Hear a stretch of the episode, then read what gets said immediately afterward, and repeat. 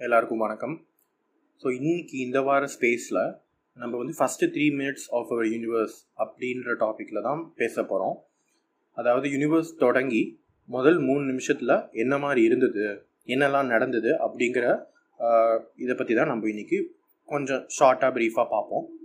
So இதில் டிஇசிக்குள்ள ஜீரோவிலேருந்து ten power minus eight seconds வரைக்கும் நடராஜன் சார் பேசுவார். அதாவது இந்த பீரியடில் என்னடா நடந்தது அப்படின்னு நடராஜன் சார் பேசுவார். அண்ட் இந்த டி பவர் மைனஸ் எயிட்லேருந்து த்ரீ மினிட்ஸ் வரைக்கும் என்ன நடந்தது அப்படின்னு நான் பேசுவேன்.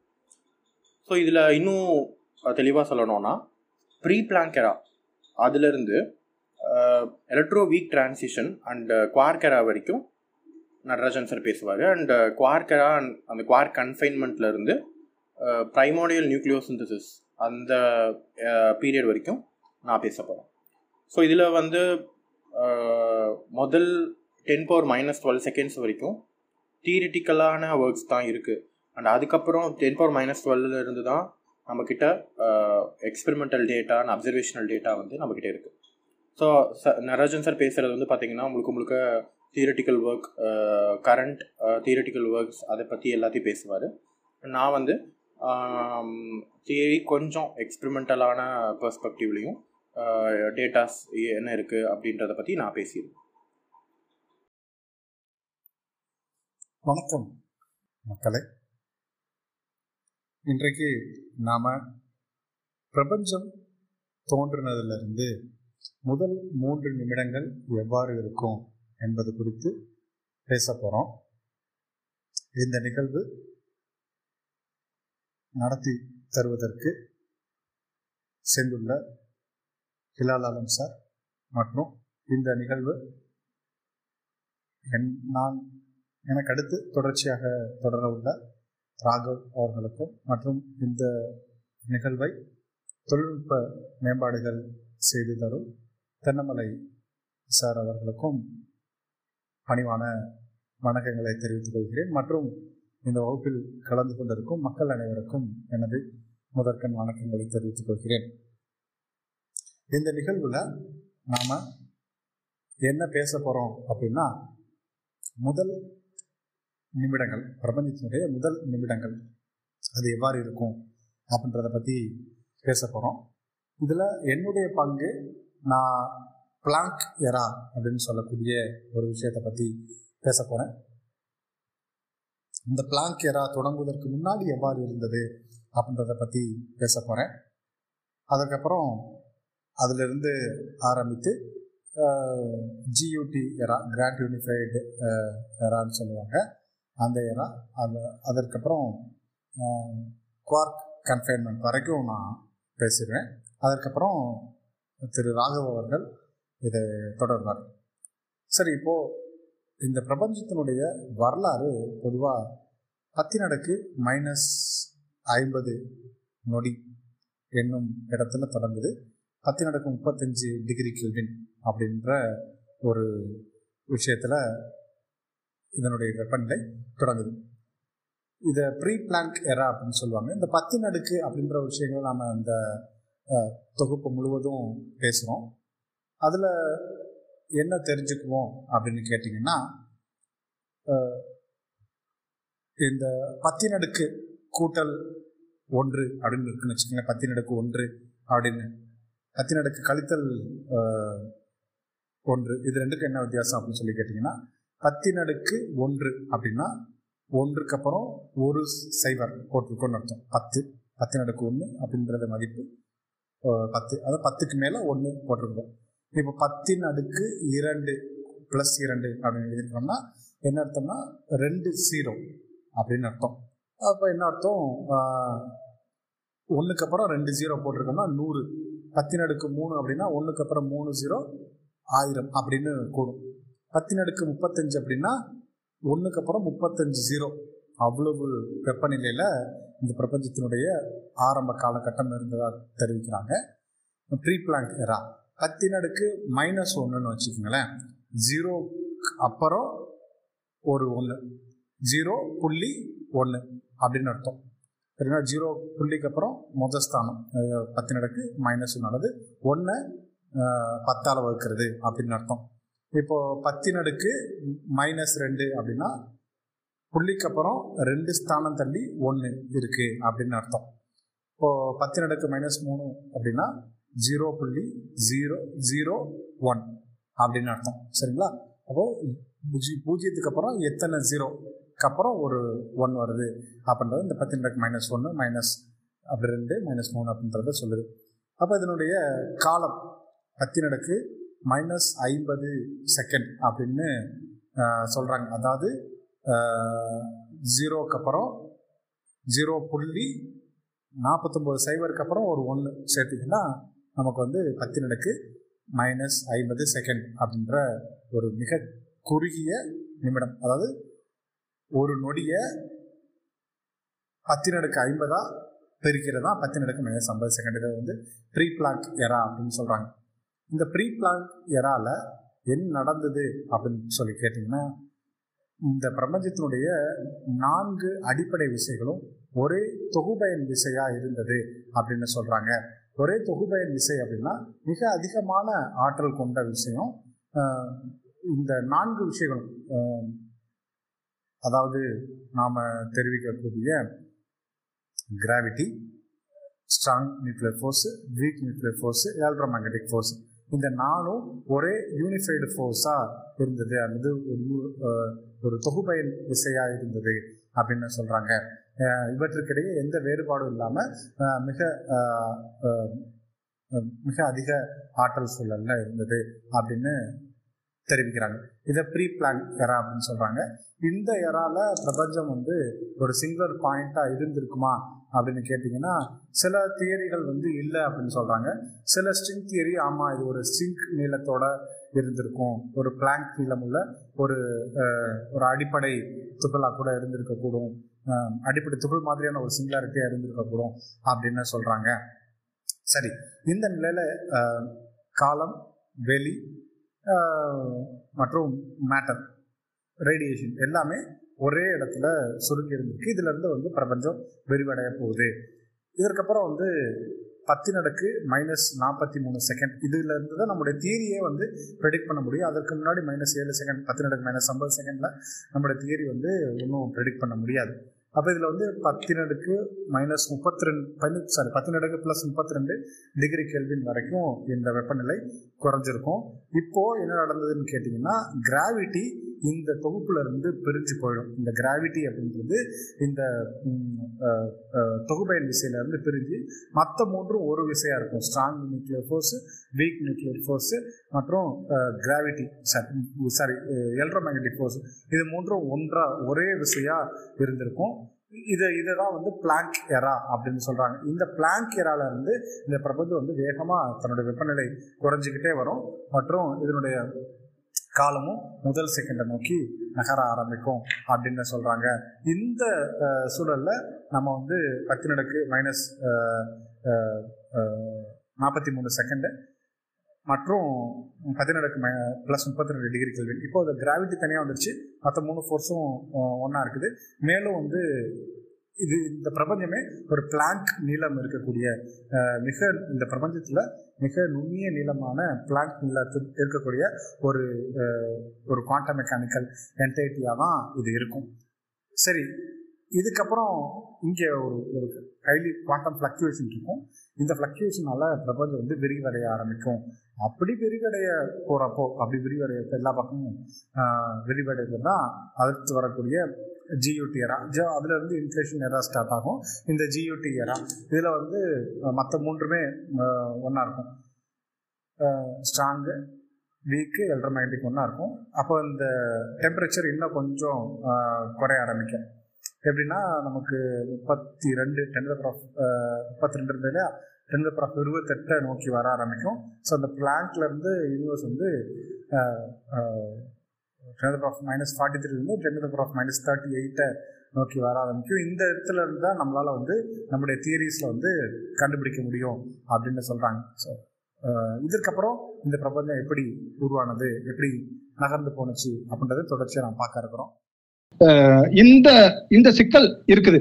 இந்த சிக்கலுமே தீரக்கூடிய இடம் தான் இந்த ப்ரீ பிளாங்க் எரான்னு சொல்லுவாங்க. இந்த ப்ரீ பிளாங்க் எரால இந்த நான்கு விசைகளுமே ஒன்றா இருந்தது. இது அதாவது நம்ம இந்த இந்த பிரபஞ்சம் சிங்குலாரிட்டின்ற ஒரு பொசிஷனுக்கு வர்றதுக்கு முன்னாடி.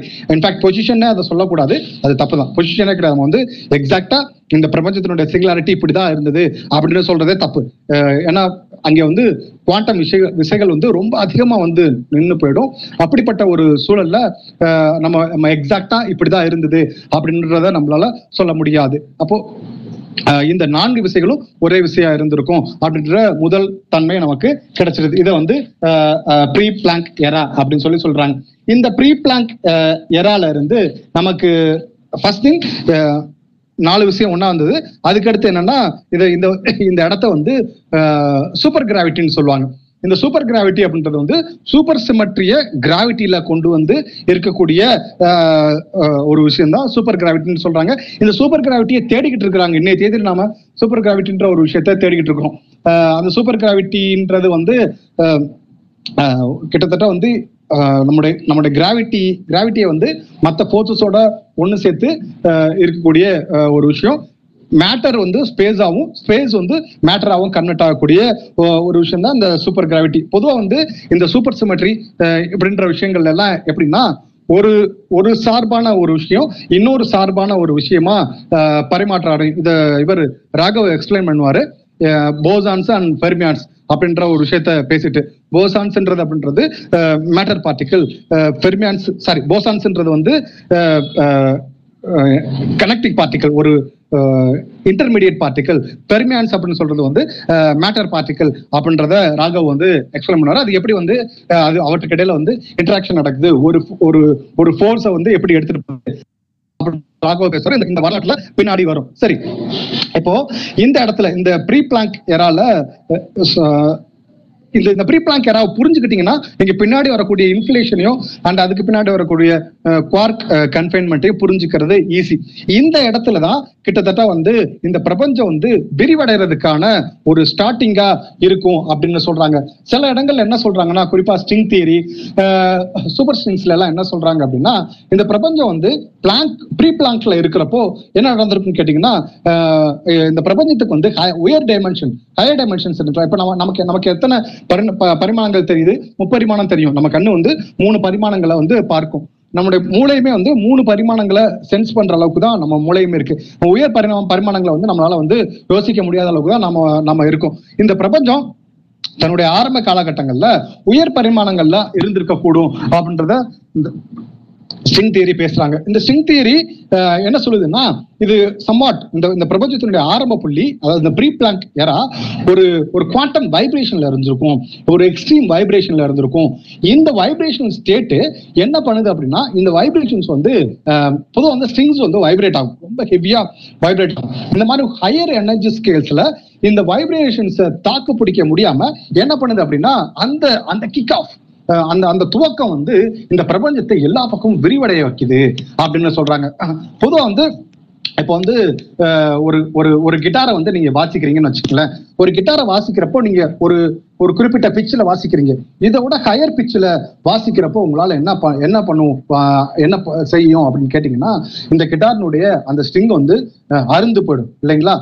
அப்படி அப்படிப்பட்ட ஒரு ஒரு ஃப்ரீக்வன்சிஸும் இருக்கு சில ஃப்ரீக்வன்சிஸ்ல வந்து இந்த கிட்டாரை வந்து எடுத்துட்டு போனீங்கன்னா இந்த டெஃபினட்டாக இந்த ஸ்ட்ரிங்ஸ் வந்து அந்து போயிடும்னு சில தியரிஸ்லாம் உண்டு. அதே மாதிரி தான் இந்த பிரபஞ்சமும் அவ்வளோ வைப்ரேட் ஆகுது. எக்ஸ்ட்ரீம் வைப்ரேஷன்ஸ்ல இருக்குது.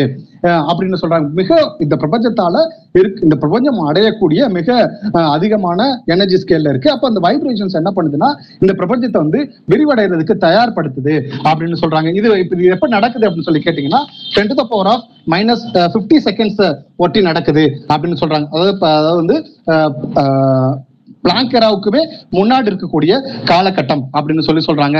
இந்த அஹ், காலகட்டத்துல தான் பிரபஞ்சம் உருவாக தொடங்குது அப்படின்னு சொல்றாங்க. இன்னும் சொல்ல போனா இந்த வரலாறை வந்து நம்முடைய நோன் லாஸ் ஆஃப் பிசிக்ஸை வச்சோ அல்லது ஒரு குவாண்டம் மெக்கானிக்கல் கால்குலேஷன்ஸ் வச்சோ இந்த வரலாறு கிட்ட நம்ம போக முடியாது. ஏன்னா இது இந்த இந்த மூலப்புள்ளியை நீங்க தெரிஞ்சுக்கிட்டீங்கன்னு வச்சுக்கல இந்த பிரபஞ்சத்தினுடைய வேவ் ஃபங்க்ஷன் கொலாப்ஸ் ஆயிடுன்னு கூட சில தியரிஸ் இருக்குது. சரி அடுத்து நம்ம பார்க்க போறது அப்படின்னு சொல்லி சொல்றது என்ன அப்படின்னா பிளாங்கரா கிட்டத்தட்ட வந்து இந்த இந்த பிரபஞ்சத்தினுடைய ஃபர்ஸ்ட் விஷயம் ten the power of minus forty forty three second முதல் செகண்ட் ஆரம்பிக்கிறதுக்கு ரொம்ப uh, uh, uh, தூரத்துக்கு முன்னாடி ரொம்ப காலத்துல ரொம்ப கடந்த காலம். ஃபர்ஸ்ட் செகண்ட் இன்னும் ஸ்டார்ட் ஆகல. Ten the power of minus forty three second கிட்டத்தட்ட வந்து நம்முடைய uh, பிரபஞ்சம் வந்து ten the power of thirty two degree கெல்வின்ல வர ஆரம்பிக்குது. Ten the power of thirty two degree Kelvin வர ஆரம்பிக்க அதாவது பிரபஞ்சம் வந்து குளிர்ந்துகிட்டே போகுது. இவங்க ஹிலால் சார் சொன்னாங்க இல்லைங்களா? அதாவது பிரபஞ்சம் என்ன பண்ணா ரொம்ப ஹாட்ல இருந்து குளிர்ந்துகிட்டே வர ஆரம்பிக்கும். அதாவது முதல் செகண்ட் வர்றதுக்குள்ளே பிரபஞ்சம் வந்து ரொம்ப குளிர்ந்துருச்சு. இப்போ நீங்க இந்த நொடி இந்த நொடிக்குள்ள இந்த நொடியை வந்து நீங்க டென் பவர் ஆஃப் மைனஸ் பிப்டியா நீங்க பிரிக்கலாம். இல்லைங்களா? சிறு சிறு பகுதியா பிரிக்கலாம். இந்த நொடி வர்றதுக்குள்ளே இந்த பிரபஞ்சம் வந்து இப்போ கிட்டத்தட்ட வந்து முழுமையா உருவாயிருச்சு அப்படின்னு சொல்லுவாங்க. இப்ப இந்த இந்த மூணு நொடி ஒன்று ரெண்டு மூன்று இந்த மூணு நொடிக்குள்ள இந்த பிரபஞ்சமே கிட்டமா கிட்டத்தட்ட வந்து உருவாயிட்டு அப்படின்னு சொல்லுவாங்க. சரி இப்போ ten power of minus forty three செகண்ட்ல இருக்கும். இப்ப இதுவுமே வந்து நம்ம இதையுமே என்ன சொல்றாங்க அப்படின்னா கிராவிட்டி இங்க இருந்து உடைய ஆரம்பிச்சிருதுன்னு சொல்லுவாங்க. இது வந்து கிராவிட்டியினுடைய சிமெட்ரி பிரேக்கிங் அப்படின்னு சொல்லுவாங்க. இந்த இந்த ஒட்டுமொத்த ஃபோர்ஸ் அதாவது வந்து டோட்டல் யூனிஃபைடு ஃபோர்ஸ்ல இருந்து ஒரு ஒரு ஒரு ஒரு கலெக்டிவ் ஃபோர்ஸா இருந்த ஒரு கிராவிட்டி என்ன பண்ணுது அப்படின்னு சொல்லி கேட்டீங்க அப்படின்னா உடைய ஆரம்பிக்குது. ஒரு ஐ மீன் சிமெட்ரி பிரேக் ஆகுது. இப்படி சிமெட்ரி பிரேக் ஆகிறப்போ கிராவிட்டி தனியா மற்ற மூன்று ஃபோர்ஸஸோட ஸ்ட்ராங் வீக் எலக்ட்ரோமேக்னெட்டிக்கை விட கிராவிட்டி பெரிய ஆரம்பிச்சிருது. இன்ஃபேக்ட் நம்ம குவாண்டம் கிராவிட்டின்னு பேசிட்டு இருக்கோம் இல்லைங்களா? நம்ம இனிஷியல் ஸ்பேசஸ்ல பேசணும் இல்லைங்களா? குவாண்டம் ஈர்ப்பு விசைன்னு.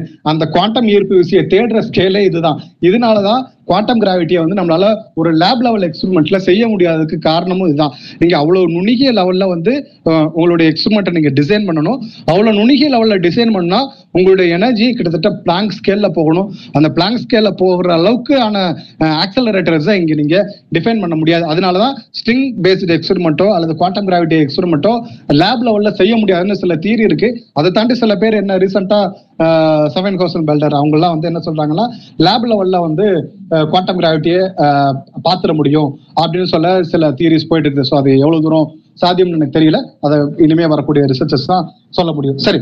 இப்போ இங்க என்ன நடக்கும்னு கேட்டீங்கன்னா இந்த பிரபஞ்சமே ஒரு பிளாங்க் நீளத்துல இருக்கும். கிட்டத்தட்ட வந்து four point zero five minus thirty five metre இருக்கிறதுலே மிக சிறிய நீளம். இந்த இந்த அளவுல வந்து இந்த பிரபஞ்சம் இருக்கும். செகண்ட் அப்படின்னு சொல்லி பிளான் டைம் சொல்றது one point thirty five into ten power of minus forty three second so இது இந்த இடத்துல தான் இது இந்த பிளாங்க் ஸ்கேல்ல இந்த பிரபஞ்சம் இருக்கும். இதுக்கு முன்னாடி ஏன் பார்க்க முடியாது அப்படின்னு சொல்லி கேட்டீங்கன்னா நம்ம ஆரம்பத்துல சொன்னோம் இல்லைங்களா?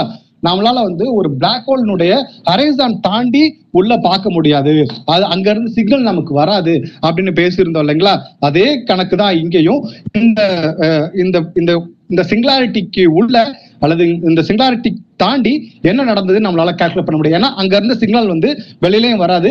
எந்த அப்சர்வேஷனல் எவிடன்சஸ்க்கும் நமக்கு கண்டுபிடிக்க முடியாது. ஸோ அதனால தான் நம்முடைய நோன் லாஸ் ஆஃப் பிசிக்ஸால அதை வந்து கண்டுபிடிக்க முடியாது அப்படின்னு சொல்லி சொல்றாங்க. கிட்டத்தட்ட ஒரு ஒரு ஒரு பிளாக் பிளாக் ஹோலுக்கு உள்ள நடக்கக்கூடிய விஷயங்கள் மாதிரி தான் அது நடந்திருக்கும் அப்படின்னு சொல்றாங்க. ஸோ இங்கேயே வந்து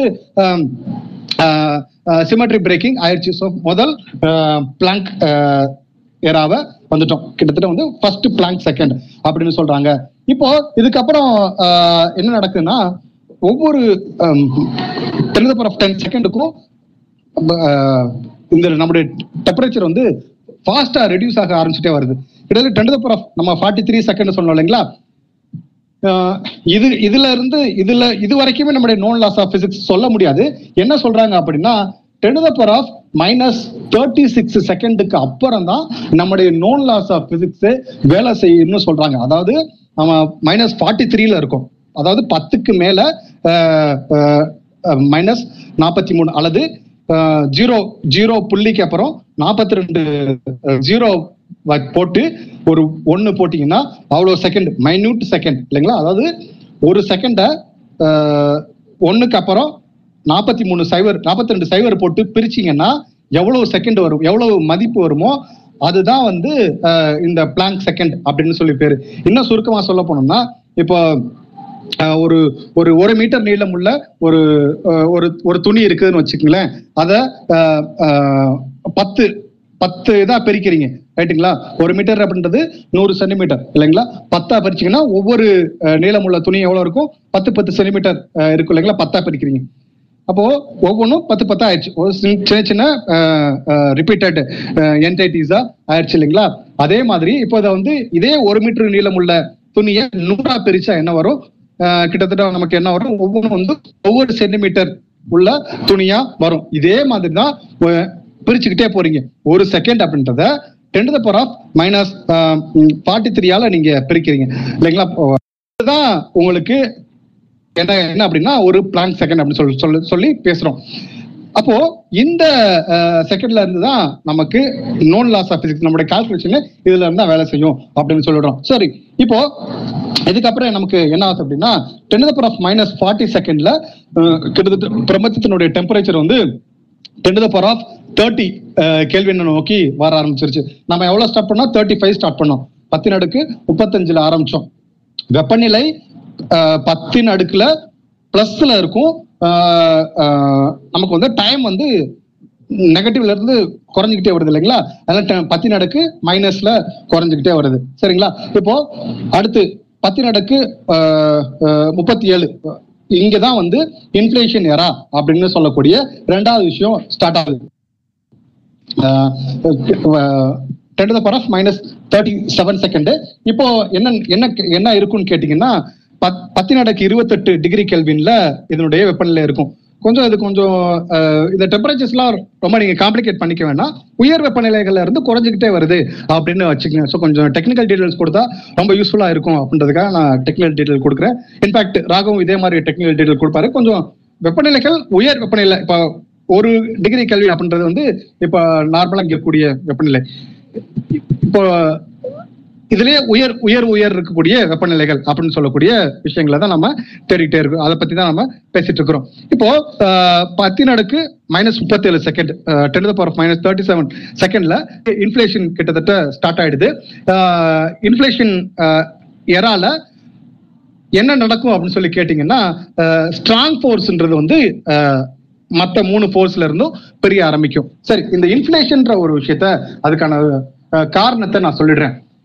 இந்த பிரபஞ்சம் ஒரு புள்ளியா இருந்தது விரிவடைய போகுதுன்னு நம்ம சொல்லிட்டோம்.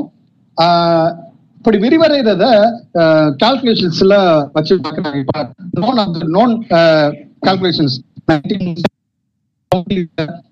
நைன்டீன் எயிட்டிஸ்ல எல்லாம் நமக்கு நிறைய டேட்டா கிடைக்க ஆரம்பிச்சது. இந்த இந்த பிரபஞ்சத்தை பத்தி நிறைய டேட்டா கிடைக்க ஆரம்பிக்குது.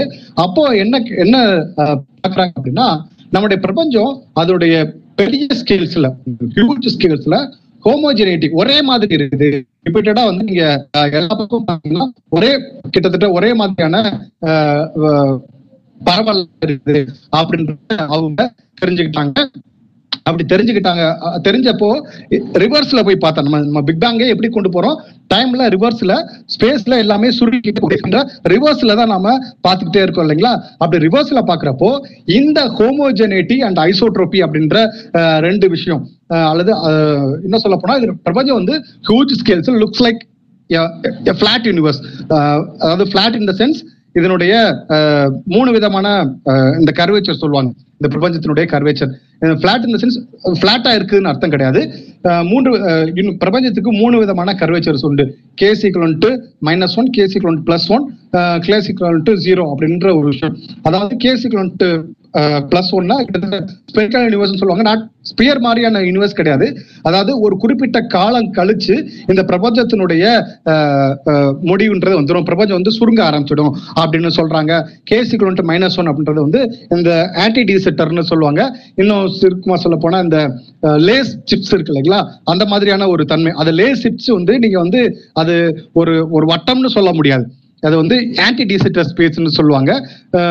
இது வந்து தமிழ்ல எப்படி எனக்கு மொழிபெயர்க்கிறதுன்னு தெரியல. இந்த ஆன்டி டிசிட்டர் மாதிரியான விஷயத்துல என்ன கிடைக்கும்னா இந்த பிரபஞ்சம் எப்பயுமே எக்ஸ்பேண்ட் ஆகிட்டே போயிட்டே இருக்கும். ஒரு குறிப்பிட்ட அது ரொம்ப ரேப்பிடா எக்ஸ்பேண்ட் ஆகிட்டே போயிட்டே இருக்கும் அப்படின்ற ஒரு விஷயம். அடுத்து கேசிக்கல் ஜீரோ கிட்டத்தட்ட ஃபிளாட் யூனிவர்ஸ்னு சொல்லுவாங்க. அதுக்கு பேர் வந்து பிளாட் யூனிவர்ஸ்னு சொல்லுவாங்க. இந்த பிரபஞ்சம் ஒரு ரேண்டம் ரீசன்ல ஒரு சாரி ஒரு ஒரு ரேண்டமா எக்ஸ்பேண்ட் ஆகிட்டு இருக்கும். பட் அது அது வந்து அந்த அந்த எக்ஸ்பேன்ஷன் வந்து ஒரு லிமிட்டடா இருக்கும். அப்படின்றத கண்டுபிடிச்சாங்க. அப்ப நம்ம நம்ம நம்ம பிரபஞ்சத்தினுடைய கர்வேச்சர்னு சொல்லக்கூடிய விஷயம் வந்து ஜீரோ கர்வேச்சர் அதாவது எக்ஸ்பேன்ஷன் இருக்கும். பிரபஞ்சம் விரிஞ்சுக்கிட்டே போகும். ஆனா வந்து ஒரு லிமிட்டட் ரேட்ல விரிஞ்சுக்கிட்டே போயிட்டே இருக்கும் அப்படின்றத கண்டுபிடிச்சாங்க. அப்போ இந்த தன்மை எங்க இருந்து வந்திருக்கணும் இந்த இந்த பிரபஞ்சத்துல இன்னைக்கு நம்ம பார்க்கக்கூடிய எல்லா தன்மையுமே அந்த பிரபஞ்சத்தினுடைய மூலப்புள்ளில இருந்து வந்திருக்க கூடும் அப்படின்னு இருந்ததுனால இந்த விரிவடையக்கூடிய தன்மையும் இதே மாதிரியான ஆரம்ப நிலையில இருந்து வந்திருக்கணும் அப்படின்னு கண்டுபிடிச்சாங்க. அப்ப அது எங்க ஸ்டார்ட் ஆயிருக்கும்? எதுல எந்த எந்த காரணத்துல ஸ்டார்ட் ஆயிருக்கும் அப்படின்னு கேட்டீங்க அப்படின்னா அந்த இன்ஃபிளேஷன் எரா அப்படின்னு சொல்லக்கூடிய அஹ், பிரபஞ்சம் எல்லா பக்கமுமே யூனிஃபார்மா விரிவடையக்கூடிய ஒரு விஷயம் தான் இன்ஃபிளேஷன் அப்படின்ற சொல்லக்கூடிய இன்ஃபிளேஷன் எரா அப்படின்றத நோக்கி அவங்க கண்டுபிடிச்சாங்க. இத ஆலன் கூத் அப்படின்ற ஒரு அஹ், இயற்பியல் விஞ்ஞானி அஹ், கண்டுபிடிச்சாரு. இந்த இன்ஃபிளேஷன்ல மூணு விதமான ப்ராப்ளத்தை சால்வ் பண்ணாங்க. இந்த இன்ஃபிளேஷன் தியரி வர்றதுக்கு முன்னாடி இந்த பிக் பேங் காஸ்மாலஜில மூணு மூணு ப்ராப்ளம் இருந்தது. என்னென்ன ப்ராப்ளம் அப்படின்னா ஹரைசான் ப்ராப்ளம் அதாவது இந்த பிரபஞ்சத்தினுடைய எல்லை அப்படின்ற ஒரு விஷயம். சொல்லுவாங்க ten power of eighty eight செக்மெண்ட்ஸா eighty eight separated ரீஜன்ஸா இந்த ஸ்பேஸ் இருந்திருக்க கூடும்னு சொல்றாங்க. அதாவது இது இது எல்லாமே வந்து ஹரைசன் ப்ராப்ளத்துக்குள்ள வரும். இந்த ஹரைசன் ப்ராப்ளத்தை தீர்க்க முடியல ஆரம்பத்துல. பிக் பேங்கனுடைய முன் முந்தைய தியரியில இன்ஃபிளேஷன் வர்றதுக்கு முந்தைய தியரியில இந்த இன்ஃபிளேஷன் தியரி வர்றதுக்கு முன்னாடி இந்த ஹரைசான் ப்ராப்ளத்தை சால்வ் பண்ண முடியல. அடுத்து வந்த ஃபிளாட்னஸ் ப்ராப்ளம் அதாவது இந்த இந்த பிரபஞ்சம் ஒரே மாதிரியான எக்ஸ்பான்ஷன் ஒரு ஒரு ஒரு கட்டுப்பட்ட ரேட்ல எக்ஸ்பான்ஷன் அப்படின்ற சொல்லக்கூடிய இந்த விஷயம் இருக்கு இல்லைங்களா? இந்த பிளாட்னஸ் ப்ராப்ளம் இந்த ஃபிளாட்னஸ் ப்ராப்ளத்தையும் அதுக்கு முன்னாடி சால்வ் பண்ண முடியல.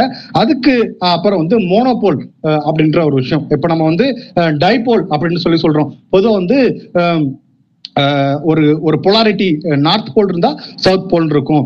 இப்போ எலக்ட்ரான் அப்படின்னு சொல்லி இருந்தது அப்படின்னா பாசிட்டான் அப்படின்னு சொல்லி விஷயம் இருக்கும். அப்படின்ற மாதிரி எல்லா எல்லா விஷயத்துக்கும் சொல்லிட்டே வரோம் இல்லைங்களா? அதே மாதிரி மேக்னெட் காந்தம் அப்படின்றதுக்கு வந்து மோனோபோல் அப்படின்ற ஒரு ஒரு விஷயத்த கண்டுபிடிக்கவே முடியல. உதாரணமா தனிப்பட்ட ஒரு ஒரு வட துருவத்தையோ தனிப்பட்ட தென் துருவத்தையோ உங்களால வந்து கால்குலேட் பண்ணவே முடியாது.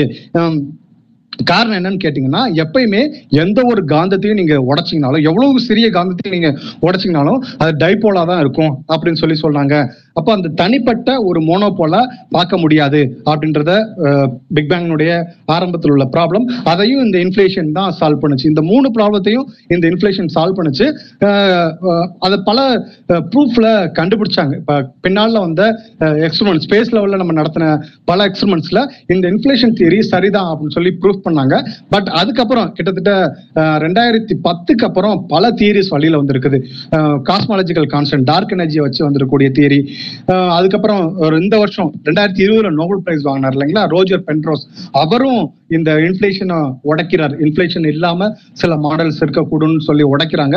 அதுவும் சரிதான். சரியா இருக்கக்கூடும்னு சொல்றாங்க. ஆனா இப்போ வரைக்கும் இப்போ நம்முடைய கரண்ட்ல இருக்கக்கூடிய தியரி வரைக்கும் இந்த இன்ஃபிளேஷன் சரி. இப்போ ஹம், நம்முடைய எல்லாமே இந்த இன்ஃபிளேஷன் சரின்னு சொல்லுது. சரி இந்த இன்ஃபிளேஷன் என்ன பண்ணும் அப்படின்னு சொல்லி கேட்டீங்கன்னா இந்த பிரபஞ்சத்தை வந்து எல்லா பக்கமே வந்து ஈவனா விரிவடைய வைக்கும். இந்த இந்த இன்ஃபிளேஷன் கிட்டத்தட்ட சில பேர் என்ன சொல்றாங்கன்னா இந்த இன்ஃபிளேஷனுக்கு வந்து காரணம் வந்து டார்க் எனர்ஜியா இருக்கலாம். அதாவது இந்த இன்ஃபிளேஷன் கிட்டத்தட்ட கிராவிட்டிக்கு அகேன்ஸ்டா வேலை செய்யும் அப்படின்னு சொல்றாங்க. கிராவிட்டி வந்து எல்லா விஷயத்தையும் உள்ள பிடிச்சி இழுக்கும். ஆனா இந்த இன்ஃபிளேஷன் வந்து எல்லாத்தையும் வெளியில பிடிச்சி தள்ளும் அப்படின்னு சொல்றாங்க. அதாவது பிரபஞ்சத்தை வந்து வெளியில பிடிச்சி இழுக்கிற மாதிரியான ஒரு விஷயம் அப்படின்னு சொல்றாங்க. ஆக இந்த இன்ஃபிளேஷன்ல என்ன நடக்கும்னு கேட்டீங்கன்னா இந்த ஸ்ட்ராங் போர்ஸ் வந்து இந்த ஆஹ் இந்த ஜியூட்டில இருந்து உடஞ்சிரும். இந்த ஸ்ட்ராங் ஃபோர்ஸ் உடையிறப்பவே பிரபஞ்சம் வந்து எலக்ட்ரானிக் ஃபோர்ஸ்னு ஒரு பார்ட்டா இருக்கும். அதே மாதிரி ஆஹ் இன்னொரு பக்கம் என்னவா இருக்கும்னா ஸ்ட்ராங் ஃபோர்ஸ் தனியாவும் இருக்கும் அண்ட் கிராவிட்டி uh, uh, தனியாவும் இருக்கும். ஸோ இதை வந்து நம்ம வந்து uh, இன்ஃபிளேஷன் எரா அப்படின்னு சொல்லி சொல்றாங்க. இதுக்கு முன்னாடி ஒரு எரா இருக்குது. அது வந்து ஜியூடி எரா அப்படின்னு சொல்லி சொல்லுவாங்க. இந்த ஜியூடி எரா கிட்டத்தட்ட வந்து இந்த இன்ஃபிளேஷன் எராவுக்கு முன்னாடியே வந்துரும். அங்கே என்ன நடக்கும்னு கேட்டீங்கன்னா கிராவிட்டி போக மத்த மூணு ஃபோர்ஸஸ் ஒன்னா இருக்கும். இந்த பிளாங்க் எராவை தாண்டின உடனே நமக்கு வந்து இந்த ஜியூடி எரா ஸ்டார்ட் ஆயிடும். கிராவிட்டியை தாண்டி மத்த மூணு ஃபோர்ஸஸும் ஒன்னாவே இருக்கும். இப்போ இங்க என்ன ஆகும்னு கேட்டீங்கன்னா இந்த ஸ்ட்ராங் ஃபோர்ஸுக்கான மீடியேட்டர் பார்ட்டிகல்ஸ் வந்து எமர்ஜ் ஆக ஆரம்பிச்சிடும். அப்படி எமர்ஜ் ஆக ஆரம்பிச்ச உடனே என்ன நடக்கும்னு கேட்டீங்கன்னா இந்த ஸ்ட்ராங்கு தனியா பிரிஞ்சிடும். And weak and electromagnetic force ஒரு ஒரு ஒரு தொகுப்பா இருக்கும். சரி இதுக்கப்புறம் என்ன ஆகும்னா இந்த பிரபஞ்சம் மேலும் குளிர ஆரம்பிச்சுக்கிட்டே போகும். அதுக்கப்புறம் என்ன ஆகும்னா ten to the power of minus thirty செகண்ட்ல ten to the power of minus twenty seven கேள்வினா sorry twenty four கேள்வினா மாற ஆரம்பிக்கும். Ten to the power of டுவெண்ட்டில எயிட்டினா மாற ஆரம்பிக்கும். ஸோ இதுல இதுக்கப்புறம் வந்து இந்த பிரபஞ்சம் மறுபடியும் கூலாக கூலாக கிட்டத்தட்ட ten power of minus twelve செகண்ட்ல என்ன நடக்கும் அப்படின்னு சொல்லி கேட்டீங்கன்னா வீக் சிமெட்ரி பிரேக்கிங் அப்படின்னு சொல்லுவாங்க. கிட்டத்தட்ட இந்த இடத்துலயே பிரபஞ்சத்தினுடைய நாலு போர்சஸுமே தனித்தனி தன்மைகளோட உருவாகி வந்துருது. இப்போ weak weak போர்ஸுக்கான mediator W and Z boson and electromagnetic ஃபோர்ஸுக்கான photons இதுவும் தனித்தனி எனர்ஜி லெவல்ஸ்ல அதாவது எனர்ஜி லெவல்ஸ் உங்களுக்கு குறைய குறைய குறைய உங்களுக்கு என்ன ஆகும் அப்படின்னு சொல்லி கேட்டீங்கன்னா எல்லாமே ஒரே விஷயமா இருந்தது தனித்தனி விஷயமா மாற ஆரம்பிச்சிருது. இதுக்கு ஏர்லியரா நம்ம பிளாங்க்லயே நம்ம பிளாங்க்கு முன்னாடி ஒவ்வொருக்கான மீடியேட்டர் பார்ட்டிகல் இருக்கு இல்லைங்களா? இந்த ஒவ்வொன்றுக்கான கிராவிட்டான எக்ஸ்போஸான டபிள்யூசி போஸானு அதுக்கப்புறம் வந்து போட்டானு இது எல்லாமே ஒரே மீடியேட்டர் பார்ட்டிகளா வந்து ஒரு சூப்பர் சிமெட்ரியா ஒரே விஷயமா இருந்தது.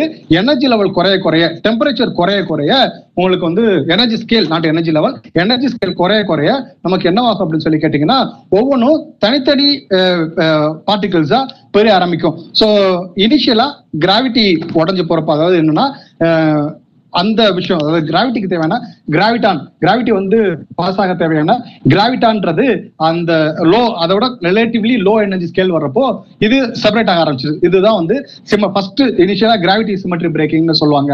அதுக்கப்புறம் என்ன ஆகும்னு சொல்லி கேட்டீங்கன்னா ஸ்ட்ராங் சிமெட்ரி பிரேக்கிங் அது வந்து அடுத்த லெவல் ஸோ அது அஹ், இத பார்ட்டிகல்ஸ் ஸ்ட்ராங் போல்ஸ்க்கான மீடியேட்டர் பார்ட்டிகல்ஸ் வந்து தனியா பிரிஞ்சு போகும். அடுத்தது வந்து வீக் இந்த எலக்ட்ரோமேக்னட்டிக் எலக்ட்ரோமேக்னட்டிசமும் வீக் மெக்கானிசமும் ஒன்னா இருக்கும். சரிங்களா? அப்படி ஒன்னா ஒன்னா இருக்கக்கூடிய விஷயம் தான் weak and electroweak model அப்படின்னு சொல்லி சொல்லுவாங்க. இதை வந்து வெயின்பர்க் அண்ட் சலாம் மாடல் அப்படின்னு சொல்லி கூட சொல்லுவாங்க. இதுக்கு வந்து நோபல் பிரைஸ் கூட கிடைச்சது இந்த ஒர்க்குக்கு அதாவது எலக்ட்ரோமேக்னட்டிசமும் வீக் போர்ஸையும் எலக்ட்ரோமேக்னெட்டிக் போர்ஸையும் வீக் போர்ஸையும் ஒன்னா ஒன்னு ஒரு குறிப்பிட்ட எனர்ஜி ஸ்கேல்ல ஒரே விதமா இருக்கும் அப்படின்னு சொல்லி கண்டுபிடிச்சாங்க. சரி இப்போ வீக் பிப்டீன் செகண்ட்லயே கிடைக்க ஆரம்பிச்சிருது.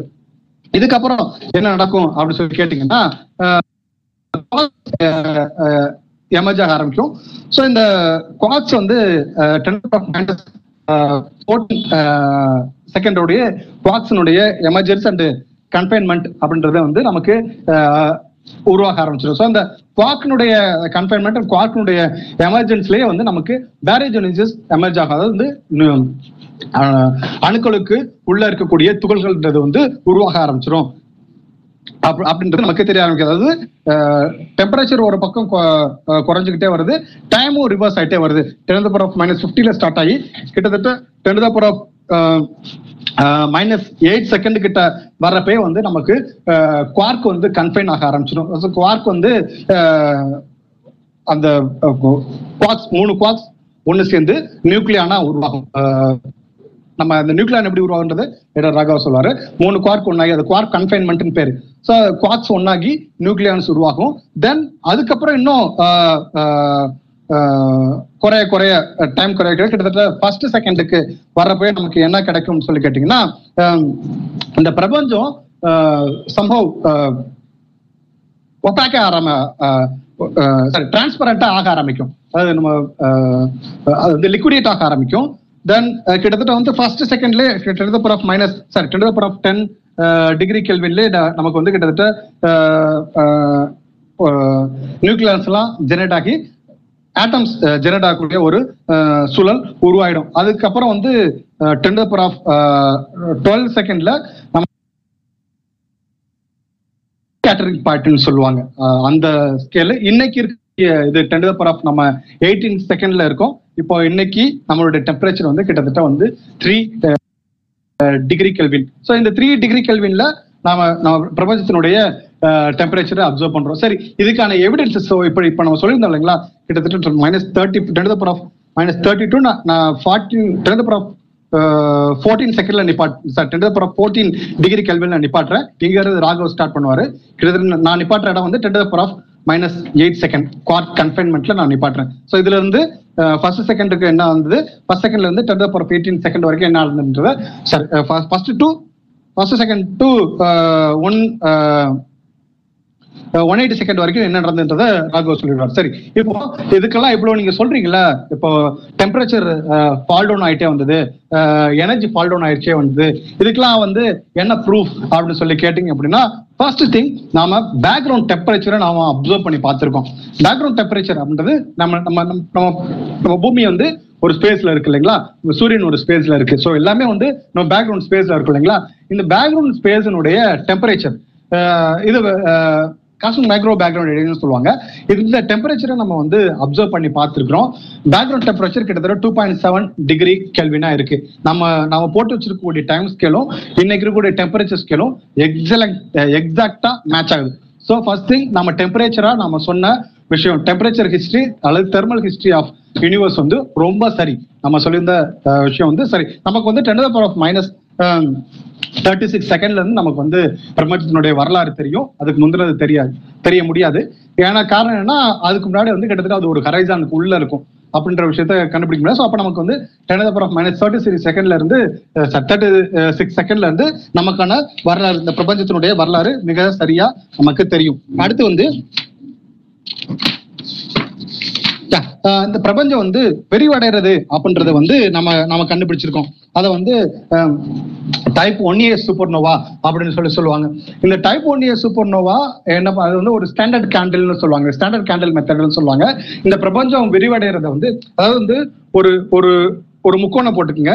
இந்த முக்கோணத்தினுடைய ஒரு பக்கத்துல நீங்க இருக்கீங்க. ரைட்டுங்களா இந்த முக்கோணத்துல ஒரு பக்கத்தை வச்சு இதுல இருந்து நீங்க உருவாக்கக்கூடிய ஆங்கிள்ஸை வச்சு நீங்க அப்சர்வ் பண்ணக்கூடிய பொருளையும் இன்னொரு ஒரு ஒரு ஸ்டாண்டர்ட் கேண்டலையும் வச்சீங்கன்னா உங்களுக்கு இடையில இருக்கக்கூடிய கோணம் மற்றும் இதை இதை நீங்க கேல்குலேட் பண்றப்போ இந்த பொருள் எவ்வளவு தூரம் நீங்க நகர்ந்துருக்குது அப்படின்னு நம்மளால கண்டுபிடிக்க முடியும். அப்படி அந்த மெத்தட்ல பாக்குறப்போ இந்த பிரபஞ்சம் விரிவடைஞ்சிட்டே போயிட்டு இருக்குது அப்படின்றத நாம கண்டுபிடிச்சிருக்கிறோம். அடுத்து காஸ்மாலஜிக்கல் ரெட் ஷிஃப்ட்னு சொல்லுவாங்க. ரெட் ஷிஃப்ட் அப்படின்றது இந்த டாப்லர் எஃபெக்ட்ன்ற ஒரு விஷயம்.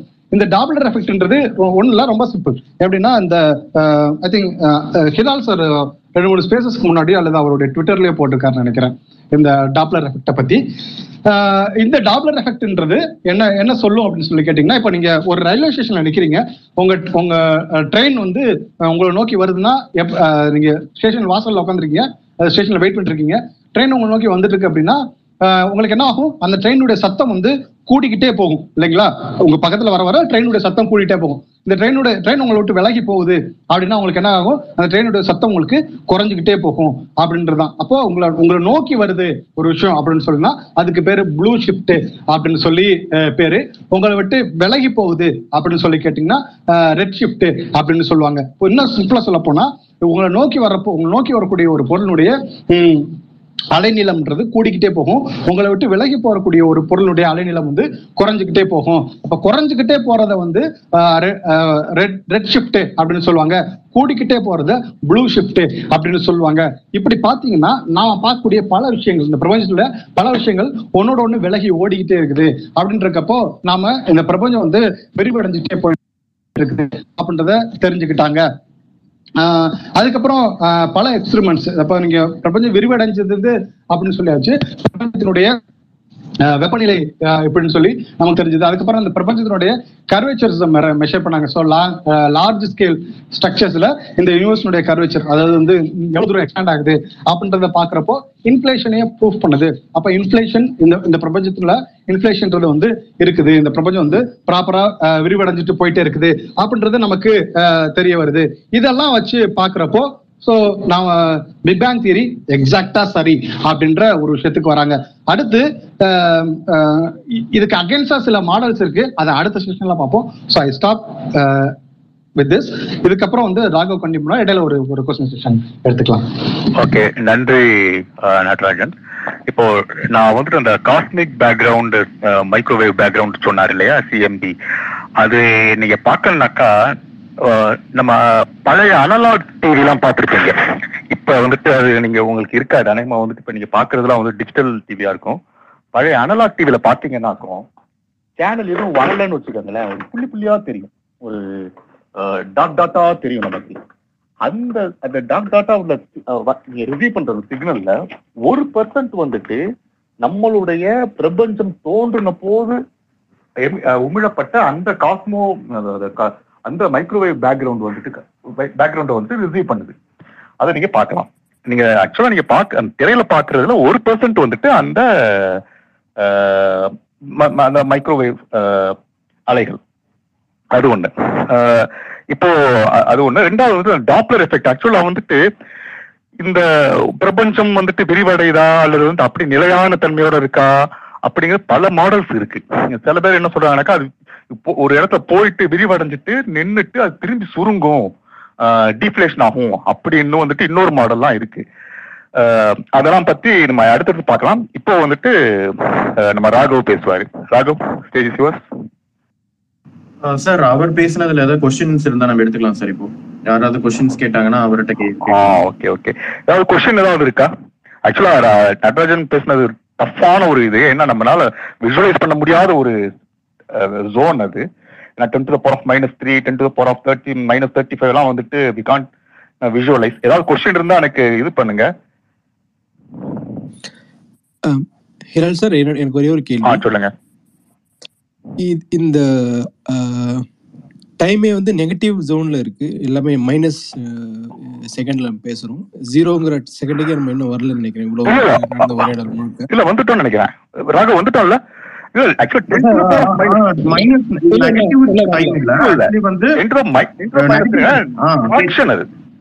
fraction okay sorry sorry ஒரு செகண்ட் ஒரு செகண்டா பிராக்ஷனா பார்த்திருக்கோம்.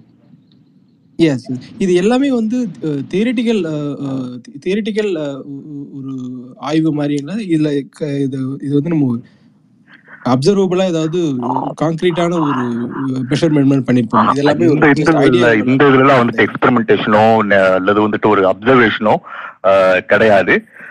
இன்டைரக்ட் அப்சர்வேஷன் வேணா எங்கேயாவது பண்ணிருக்கலாம் பட் அதோட தகவல் எனக்கு தெரியாது. ராகவ யாராவது சொல்லுவாங்க? சார் என்னோட என்னோட டாக்ல நான் அது கவர் sir. அப்படியா? ஓகே ஃபைன் தேங்க்யூ என்ன பண்ணுவாங்க. Support say something okay questions இருந்தா நான் எடுக்கிறேன். யாரும் வந்து கொஸ்டின் கேட்கல okay Raghav can go ahead ஆ ஒரு ரெக்வஸ்ட் வந்திருக்கு ஒரு ரெக்வஸ்ட் வந்திருக்கு. ஒரு நிமிஷம் இருங்க. ஆ, okay. Anandhi okay fine okay go ahead Anandhi. Good evening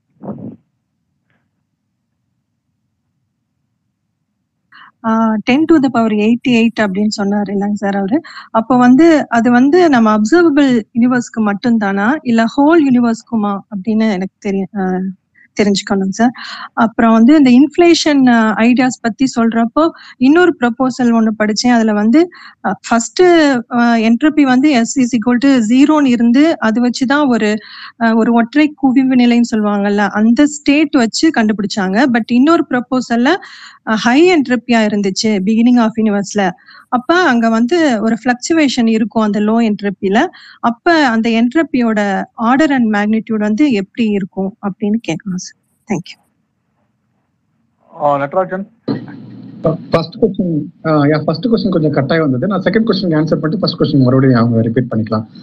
entropy calculation பொறுத்த வரைக்கும் இன்னும் கொஞ்சம் கான்ஃபிளிக்ட்ல தான் இருக்கிறாங்க. நீங்க பிக் பேங் வந்து அதாவது இந்த ten power of minus forty three தான் பிகினிங்னு நீங்க எடுத்தீங்கன்னு வச்சுக்கங்களேன். எஸ் ஜீரோன்னு எடுத்துட்டு நீங்க கால்குலேஷன் எடுத்துட்டு போயிட்டே இருக்கலாம். அதாவது வந்து டைம் ஒரு ஆர்டர்ல ஃபார்வர்டர் வந்து ஃப்ளோ ஆயிருக்குது அப்படின்னு. ஆனா சில குவாண்டம் காஸ்மாலஜிக்கல் மாடல் இதுக்கு அகேன்ஸ்டா இருக்குது. நீங்க ten power of minus forty three தான் நீங்க வந்து இனிஷியல் பிகினிங்னு நீங்க எடுக்கவே முடியாது. ஏன்னா அதுக்கு முன்னாடி யூனிவர்ஸ் வந்து கம்ப்ரஸ் ஆகி அந்த அந்த அந்த பொசிஷனுக்கு வந்திருக்கும். அது அது- அந்த ஆங்கிள் பாத்தீங்கன்னா உங்களுடைய டைம் வந்து ரிவர்ஸ் ஸோ அல்லது உங்களுடைய ஸ்கேலார் ஃபீல்டு அங்கே என்ன பண்றாங்கன்னா குவாண்டம் காஸ்மாலஜிக்கல் மாடல்ல ஸ்கேலார் ஃபீல்டை தான் இன்டர்னல் டைம்னு எடுத்துக்கிறாங்க. அந்த ஸ்கேலார் ஃபீல்டை வச்சு தான் போறாங்க. அதாவது வந்து நம்ம ஸ்டோடேஜ் ஈக்குவேஷன்ல சால்வ் பண்றோம் இல்லைங்களா?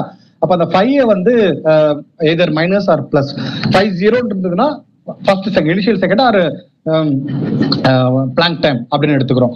அந்த ஆஸ்பெக்ட்ல பாக்குறப்போ நீங்க எஸ் ஜீரோன்னு ஒரு ஸ்பெஷல் ஸ்டேட்டை நீங்க டிஃபைன் பண்ணவே முடியாது. ஸோ அங்கே ஒரு நீங்க எஸ் ஜீரோனா நீங்க எதை நீங்க டிஃபைன் பண்ணீங்க? ஏன்னா ஏற்கனவே ஒரு என்ட்ரோபி இங்கே ஒரு ஒரு இனிஷியல் ஸ்டேட்ல பிகின் ஆகி இங்க ஒரு மேக்ஸிமம் எடுக்குது. தென் அப்போ நீங்க அப்போ அப்ப சமூகம் ஒரு இடையில ஒரு மீன்மேல் ஒரு ஒரு வேக்யூம் சொல்யூஷனோ ஏதோ ஒன்று இருந்தாகணும். அப்படி இருக்கிறப்ப தான் வந்து நீங்க என்ட்ரோபியை வந்து இந்த கரண்ட் பிரசன்ட் யூனிவர்ஸுக்கு ஜீரோன்னே சொல்ல முடியும். அதுதான் நீங்க இப்போ கன்ஃபார்மல் யூனிவர்சஸ்ல எல்லாம் என்ன சொல்லுவாங்க அப்படின்னா ப்ரீவியஸ் யூனிவர்ஸினுடைய மேக்ஸிமம் என்ட்ரோபி எஸ் மேக்ஸ் இருக்கு இல்லைங்களா?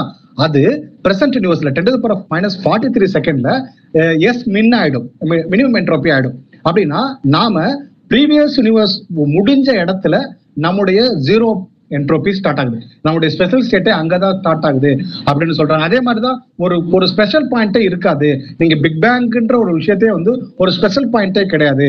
அது ஏதோ ஒரு கண்டினியூஸ் ஒரு ஒரு கண்டினியூஸ் என்டைட்டில ஒரு ஒரு ஒரு ஒரு கட் பாயிண்ட் தானே தவிர நம்முடைய பெர்ஸ்பெக்டிவ்க்கு அது கட் பாயிண்ட் தானே தவிர அது ஒன்றும் ஒரு ஸ்பெஷல் ஸ்டேட் இல்லை அப்படின்னு சொல்றாங்க. ஆனா பிக் பேங் காஸ்மாலஜி படி பாத்தீங்கன்னா எஸ் ஜீரோன்றது வந்து அந்த பிளாங்க் டயத்துல இருந்து தான் நமக்கு இனிஷியேட் ஆகுது. அதுல இருந்து தான் டைம் ஃப்ளோ வந்து நம்ம ஃபார்வர்ட் டைரக்ஷன்ல சொல்றோம் அப்படின்னு சொல்லி சொல்றாங்க. பட் இன்னும் வரைக்கும் அதுல வந்து கான்ஃபிளிக் போயிட்டே தான் இருக்குது. பிக் பேங் மாடல் வரைக்கும் என்ட்ரோபி ஜீரோல இருந்து மேக்ஸிமம் போறது சரி.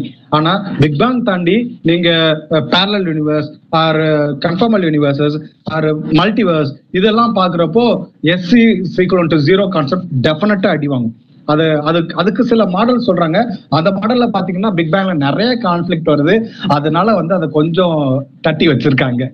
இப்போதைக்கு அதுதான் ஓடிட்டு இருக்குது முதல். கொஸ்டின் உங்களோட தெரியல அது நீங்க சாரி என்ட்ரோபி வந்து whole யூனிவர்ஸ்க்கு ten to the power eighty எயிட்டா இல்ல நம்ம பாக்குற அதாவது அப்சர்வபிள் யூனிவர்ஸ்க்கு மட்டுமா அப்படிங்கிற கேள்வி. இல்ல அது இனிஷியலா என்ன சொல்றாங்க அப்படின்னா ஒரு ten to power of eighty eight பேச்சஸா இருக்கும் சொல்லி சொல்றாங்க அதாவது வந்து நீங்க அந்த நீங்க பிளாங்க் ரீஜன்ல எல்லாம் பாத்தீங்கன்னா எவ்ரி திங் இஸ் டிஸ்கிரீட் கண்டினியூமே கிடையாது. நீங்க இப்போ ஈவன் ஸ்பேஸே வந்து கண்டினியூம் கிடையாது. ஸ்பேஸே வந்து டிஸ்கிரீட் என்டைட்டி தான் அட் பிளாங்க் ரீஜன் அப்படி பாத்தீங்கன்னா அந்த காஸ்மிக் சூப் அப்படின்ற விஷயமே வந்து கண்டினியூஸா இருக்காது. ஒரு ஜாமெட்ரிக்கலா கண்டினியூஸா இருக்காது. ஜாமெட்ரிக்கலா டிஸ்கிரீட்டா தான் இருக்கும். அந்த ஆஸ்பெக்ட்ல பாக்குறப்போ so somehow ten power of eighty eight discrete separate என்டைட்டிஸா தான் இருக்கும். Everything has its own horizon its its own expansion அப்படின்னு சொல்றாங்க. ஸோ அதெல்லாம் வந்து லேட்டர் அது வந்து கண்டினியூம் லிமிட்டுக்குள்ள வந்துடும் பட் அந்த இனிஷியலா ten power of eighty eight separate ரீஜன்ஸா இருக்கும் அப்படின்னு சொல்றாங்க. இன்ஃபிளேஷன் தியரியினுடைய ப்ரூஃபுக்கு தேங்க்யூ சார் சார் அப்புறம் ஒரே ஒரு கொஸ்டின் அவ்வளவுதான். பிளாக் ஹோலுக்கு வந்து ஹாக்கிங் என்ட்ரபி அவருடைய ஃபார்முலா வச்சு நம்ம என்ட்ரபி கால்குலேட் பண்ணலாம்னு சொல்றாங்க. அது வந்து கரெக்டா இருக்குமா? பிளாங்க்ஸ் கான்ஸ்டன்ட் யூஸ் பண்றதுக்கும் இந்த இவரோட ஹாக்கிங் ஃபார்முலா யூஸ் பண்ணி என்ட்ரபி கால்குலேட் பண்றதுக்கும் உள்ள டிஃபரன்ஸ் என்ன சார் ஆக்சுவலா அது வந்து ஹாக்கிங் மட்டும் இல்ல பெங்கன்ஸ்டின் அண்ட் ஹாக்கிங் ரெண்டு பேருடைய அது ஃபார்முலா அது. அது என்னன்னா entropy proportional to area divided by four by அதுதான் in fact entropy proportional to area அப்படின்னு சொல்லுவாங்க. பொதுவா வந்து நமக்கு தெர்மோடைனமிக்லாம் பார்த்தோம்னா என்ட்ரோபி ப்ரொபோஷனல் டு வேல்யூ இல்லைங்களா? ஒரு ஒரு ஒரு ஒரு த்ரீ டி ஒரு ஆப்ஜெக்ட் இருக்குது. அதனுடைய என்ட்ரோபியை வந்து நீங்க அதனுடைய வால்யூம் வச்சு தான் ப்ரொபோஷனல் டு வேல்யூ இல்லைங்களா? ஆனா பிளாக் ஹோலை பொறுத்த வரைக்கும் அது என்ன ஆகும்னா என்ட்ரோபி ஏரியா ப்ரொபோஷனலா இருக்கும். இப்போ நீங்க ஒரு பிளாக் ஹோல் அப்சர்வ் பண்றீங்க. ஒரு ஒரு சம்பவ் அதனுடைய எக்ஸிஸ்டன்ஸை அப்சர்வ் பண்றீங்க அப்படின்னா அதனுடைய ஏரியா என்ன இருக்குதோ அதுதான் அதனுடைய என்ட்ரோபியாவே இருக்கும் அப்படின்னு சொல்றாங்க.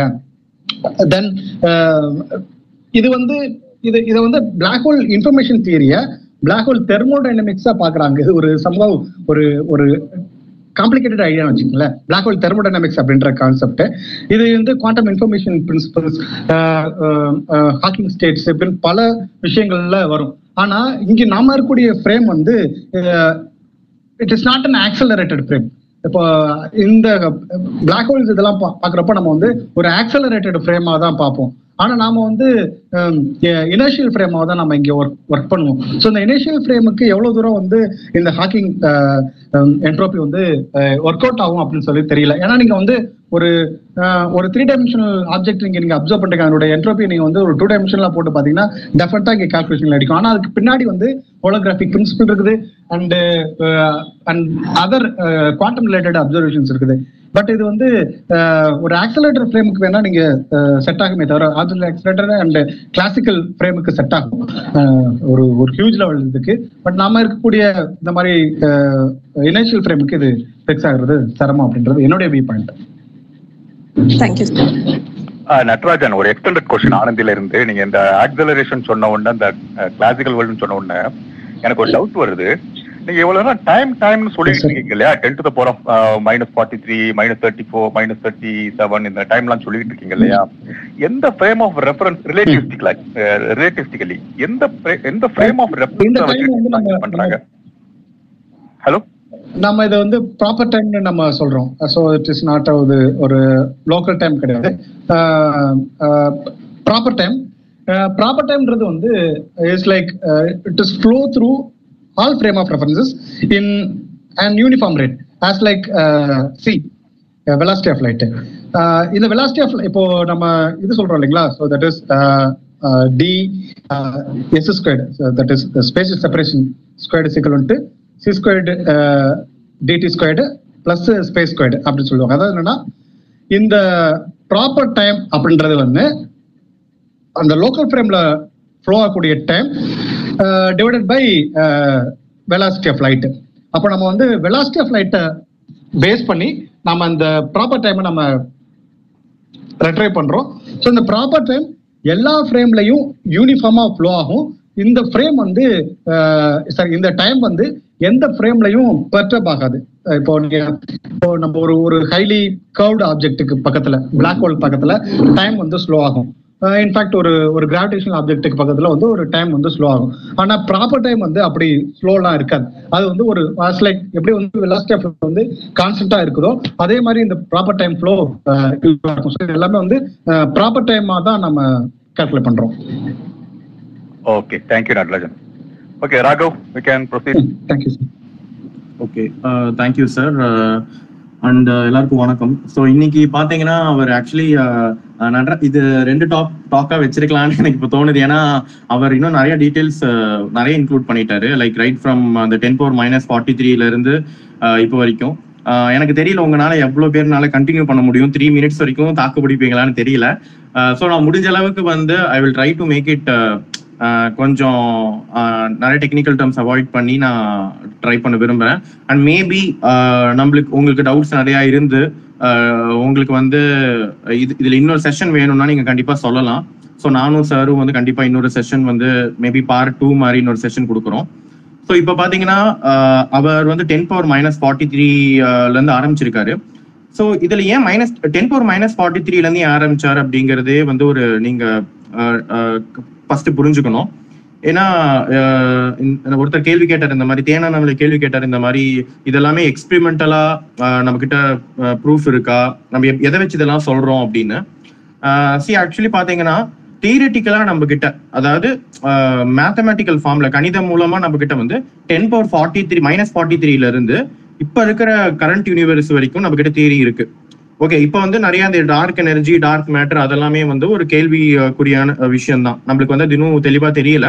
பட் ஆனா தியரட்டிக்கலா வந்து டார்க் எனர்ஜி டார்க் மேட்டரை தவிர டென் பவர் மைனஸ் ஃபார்ட்டி த்ரீல இருந்து இப்போ வரைக்கும் நம்ம கிட்ட வந்து ஒரு நல்ல தியரிஸ் வந்து இருக்கு.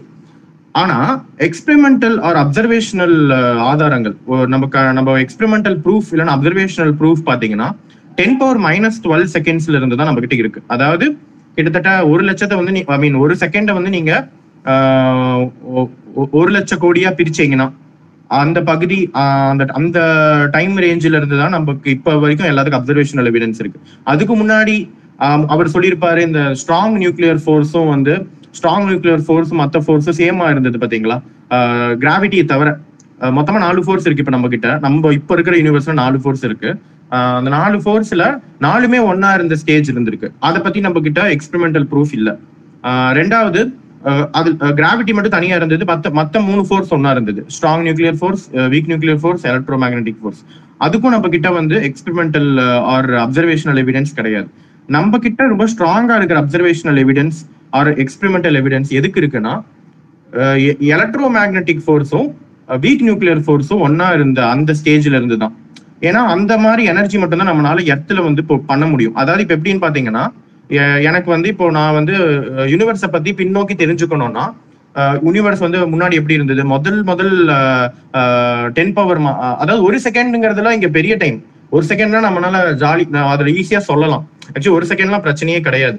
ஆனா ஒன்ன வந்து ஒரு செகண்ட நான் வந்து பத்து பத்தாயிரம் பத்தாயிரம் கோடி பத்து லட்சம் கோடி இல்லைன்னா அதுக்கும் முன்னாடி ten power minus twenty six seconds அப்பெல்லாம் யூனிவர்ஸ் எப்படி இருந்ததுன்றதுக்கு என்னால் நான் எக்ஸ்பெரிமெண்டலாக கண்டுபிடிக்கணும்னா நான் வந்து யூனி நம்ம கிட்ட இருக்கிற சக்தி எனர்ஜி வச்சு நம்மளால கண்டிப்பாக கண்டுபிடிக்க முடியாது. டை- அதாவது பூமியில.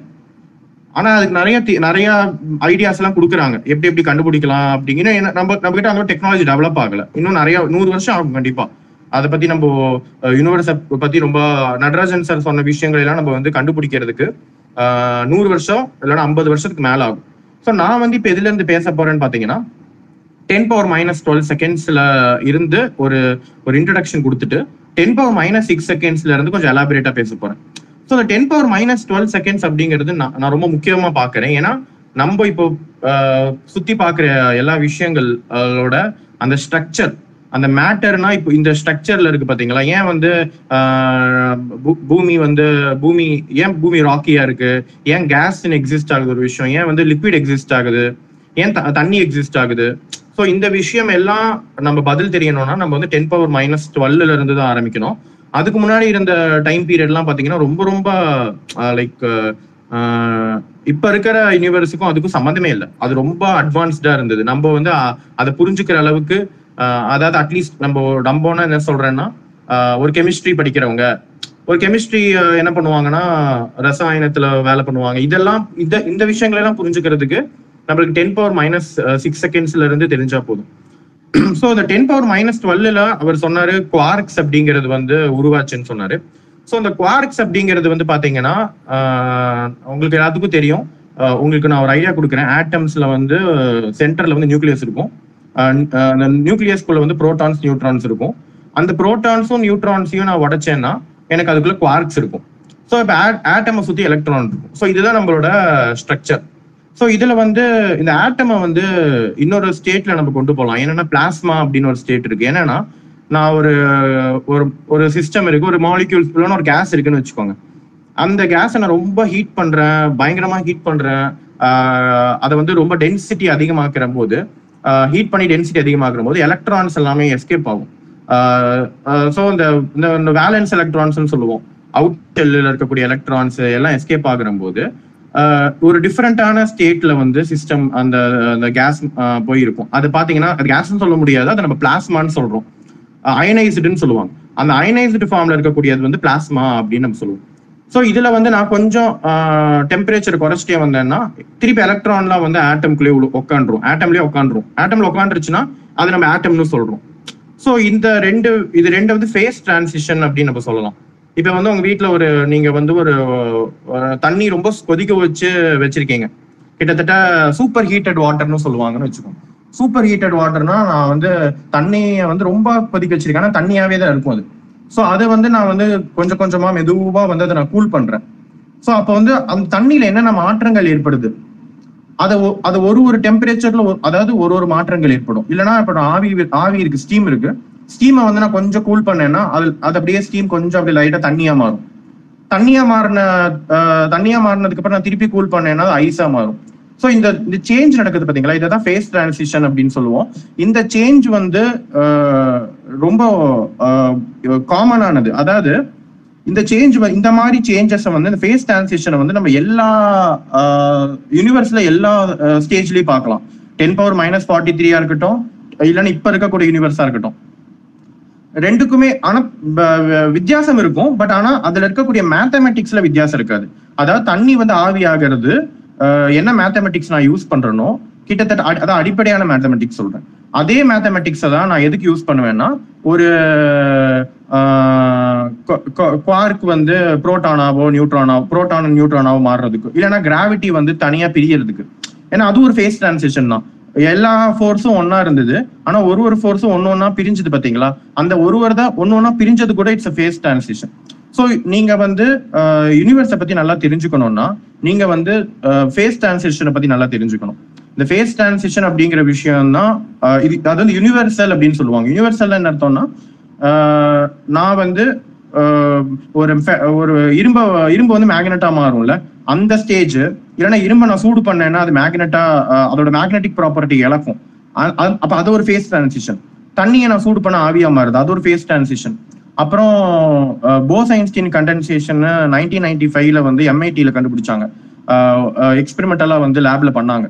அது அந்த போஸ் ஐன்ஸ்டீன் கண்டென்சேஷன் அப்படிங்கிறது ஒரு ஃபேஸ் டிரான்சிஷன் அப்புறம் சூப்பர் ஃப்ளூயிட்ஸ்னு சொல்றாங்க. அது என்னன்னு பாத்தீங்கன்னா நீங்க வந்து ஹீலியம் லிக்விட் ஹீலியம் வந்து கூல் பண்ணிட்டே இருந்தீங்கன்னா ஒரு லேம்டா டெம்பரேச்சர்னு ஒரு டெம்பரேச்சர் இருக்கு. அது around three கெல் two point seven five kelvin அந்த மாதிரி கெல்வின்ல திடீர்னு ஒரு லிக்விடா மாறும். அந்த லிக்விட் வந்து நம்ம டே டு டே லைஃப்ல பாக்குற லிக்விடோட ஒத்தே போகாது.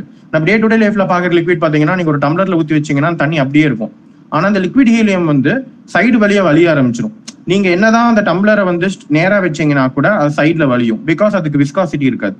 ஸோ இந்த லிக்விட் வந்து சூப்பர் லிக்விடா மாறுறது ஒரு ஃபேஸ் டிரான்சிஷன் ஸோ இந்த மாதிரி ஃபேஸ் டிரான்சிஷன்ஸ் இப்போ நடக்கிற மாதிரி யூனிவர்ஸோட ஆரம்ப காலத்துலயும் நிறைய ஃபேஸ் டிரான்சிஷன் நடந்தது. அதுதான் வந்து அந்த மாதிரி ஒரு ஃபேஸ் டிரான்சிஷன் தான் வந்து இந்த குவார்க்கெல்லாம் வந்து புரோட்டானா நியூட்ரானா மாறினது. இதுக்கு வந்து நீங்க எப்படி புரிஞ்சுக்கலாம்னா டெம்பரேச்சர் குறைய குறைய எப்படி வந்து நம்மளுக்கு ஆவி வந்து தண்ணியா மாறுதோ டெம்பரேச்சர் குறையிற போது டென் பவர் மைனஸ் கரெக்டா டென் பவர் மைனஸ் சிக்ஸ்ல ten power minus six seconds அதாவது ஒரு செகண்ட நீங்க வந்து பத்து லட்சமா பிரிச்சீங்கன்னா அந்த டைம்ல வந்து குவார்க்ஸ் எல்லாம் என்ன ஆச்சுன்னா டெம்பரேச்சர் கம்மி யூனிவர்சல் டெம்பரேச்சர் கொஞ்சம் கம்மியா இருந்தது. Around ten power fifteen kelvin to eighteen kelvin அந்த அந்த அளவுக்கு டெம்பரேச்சர் இருந்தது.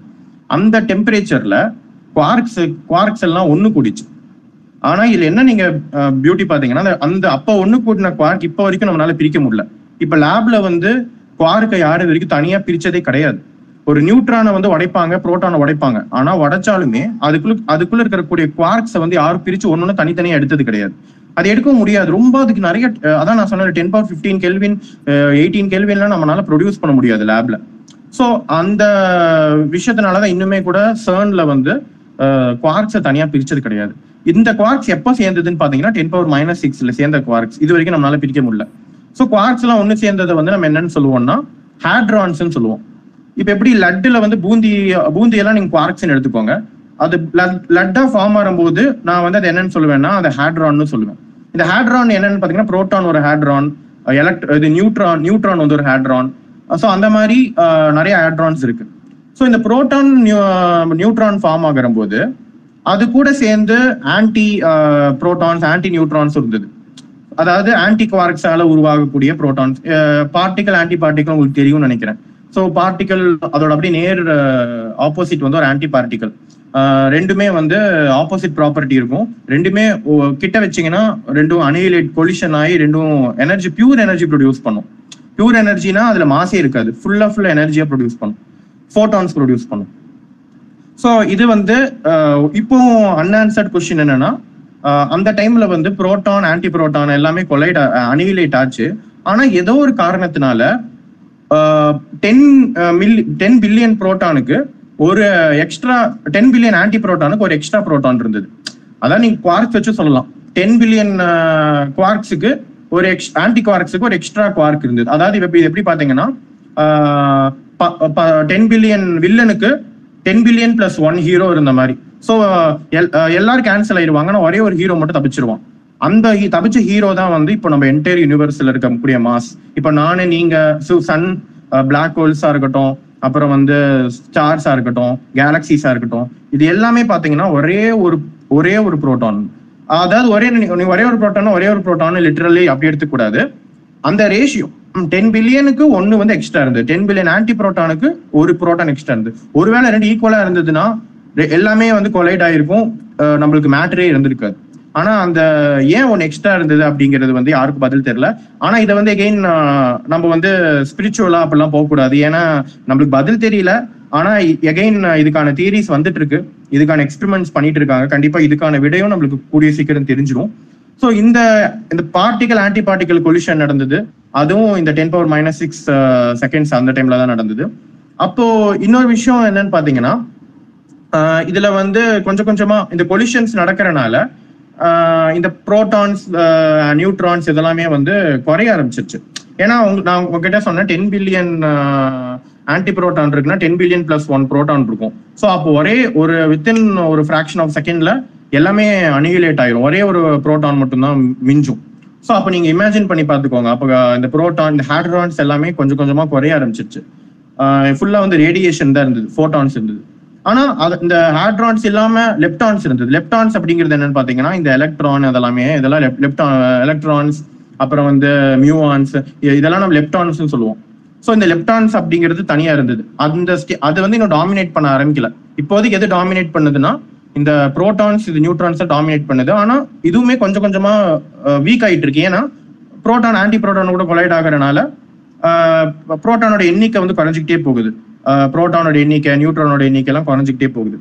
ஸோ இப்போ டென் பவர் மைனஸ் சிக்ஸுக்கு அப்புறம் நீங்க பாத்தீங்கன்னா நம்ம இந்த ஃபேஸை வந்து ஹேட்ரான் ஃபேஸ் அப்படின்றோம். ஹேட்ரான் எப்போக் இல்லைன்னா ஹேட்ரான் ஃபேஸ் அப்படின்றோம். ஸோ இதுல தான் வந்து நான் சொன்னக்கூடிய இந்த ரேடியேஷன் இதெல்லாம் நடக்கும். ஸோ இதில் இன்னொரு இன்னொரு பியூட்டிஃபுல்லான விஷயம் நான் நீங்க பா பார்க்கணும். என்னன்னா நம்ம நினைக்கிறோம் எப்படி பார்ட்டிகல்ஸ் ஃபார்ம் ஆயிருக்கும்? இந்த பார்ட்டிகல் ஃபார்ம் என்ன மாதிரி ஃபார்ம் ஆயிருக்கும்? ஏன் ஏன் இவ்வளோ பார்ட்டிகல் இருக்கு? ஆக்சுவலி மேலே பார்த்தீங்கன்னா பார்ட்டிகல் டேபிள் ஒன்று நாங்கள் ஷேர் பண்ணியிருப்போம் பீரியாடிக் டேபிள் எப்படி நம்ம கெமிஸ்ட்ரியில் பீரியாடிக் டேபிள் இருக்கோ அந்த மாதிரி ஸ்டாண்டர்ட் மாடல் ஆஃப் ஃபிசிக்ஸ் அப்படின்னு இருக்கு. பார்ட்டிகல் ஃபிசிக்ஸ் அதில் வந்து பார்ட்டிகளுக்குன்னு ஒரு டேபிள் கொடுத்துருக்காங்க. மேலே ஷேர் பண்ணியிருப்போம் பாருங்க.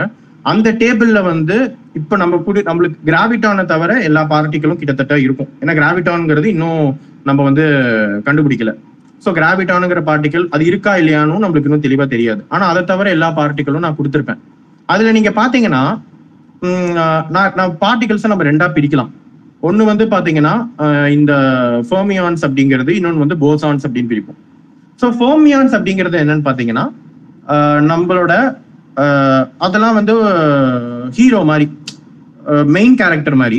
எல்லாமே மெயின் கேரக்டர் தான் நம்ம யூனிவர்ஸ் பொறுத்த வரைக்கும். பட் அது வந்து மெயின் ஹீரோ மாதிரி. இந்த போசான்ஸ் அப்படிங்கிறது டைரக்டர் மாதிரி. ஏன்னா அதுதான் டைரக்ட் பண்ணும். என்ன பண்ணணும்? இப்ப ரெ- ரெண்டு ஃபர்மியான்ஸ் வந்து இப்போ ரெண்டு எலக்ட்ரான் ரிப்பல் பண்ணுதுன்னா அதுக்கு காரணம் வந்து அதுக்கு நடுவில் ஒரு போசான் இருக்கணும். ஸோ இந்த இது வந்து ஜோடியா தான் வரும். இப்போ ஒரு எலக்ட்ரான் இருக்குன்னா ரெண்டு எலக்ட்ரான் இருக்கா? அந்த எலக்ட்ரான் வந்து இன்ட்ராக்ட் பண்ணுதுனாலே அதுக்கு நடுவில் ஒரு ஒரு போசான் கண்டிப்பா இருந்தாங்க ஸோ இப்போ இந்த இந்த போசான்ஸை கண்டுபிடிச்சோம்னா இந்த போசான்ஸுக்கு ஒரு e-, ஒரு ஃபோர்ஸ் இருக்கும். இந்த போசான்ஸ் வந்து பாத்தீங்கன்னா ஒரு ஃபோர்ஸை வந்து டைரக்ட் பண்ணும். இப்ப கிராவிட்டிக்கும் ஒரு போசான் இருக்குன்னு சொல்றாங்க. அது கிராவிட்டான்னு சொல்றாங்கன்னு கண்டுபிடிக்கல. எலக்ட்ரோ மேக்னட்டிசம் இருக்கக்கூடிய போசானை வந்து போட்டான் நம்மளுக்கு தெரியக்கூடிய லைட் இருக்கு பாத்தீங்களா? லைட் வந்து இட்ஸ் போசான் அதாவது இப்ப மேல் ஃபீமேல் நம்ம பிரிக்கிறோம்ல அந்த மாதிரி நம்ம பார்ட்டிகளை வந்து ஒரு ஜென்ரலைஸ் பண்றோம் கேட்டகரைஸ் பண்றோம். அப்போ வந்து போசான் ஃபெர்மியான்ஸும் கேட்டகரைஸ் பண்ணிருக்கோம் இல்ல போசான் கடையில வரது தான் ஃபோர்ஸுக்கு முக்கிய ஃபோர்ஸுக்கு காரணமா இருக்கு. இந்த போசான்ஸ்ல எதுவுமே இல்லைன்னா ஃபோர்ஸே இருக்காது.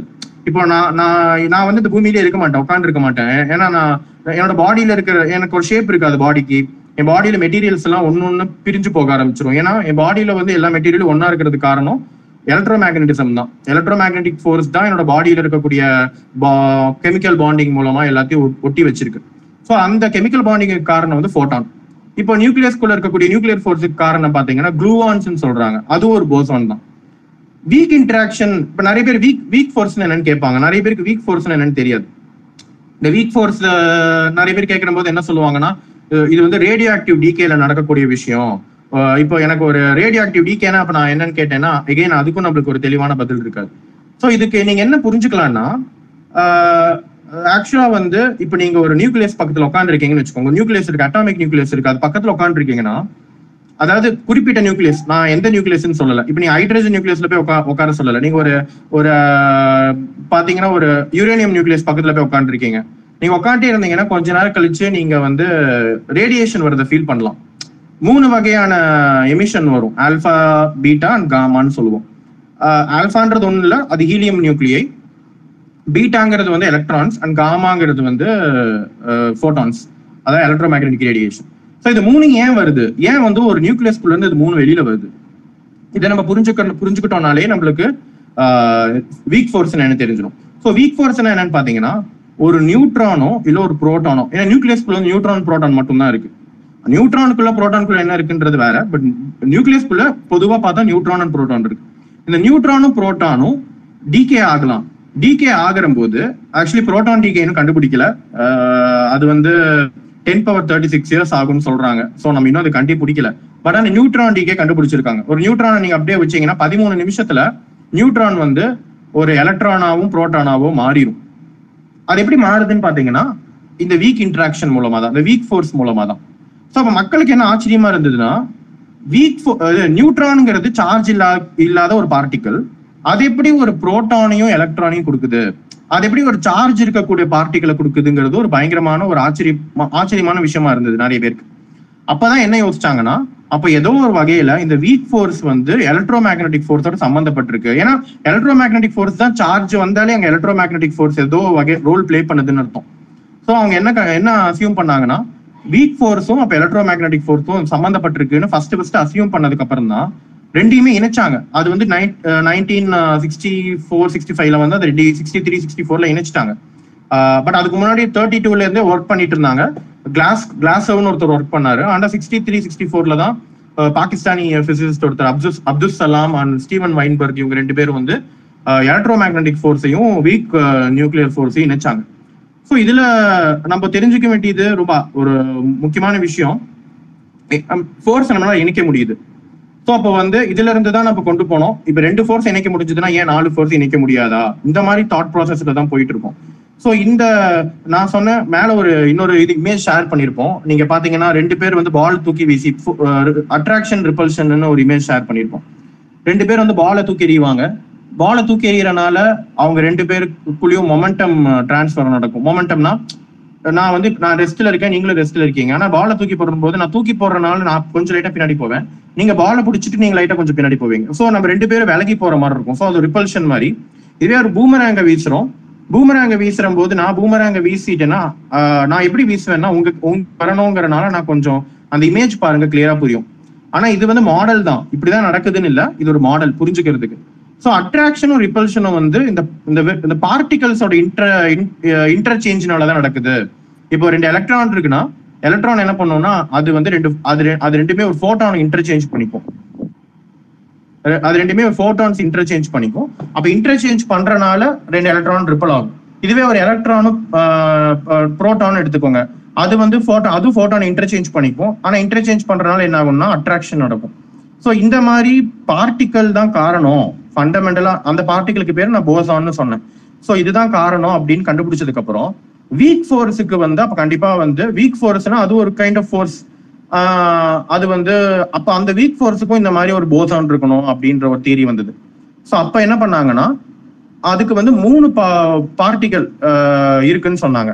W boson W plus boson W minus boson Z boson மூணு மூணு போசான்ஸ் இருக்குன்னு சொன்னாங்க. நீங்க கவனிச்சு பாத்தீங்கன்னா தெரியும். ஸ்ட்ராங் நியூக்ளியர் ஃபோர்ஸ் நட நடத்தக்கூடிய பார்ட்டிகல் குளூவான் அதுக்கு மாஸ் கிடையாது. எலக்ட்ரோ மேக்னெட்டிக் ஃபோர்ஸ் நடத்தக்கூடிய போசான் அது வந்து ஃபோட்டான் அதுக்கும் மாஸ் கிடையாது. ஆனா இந்த வீக் இன்டராக்ஷனை நடத்தக்கூடிய இந்த நாலு ஃபோர்ஸ்ல கிராவிட்டி விட்டுருங்க. கிராவிட்டி வந்து இந்த பிக்சர்லயே வராது. கிராவிட்டி வந்து முன்னாடியே பிரிஞ்சிருச்சு. டென் பவர் மைனஸ் ஃபார்ட்டி த்ரீலயே தனியா போயிருச்சு. அதனால அதை பத்தி நம்ம பேச முடியும். ஆனா இந்த வீக்கை வந்து நடத்தக்கூடிய போசான் வந்து அதுக்கு மாஸ் இருக்கும். எவ்வளவு மாஸ் இருக்கும்னு பாத்தீங்கன்னா கிட்டத்தட்ட அதோட மாஸ் வந்து எலக்ட்ரானோட எல்லாம் ஜாஸ்தியா இருக்கும் அதோட மாஸ் சோ அப்போ மாஸ் இருக்கக்கூடியது ஏன் அதுக்கு மட்டும் மாஸ் இருக்கு? ஏன் மற்ற எதுக்குமே மாஸ் கிடையாது? குளூவானுக்கு இல்ல போட்டானுக்கு இல்லை. இது ரெண்டு அப்போ அதை விளக்குறதுக்கு தான் என்ன பண்ணாங்கன்னா ஹிக்ஸ் போசான்னு ஒன்று இருக்கணும்னாங்க. அது சும்மா வந்து ஃபிட் பண்ணல. இப்போ எனக்கு வந்து பாத்தீங்கன்னா நான் one plus one is equal to த்ரீன்னு வருதுன்னா எனக்கு இன்னொரு இடத்துல இப்போ ஒன் மிஸ் ஆகுதுன்னு சொல்லி நான் ஒன் அப்படி போடுறது ஃபிட்டிங் கிடையாது. ரியலாவே வந்து அப்படி போட்டாலும் தப்பில்ல. ஏன்னா மேத்தமெட்டிக்கலா லாஜிக் பாத்தீங்கன்னா ஒன் பிளஸ் ஒன் த்ரீ கொடுக்காது. ஸோ நான் ஒரு ஒன் போடலாம் தப்பில்ல. பட் இந்த தியரட்டிக்கல் பிசிக்ஸ்ல வந்து uh, uh, பாத்தீங்கன்னா இந்த மாதிரி uh, சிமிட்ரி வந்து ப்ரிசர்வ் பண்றதுக்கு அதாவது இப்போ ஒன் பிளஸ் ஒன் த்ரீ வரக்கூடாதுல்ல. அப்ப நான் நடுவில் ஒன்று போட்டாதான் அது கன் அது கன்சர்வ் ஆகும். ஸோ இந்த மாதிரி கன்சர்வேஷனுக்காக நம்ம நிறைய விஷயம் பண்ணுவோம். ஸோ அப்படி பண்றம்போது இக்ஸ்போசான் இக்ஸ்பீல்டு அப்படின்னு ஒன்று நம்ம இன்ட்ரடியூஸ் பண்ண வேண்டிய சூழல் இருந்தது. ஸோ அப்போ அந்த இக்ஸ்போசான் இன்ட்ரடியூஸ் பண்ணும்போது அவங்க என்ன சொன்னாங்கன்னா இந்த gluon photon W plus W minus boson Z boson இதெல்லாம் தாண்டி இன்னொரு போசான் இருக்கு. அது பேர் இக்ஸ் போசான் அந்த போசான் என்ன பண்ணும்னா இந்த இந்த இந்த போசான்ஸ் எல்லாத்துக்கும் இன்டராக்ட் பண்ணும்.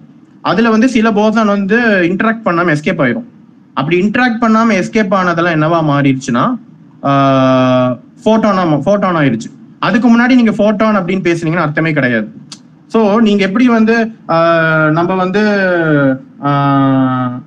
இப்போ இந்த கரண்ட் கம்ப்யூட்டர் வரும்போது கம்ப்யூட்டர் இன்ஜினியர்ஸ் எல்லாம் பேசுறோம். ஆனா கம்ப்யூட்டர்ஸ் கண்டுபிடிக்கிறதுக்கு முன்னாடி கம்ப்யூட்டர் இன்ஜினியர்னு பேசணும்னா அதுக்கு அர்த்தமே இல்லை. அந்த மாதிரி இந்த விஷயம் இந்த எலக்ட்ரோ மேக்னட்டிசமும் வீக் ஃபோர்ஸும் பிரியறதுக்கு முன்னாடி ஃபோட்டான்னு பேசினா அதுக்கு மீனிங் கிடையாது.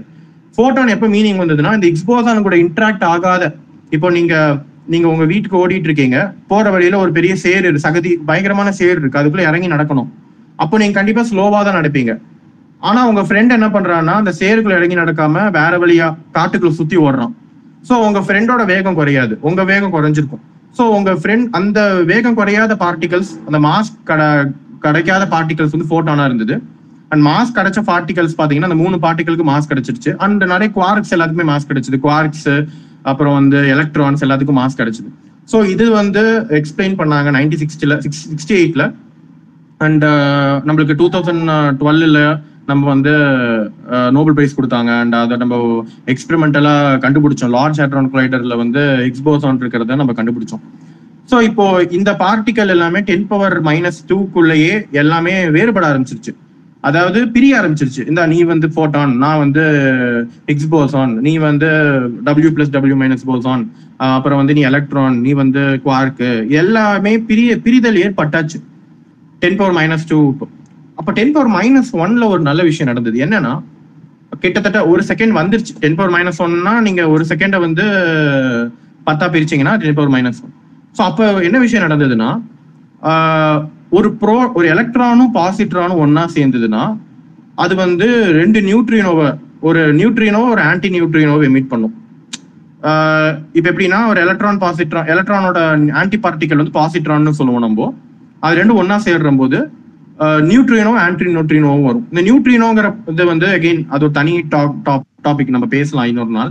ஸோ இந்த நியூட்ரினோ வந்து முதல் முதல் இப்போ எப்படின்னா நீங்க வந்து ஒரு தண்ணி காய வச்சிட்டு இருக்கீங்க. தண்ணி காய வைக்கிற போது கம்ப்ளீட்டா ஒரு க்ளோஸ்டு வெசல்ல க்ளோஸ்டு கண்டெய்னர்ல தண்ணியை சூடு பண்றீங்க. அப்போ நீங்க சூடு பண்ற தண்ணி வந்து தண்ணியை பார்ட்டிக்கல் வாட்டர் மாலிகுல் வெளியில எஸ்கேப் ஆகாதுன்னு வச்சுக்கோங்க. அப்ப வாட்டர் மாலிகுல் உள்ளேயே இருக்கும். அந்த பாத்திரத்துக்குள்ளேயே இருக்கும். நீங்க எவ்வளவு சூடு பண்ணீங்கனாலும் அது மேல போய் அடிச்சு திருப்பி தண்ணி தண்ணிக்குள்ளேயே போயிட்டு இதே மாதிரி நடந்துட்டே இருக்கும். அண்ட் அஃப்கோர்ஸ் ரொம்ப ஹீட் பண்ணீங்கன்னா வெடிச்சிடும் பட் ஆனா நம்ம வெடிக்கிறத பத்தி பே- பார்க்க வேணாம். பட் இப்போதைக்கு இந்த மாதிரி நடக்குதுன்னு வச்சுக்கோங்க வச்சுக்கோங்க. இப்ப சடனா என்ன பண்றீங்கன்னா மேல ஒரு ஓட்டை போடுறீங்க. அந்த வெசல்ல ஒரு ஓட்டை போட்டீங்கன்னா டக்குன்னு ஆவி வெளியில அடிக்கும்.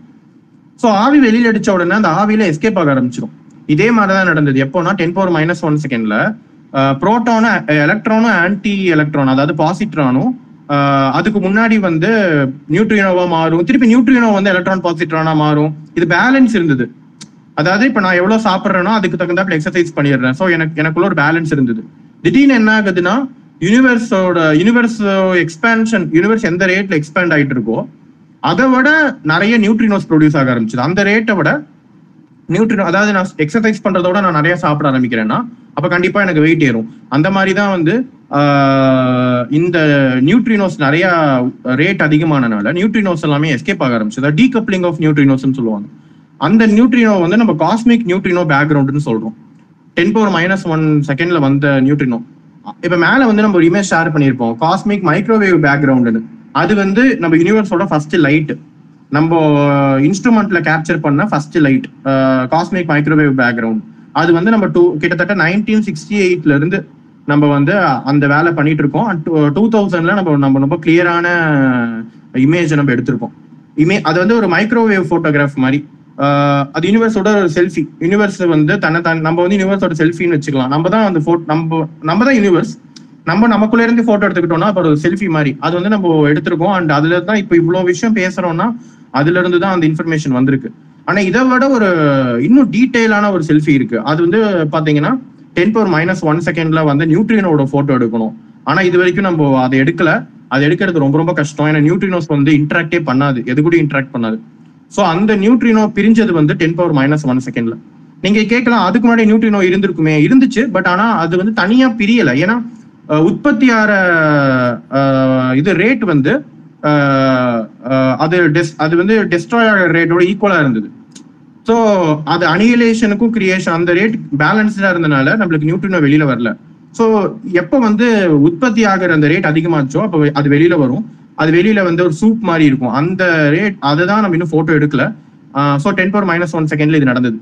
ஸோ இதுக்கப்புறம் நெக்ஸ்ட் என்ன ஆச்சுன்னா நம்ம எலக்ட்ரான் நான் சொன்ன எலக்ட்ரான் பாசிட்ரான் வந்து கொலிஷன் ஆனியலேட் ஆச்சு. அதனால தான் நியூட்ரினோ வந்ததுன்னு. இதுக்கப்புறம் வந்து மியூவான்ஸ்லாம் வந்து ஆன்டி மியூவான் மியூவான் இதோட அனிகுலேஷன் நடந்தது. ஸோ அது வந்து இன்னொரு நியூட்ரினோ கொடுத்தது. அது வந்து எல்லாமே ஆக்சுவலி ஒரே டைம்ல தான் நடந்தது. கிட்ட- கிட்டத்தட்ட டென் பவர் மைனஸ் ஒன் செகண்ட்ல தான் நான் பேசிட்டு இருக்கேன். ஸோ அது வந்து மியூவான் நியூட்ரினோன்னு சொல்றாங்க. அண்ட் டவு நியூட்ரினோன் இன்னொரு நியூட்ரினோ ஸோ நியூட்ரினோ மொத்தமாக மூணு வகையா இருக்கு. ஸோ இந்த மூணு நியூட்ரினோஸும் அந்த டைம்ல தான் வந்து தனியா பிரிஞ்ச டைம் அப்புறம் நம்ம இந்த ஃபேஸை வந்து நம்ம என்னன்னு சொல்றோம்னா கிட்டத்தட்ட இதை லெப்டான் எரான்றோம் பட் இப்போ நீங்க கவனிச்சீங்கன்னா தெரியும் நான் நிறைய ரேடியேஷன் பத்தி பேசிட்டு வரேன். முன்னாடி வந்து எப்படி குவார்க்கும் antiproton antiproton collision ஆச்சு. அது வந்து ரேடியேஷன் கொடுத்தது ஃபோட்டான்ஸ் கொடுத்தது. இப்போ நியூட்ரினோஸ் கொடுத்துருக்கு. ஸோ அப்போ கிட்டத்தட்ட யூனிவர்ஸ்ல இந்த ஸ்டேட் வந்து ரேடியேஷன் எரான்னு சொல்றோம். ஏன்னா ரேடியேஷன் தான் அதிகமா இருந்தது. மேட்டரோட ரேடியேஷன் அதிகமா இருந்த டைம் இது. ஸோ இப்போ நீங்க ஒன்று தெரிஞ்சுக்கணும். யூனிவர்ஸை வந்து யூனிவர்ஸோட பிஹேவியர் வந்து அதுல என் எது ஜாஸ்தி இருக்கு? அதை வச்சுதான் யூனிவர்ஸோட பிஹேவியர் இருக்கும். இப்போ வந்து யூனிவர்ஸ்ல மேட்டர் அதிகமா இருந்ததுன்னா அப்போ ஒரு மாதிரி பிஹேவியர் இருக்கும். யூனிவர்ஸ்ல வந்து ரேடியேஷன் அதிகமா இருந்தா அப்ப வேற மாதிரி பிஹேவியர் இருக்கும். ஸோ இது எப்படி நம்ம புரிஞ்சுக்கிறதுன்னு பாத்தீங்கன்னா இப்போ அதுக்கு ஒரு டேர்ம் சொல்லுவாங்க. இட்ஸ் கால் ஸ்கேல் ஃபேக்டர் அப்படின்னு ஒரு விஷயம் சொல்லுவோம். ஸ்கேல் ஃபேக்டர்னா என்னன்றது ரொம்ப சிம்பிளா நான் சொல்றேன். இப்போ வந்து நீங்க உங்க வீட்டுக்கும் ஜஸ்ட் ஒரு இமேஜினேஷன் தான் இது. பட் இதை நான் அப்படியே லிட்டரலா எடுத்துக்கூடாது இப்போ நீங்க பாத்தீங்கன்னா உங்க உங்க வீட்டுக்கும் நீங்க உங்க வீட்டுக்கு பக்கத்துல ஒரு கடை இருக்குன்னு வச்சுக்கோங்க. இந்த வீட்டுக்கும் கடைக்கு இருக்கிற டிஸ்டன்ஸ் வந்து நீங்க வந்து உங்களுக்கு உறுதியா தெரியும் அது மாறவே மாறாது. நீங்க வந்து நாளைக்கு யாராவது உங்ககிட்ட வந்து உங்க வீட்டு பக்கத்துல இருக்கிற கடை வந்து எவ்வளவு தூரம்னு கேட்டாங்கன்னா நீங்க ஒரு கிலோமீட்டர்னு சொன்னீங்கன்னா பத்து வருஷம் கழிச்சு நீங்க அது ஒரு கிலோமீட்டர் தான் சொல்லுவீங்க. ப்ரொவைடட் அந்த ரோடுல எதுவும் நடுவில் எதுவும் பில்டிங் வரக்கூடாது. ஸோ ஒரு ஸ்ட்ரைட்டான ரோடு இருந்ததுன்னா அந்த ரோட்ல எந்த ஒரு டிஸ்டர்பன்ஸும் வரலன்னா அந்த கிலோமீட்டர் வந்து மாறவே மாறாது. இப்போ இப்ப சென்னை டு கோயம்புத்தூர் டிஸ்டன்ஸ் வந்து மாறவே மாறல. நம்ம ஒன்றும் இப்ப பெருசா யாருமே ஜியாலஜிஸ்ட் எல்லாம் வந்து இனிமேல் வந்து நீங்க வந்து சென்னை கோயம்புத்தூருக்கு வந்து நிறைய டிஸ்டன்ஸ் அதிகமாயிருச்சு. ஸோ ட்ரெயின் ரேட் இன்க்ரீஸ் பண்ணுங்க. அப்பெல்லாம் யாரும் சொன்னா நம்ம நம்ம நம்ப மாட்டோம். ஏன்னா இது வந்து இந்த மாதிரி ஆக்டிவிட்டி பூமியில நடக்காது. ஆனா ரியாலிட்டியில ஸ்பேஸ் வந்து மாறிட்டே தான் இருக்கு. இப்போ இப்ப ஸ்பேஸ்ல வந்து நான் வந்து ரெண்டு பாயிண்ட் ஏபின்னு ரெண்டு பாயிண்ட் எடுத்துக்கிறேன். அந்த ரெண்டு பாயிண்ட் வந்து ஒரே டிஸ்டன்ஸ் தான். அப்படின்னு நான் சொன்னேன்னா அது ட்ரூ கிடையாது. அது வந்து காலப்போக்கில் மாறும். ஆனா இப்போ ஆனா காலம்னா அது பெரிய கால வித்தியாசத்துல. ஓ, இப்போ ரெண்டு ரெண்டு வருஷத்துக்கு ஒரு தடவை அந்த மாதிரி மாற்றம் இல்லை. ரொம்ப பெரிய கால வித்தியாசம் வேணும். ஆனா யூனிவர்ஸோட ஸ்டார்டிங் டைம்ல வினா செகண்ட்ஸ் டிஃபரன்ஸ்லயே வந்து அது மாறிச்சு.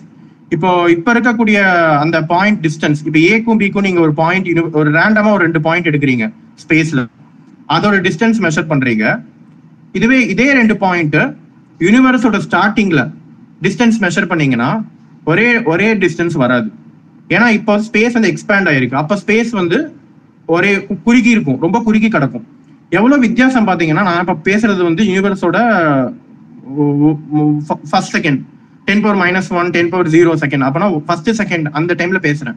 அப்போ யூனிவர்ஸ் வந்து இப்போ இருக்கிறத விட டென் பவர் இப்போ இருக்க இப்போ நான் ஏ டு பி மெஷர் பண்றேன்னு எனக்கு ஒரு மீட்டர் வருதுன்னு வச்சுக்கோங்க. அப்போ வந்து யூனிவர்ஸோட ஃபர்ஸ்ட் செகண்ட்ல வந்து அது வந்து ten power minus fifteen metres தான் வந்திருக்கும். ஏன்னா யூனிவர்ஸ் வந்து யூனிவர்ஸ் சின்னதா இருந்தது அப்படின்றது தான் மெயின் காரணம். நீங்க வந்து இது இந்த இந்த யூனிவர்ஸ்க்கு வெளியில என்ன இருந்ததுன்னு பேச கேட்க கூடாது ஏன்னா அது அது ஒரு மீனிங்லெஸ்ஸான கொஸ்டின் இருந்த யூனிவர்ஸ் சின்னதா இருந்தது. அதுக்கு வெளியில என்ன இருக்கு? அது எதுல எக்ஸ்பேண்ட் ஆச்சு? இதெல்லாமே வந்து மீனிங்லெஸ் கொஸ்டின் ஏன்னா யூனிவர்ஸ்க்கு வெளியில ஒன்றும் கிடையாது. யூனிவர்ஸ் தான் எல்லாமே. ஸோ இந்த யூனிவர்ஸ்க்குள்ள இருக்கக்கூடிய டிஸ்டன்சஸ் வந்து காலப்போக்கில் மாறிட்டே இருக்கு. ஸோ இது ten power minus fifteen seconds இருந்து uh, மீட்டர் இருந்ததுன்னு சொன்னேன்ல. ஸோ இப்போ வந்து இது uh, இது வந்து uh, கண்டிப்பா யூனிவர்ஸ் எக்ஸ்பேண்ட் ஆகிற போது இந்த ten power minus fifteen metre வந்து ten power minus fourteen metre ten power minus ten மீட்டர்னு பெருசாயிட்டே இருக்கும். இது பெருசாக பெருசாக ரேடியேஷனோட டென்சிட்டி குறைஞ்சது. அதாவது ரேடியேஷன் உங்களுக்கு என்னன்னு தெரியும்? அதோட அடர்த்தி குறைஞ்சது. இப்போ இது எப்படி சொல்றதுன்னா இப்போ நீங்க ஒரு பலூனுக்குள்ள வந்து காத்து ரொப்பி வச்சிருக்கேன். ரேடியேஷன் ரொப்பி வச்சிருக்கேன். காத்து இல்ல காத்து ஆக்சுவலி மேட்டர் ரேடியேஷன் ரொப்பி வச்சிருக்கீங்க ரேடியேஷன்னா நீங்க எப்படி இமேஜின் பண்ணிக்கலாம்னா ஒரு- லைட் ஒரு ஃபுல் அண்ட் ஃபுல் லைட் மட்டும் இருக்கு. அந்த லைட்டை வந்து நீங்க பலூன்குள்ள ரொப்பி வச்சிருக்கீங்க. அந்த பலூனை நீங்க எக்ஸ்பேண்ட் பண்ணீங்கன்னா எக்ஸ்பேண்ட் பண்ற போது அந்த ரேடியேஷன் அடர்த்தி குறையும். ஸோ இப்போ நான் அதுவே மேட்டரை ரொப்பி வச்சிருக்கேன். மேட்டர்னா நான் இப்போ காத்து ரொப்பி வச்சிருக்கேன். ஸோ நீங்க முன்னாடி காத்து ரொப்பி வச்சுதான் எடுக்கக்கூடாது. ரேடியேஷன் வேற காத்து வேற. ஸோ இப்போ நான் காத்து ஒப்பி வச்சிருக்கேன் இப்போ நான் வந்து பலூனோட வால்யூம் சேஞ்ச் பண்ணாதான் எனக்கு வந்து காத்தோட அடர்த்தி குறையுதா இன்க்ரீஸ் ஆகுதான்னு சொல்ல முடியும். ஆனா ரேடியேஷனுக்கு வந்து வால்யூம் இல்லை. இப்போ வால்யூம்னா உங்களுக்கு தெரியும். நீளம் லென்த் பிரெத்து அண்ட் ஹைட் இந்த மூணு விஷயமும் சேர்ந்துருக்கும். இல்லைன்னா நம்ம இப்போ வால்யூம் ஆஃப் ஸ்பியர் நம்ம கால்குலேட் பண்ற போது அது வந்து ப்ரப்போர்ஷனல் டு ஆர் கியூப்னு சொல்லுவோம். அதாவது ஸ்பியரோட ரேடியஸ் வந்து அதை வந்து கியூப் பண்ணோம்னா அதான் வால்யூம் கொடுக்கும். ஸோ நான் இப்போ ஒரு பால் இருக்கு அந்த பாலுக்கு ஒரு வால்யூம் இருக்கு. அந்த வால்யூம் இன்க்ரீஸ் ஆகுதா? இன்க்ரீஸ் ஆச்சுன்னா ரேடியஸ் எவ்வளவு இன்க்ரீஸ் ஆகுதுன்னு எனக்கு தெரிஞ்சதுன்னா வால்யூம் எவ்வளவு இன்க்ரீஸ் ஆகுதுன்னு என்னால் சொல்ல முடியும். ஆனா இப்ப இதுவே நான் ஒரு பால்குள்ள வந்து லைட் ரொப்பி வச்சிருக்கேன். ரேடியேஷன் ரொப்பி வச்சிருக்கேன். இப்போ அந்த பால் வந்து ரேடியஸை வச்சு என்னால் சொல்ல முடியாது. ஏன்னா ரேடியஸ் வந்து கியூப் போட்டேன்னா எனக்கு வால்யூம் கிடைக்காது. ரேடியஸ் பவர் ஃபோர் போட்டால் தான் வால்யூம் கிடைக்கும். இது கொஞ்சம் உங்களுக்கு புரிஞ்சுக்கிறது கஷ்டமா இருக்கும். ஏன்னா ஏன்னா இந்த ஸ்கேல் ஃபேக்டர் அப்படிங்கிற விஷயம் இதெல்லாமே கொஞ்சம் நான் இன்ட்யூட்டிவ் அதாவது நம்மளோட ஏன்னா நம்ம பார்த்த வரைக்கும் வால்யூம்னா ஆர் கியூப் அப்படின்னு தான் நம்ம எடுத்துப்போம். ஒரு ஸ்பேரோட வால்யூம்னா ஏன் நம்ம ஆர் கியூப்னு எடுத்துக்கிறோம்னா ஏன்னா நம்ம வந்து மேட்டர் வச்சு தான் நம்ம வால்யூம் எல்லாம் படிக்கிறோம். யா- இப்போ யாருமே இப்போ ஜாமெட்ரி எல்லாம் வந்து ட்ரையாங்கிள் எல்லாம் படிச்சிருக்கோம் ட்ரையாங்கிள் படிச்சிருக்கோம் ரெக்டாங்கிள் படிச்சிருக்கோம். எல்லாமே மேட்டர் வச்சு தான் நம்மளுக்கு தெரிஞ்ச மேட்டர் நம்மளுக்கு தெரிஞ்ச மேட்டர்னா என்ன? ஸ்கேலு உட்டன் ஸ்கேலு அப்புறம் வந்து ஒரு டேப்பு இதெல்லாம் தான் நம்ம இதை வச்சு தான் அளக்குறோம். ஸோ இந்த இந்த அளவெல்லாம் பார்த்தீங்கன்னா நம்மளுக்கு தெரிஞ்ச மேட்டர் ஆனா ரேடியேஷன் ஒரு ஒரு ரெக்டாங்கிள் ரேடியேஷன் மூலமா ஃபார்ம் ஆகக்கூடிய ரெக்டாங்கிளோட ஏரியா வந்து ஒரு மேட்டர்னால ஃபார்ம் ஆகக்கூடிய ரெக்டாங்கிளோட ஏரியாவுக்கு ஒத்து போகாது. இது இது ஆக்சுவலி வந்து இது புரிஞ்சுக்கிறது கஷ்டமா இருக்கும். பட் இப்படிதான் இருந்தது யூனிவர்ஸ் ஸோ அதனால அடர்த்தி வந்து குறை அடர்த்தி எதுக்கு ஜாஸ்தி இருக்கோ அதை டாமினேட் பண்ணும். யூனிவர்ஸை இப்போ வந்து நம்மளுக்கு வந்து மேட்டர் தான் டாமினேட் பண்ணுதுன்னு சொல்றாங்க. ஸோ இன்னும் சிம்பிளா சொல்லணும்னா இப்போ வந்து நீங்க இப்போ நீங்க ஒரு இடத்துக்கு போறீங்க. அங்க வந்து எந்த மக்கள் ஜாஸ்தி இருக்காங்களோ எந்த இப்போ நீங்க நார்த் இந்தியா போறீங்கன்னா அங்க எந்த மக்கள் ஜாஸ்தி இருக்காங்களோ அவங்க தான் அந்த இடத்த டாமினேட் பண்ணுவாங்க. ஸோ நீங்க ஒரு ஒரு இடத்துல அந்த மக்கள் யார் டென்சிட்டி ஜாஸ்தி இருக்கோ அவங்க தான் டாமினேட் பண்ணுவாங்க ஸோ யூனிவர்ஸோட அந்த ஃபர்ஸ்ட் செகண்ட்ல வந்து ரேடியேஷன் ஜாஸ்தி இருந்தது. ஸோ ரேடியேஷன் டாமினேட் பண்ணிச்சு. ஆனா நான் சொன்ன இந்த வால்யூம் இந்த கணக்குப்படி ரேடியேஷனோட அடர்த்தி சீக்கிரமா குறைஞ்சிச்சு ஏன்னா R ten R power minus four நீங்க வந்து ஒரு மீட்டர் வால்யூம் ஒரு மீட்டர் சைஸ் இன்க்ரீஸ் ஆச்சுன்னா அது one one one by okay one மீட்டர்னு சொல்ல டூ மீட்டர்ஸ் இன்க்ரீஸ் ஆச்சுன்னு வச்சுக்கோங்க. டூ மீட்டர்ஸ் இன்க்ரீஸ் ஆச்சுன்னா சைஸ் வந்து டூ மீட்டர்ஸ் இன்க்ரீஸ் ஆச்சுன்னா அது வந்து ஒன் பை சிக்ஸ்டீன் டைம்ஸ் அதோட டென்சிட்டி uh, குறையும். எதோட டென்சிட்டின்னு பார்த்தீங்கன்னா ரேடியேஷனோட டென்சிட்டி ஆனா uh, மேட்டரோட டென்சிட்டி வந்து ஒன் பை எயிட் டைம்ஸ் தான் குறையும். ஸோ நான் திருப்பி ரிப்பீட் பண்றேன். இப்போ uh, யூனிவர்ஸ் வந்து ஒரு மீட்டர் பெருசாச்சுன்னா ஒரு மீட்டர் எக்ஸ்பேண்ட் ஆச்சுன்னா ரேடியேஷனோட டென்சிட்டி வந்து ஒன் பை சிக்ஸ்டீன் டைம்ஸ் அதான் ஒன் பை சிக்ஸ்டீன் டைம்ஸ் குறையுது. ஆனால் ஆனா அதான் பதினாறு பதினாறு பதினாறு மடங்கு குறையுது ரேடியேஷனோட டென்சிட்டி ஆனா மேட்டரோட டென்சிட்டி வந்து எட்டு மடங்கு தான் குறையும். ஸோ அதனால காலப்போக்கில் மேட்டர் அதிகமாச்சு ரேடியேஷன் கம்மியாச்சு. ஸோ ரேடியேஷன் அடர்த்தி கம்மி அடர்த்தி பேசுறோம். ரேடியேஷன் அடர்த்தி கம்மியாச்சு மேட்டரோட அடர்த்தி ஜாஸ்தியாச்சு. அப்போ மேட்டர் டாமினேட்டட் யூனிவர்ஸ் வந்தது. ஸோ அந்த மேட்டர் டாமினேட்டட் யூனிவர்ஸ் வரதுக்கு வந்து கிட்டத்தட்ட நாற்பத்தேழாயிரம் வருஷம் ஆச்சாமா. யூனிவர்ஸ் தொடங்கி நாற்பத்தேழாயிரம் வருஷம் ஆச்சு. நம்ம அவ்வளோ தூரம் போக மாட்டோம் இப்போ. ஸோ அந்த நாற்பத்தேழாயிரம் வருஷம் வரைக்கும் ரேடியேஷன் தான் வந்து யூனிவர்ஸில் ஜா அடர்த்தி ஜாஸ்தியாக இருந்தது மேட்டரோட ஸோ ஃபோட்டான்ஸ் அதெல்லாம் தான் அடர்த்தி ஜாஸ்தியாக இருந்திருக்கும். ஸோ இந்த ரெண்டாவது செகண்ட்ல அதாவது ரெண்டாவது செகண்ட்ல இருந்து மூணாவது நிமிஷம் வரைக்கும் என்ன நடந்ததுன்னா முக்கால்வாசி ஒரே விஷயம் தான் நடந்தது. என்னன்னா இந்த புரோட்டான் நியூட்ரான் இதெல்லாமே வந்து ஒன்னா சேர்ந்து நியூக்ளியஸ் ஃபார்ம் ஆகக்கூடிய இது ப்ராசஸ் தான் நடந்தது. ஏன்னா டெம்பரேச்சர் அப்போ ரொம்ப குறைஞ்சிருச்சு. கிட்டத்தட்ட ரொம்ப ஆனாலுமே அது ஜாஸ்தி தான் அது எவ்வளோன்னு பார்த்தீங்கன்னா ten power eight kelvin ten power seven kelvin நீங்க ஒரு ஆச்சரியமான விஷயம் பாத்தீங்கன்னா இந்த டெம்பரேச்சர் வந்து நம்ம சன்னோட கோர் டெம்பரேச்சர் இப்போ. டென் பவர் சிக்ஸ் கெல்வின் நம்ம டென் பவர் சிக்ஸ் கெல்வின் அதான் ஒன் மில்லியன் கெல்வின்ங்கிறது நம்ம சன்னோட uh, கரு நடுவில் இருக்கக்கூடிய அந்த கோர் டெம்பரேச்சர்னு சொல்லுவோம். அது ten power six kelvin so அப்போ யூனிவர்ஸ் வந்து அந்த டைம் ஆகிற போது தான் யூனிவர்ஸில் uh, வந்து கருகள் uh, நியூக்ளியஸ் உருவாக ஆரம்பிச்சது. ஸோ நம்ம வந்து நிறைய கனெக்ஷன்ஸ் பார்க்கலாம். இப்போ சன்னோட சென்டரை பத்தி நீங்க படிச்சீங்கன்னா யூனிவர்ஸோட யூனிவர்ஸ் ரெண்டாவது செகண்ட்ல மூணாவது செகண்ட் எப்படி பிஹேவ் பண்ணிச்சு நம்மளால சொல்ல முடியும். ஸோ மூணாவது செகண்ட் நாலாவது செகண்ட் இல்லை மூணாவது நிமிஷம் வரைக்கும் ஹைட்ரஜன் தான் மேலே ஒரு இமேஜ் ஷேர் பண்ணியிருப்பேன் பிக் பேங் நியூக்ளியோ சிந்தசிஸ் அப்படின்னு ஒன்று ஷேர் பண்ணியிருப்பேன் அதில் பார்த்தீங்கன்னா அந்த பிக் பேங் நியூக்ளியோ சிந்தசிஸ்ல பார்த்தீங்கன்னா உங்களுக்கு தெரியும். எப்படி ஒரு நியூட்ரானும் புரோட்டானும் வெறும் ஒரு புரோட்டான் எப்படி வந்து ஒரு ஹீ புரோட்டானுங்கிறது ஒரு ஹைட்ரஜன் ஆட்டம் நியூக்ளியஸ் அப்புறம் புரோட்டான் நியூட்ரானும் சேர்ந்து டியூட்ரியம் ஃபார்ம் ஆச்சு அப்புறம் ட்ரிட்டியம் ஃபார்ம் ஆச்சு அப்புறம் ஹீ ஹீலியம் நியூக்ளியஸ் ஃபார்ம் ஆச்சு. ஆனால் இது எல்லாமே நியூக்ளியஸ் தான். ஆட்டம் இன்னும் ஃபார்ம் ஆகல. ஆட்டமுக்கு எலக்ட்ரான் வேணும். எலக்ட்ரான் வந்து ஆட்டம் கிட்டே வராது இப்போ. ஏன்னா டெம்பரேச்சர் இந்த temperature ten power six ten power செவன்ல எல்லாம் எலக்ட்ரான் கையில பிடிக்க முடியாது. எலக்ட்ரான் பயங்கர வேகமா டிராவல் பண்ணிட்டு இருக்கும். அது கொஞ்சம் ஸ்லோவானாதான் அது ஆட்டம்ல வந்து மாட்டும். ஸோ அது வந்து எப்போ நடக்கும்னா three lakh sixty thousand years universe form ஆகி three lakh sixty thousand years ஆனதுக்கு அப்புறம் தான் அது நடக்கும். ஸோ அது வரைக்கும் எலக்ட்ரான்ஸ் வந்து ஆட்டம்ல வந்து உட்காராது. அது அது பாட்டுக்கு இஷ்டத்துக்கு சுத்திட்டு இருக்கும். ஸோ நியூக்ளியஸ் வந்து இந்த ஹீலியம் நியூக்ளியஸ் லித்தியம் பெர்லியம் வரைக்கும் ஃபார்ம் ஆயிருக்கு. நீங்க பாத்தீங்கன்னா பெர்லியம் இதெல்லாமே ஃபார்ம் ஆயிருக்கும். இதுதான் வந்து பிக் பேங் நியூக்ளியோ சிந்தசிஸ்ன்னு சொல்றாங்க.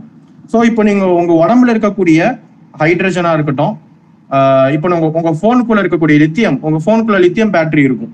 ஸோ அந்த லித்தியமா இருக்கட்டும் அப்புறம் ஹீலியமா இருக்கட்டும் ஹீலியம் நம்ம நம்ம உடம்புல ஹீலியம் கொஞ்சம் ட்ரேசஸ் ஆஃப் ஹீலியம் இருக்கு. ஸோ ஹீலியமா இருக்கட்டும் பெர்லியமா இருக்கட்டும் இது எல்லாமே வந்து பாத்தீங்கன்னா யூனிவர்ஸ் அந்த ஸ்டார்டிங் டைம் மூணாவது செகண்ட்ல மூணாவது நிமிஷம் வரைக்கும் உருவானது தான் இது இந்த வி- இந்த நியூக்ளியஸ் தான் உங்க உடம்புல இன்னும் இருக்கு. சொல்ல போனா மேபி இப்போ உங்களை நிறைய பேர் நான் நான் எனக்கு தெரியவே தெரியாது. உங்களை நான் பார்த்திருக்க கூட மாட்டேன். ஆனா உங்க உடம்புல இருக்கக்கூடிய ஒரு ஹைட்ரஜன் நியூக்ளியஸும் என் உடம்புல இருக்கிற ஹைட்ரஜன் நியூக்ளியஸ் மேபி ஸ்டார்டிங்ல ஒன்னா இருந்திருக்கலாம். ரொம்ப நாள் ஒன்னா ரொம்ப நேர நேரங்கள் அதாவது அந்த டைம்ல ஒன்னா இருந்திருக்கலாம். இன்ட்ராக்ட் பண்ணியிருக்கலாம் ஆஹ் ரெண்டுமே வந்து கொலிஷன் ஏற்பட்டிருக்கலாம். ஸோ இந்த மாதிரி விஷயங்கள் வந்து அப்போ நடந்திருக்கு. ஸோ மூணாவது நிமிஷம் நடக்கிற போது இந்த பிரைமாடியல் நியூக்ளியோ சிந்தசிஸ் அப்படின்னு சொல்லுவாங்க. அது வந்து கிட்டத்தட்ட ரொம்ப ஒரு முக்கியமான ரியாக்ஷனா மாறிடுச்சு. ஏன்னா எல்லா இடத்துலயும் இந்த ஹைட்ரஜன் ஹீலியம் இதெல்லாம் ப்ரொடியூஸ் ஆக ஆரம்பிச்சிருச்சு. ஆட்டம்ஸ் இல்லை நியூக்ளியஸ் ப்ரொடியூஸ் ஆக ஆரம்பிச்சிருச்சு.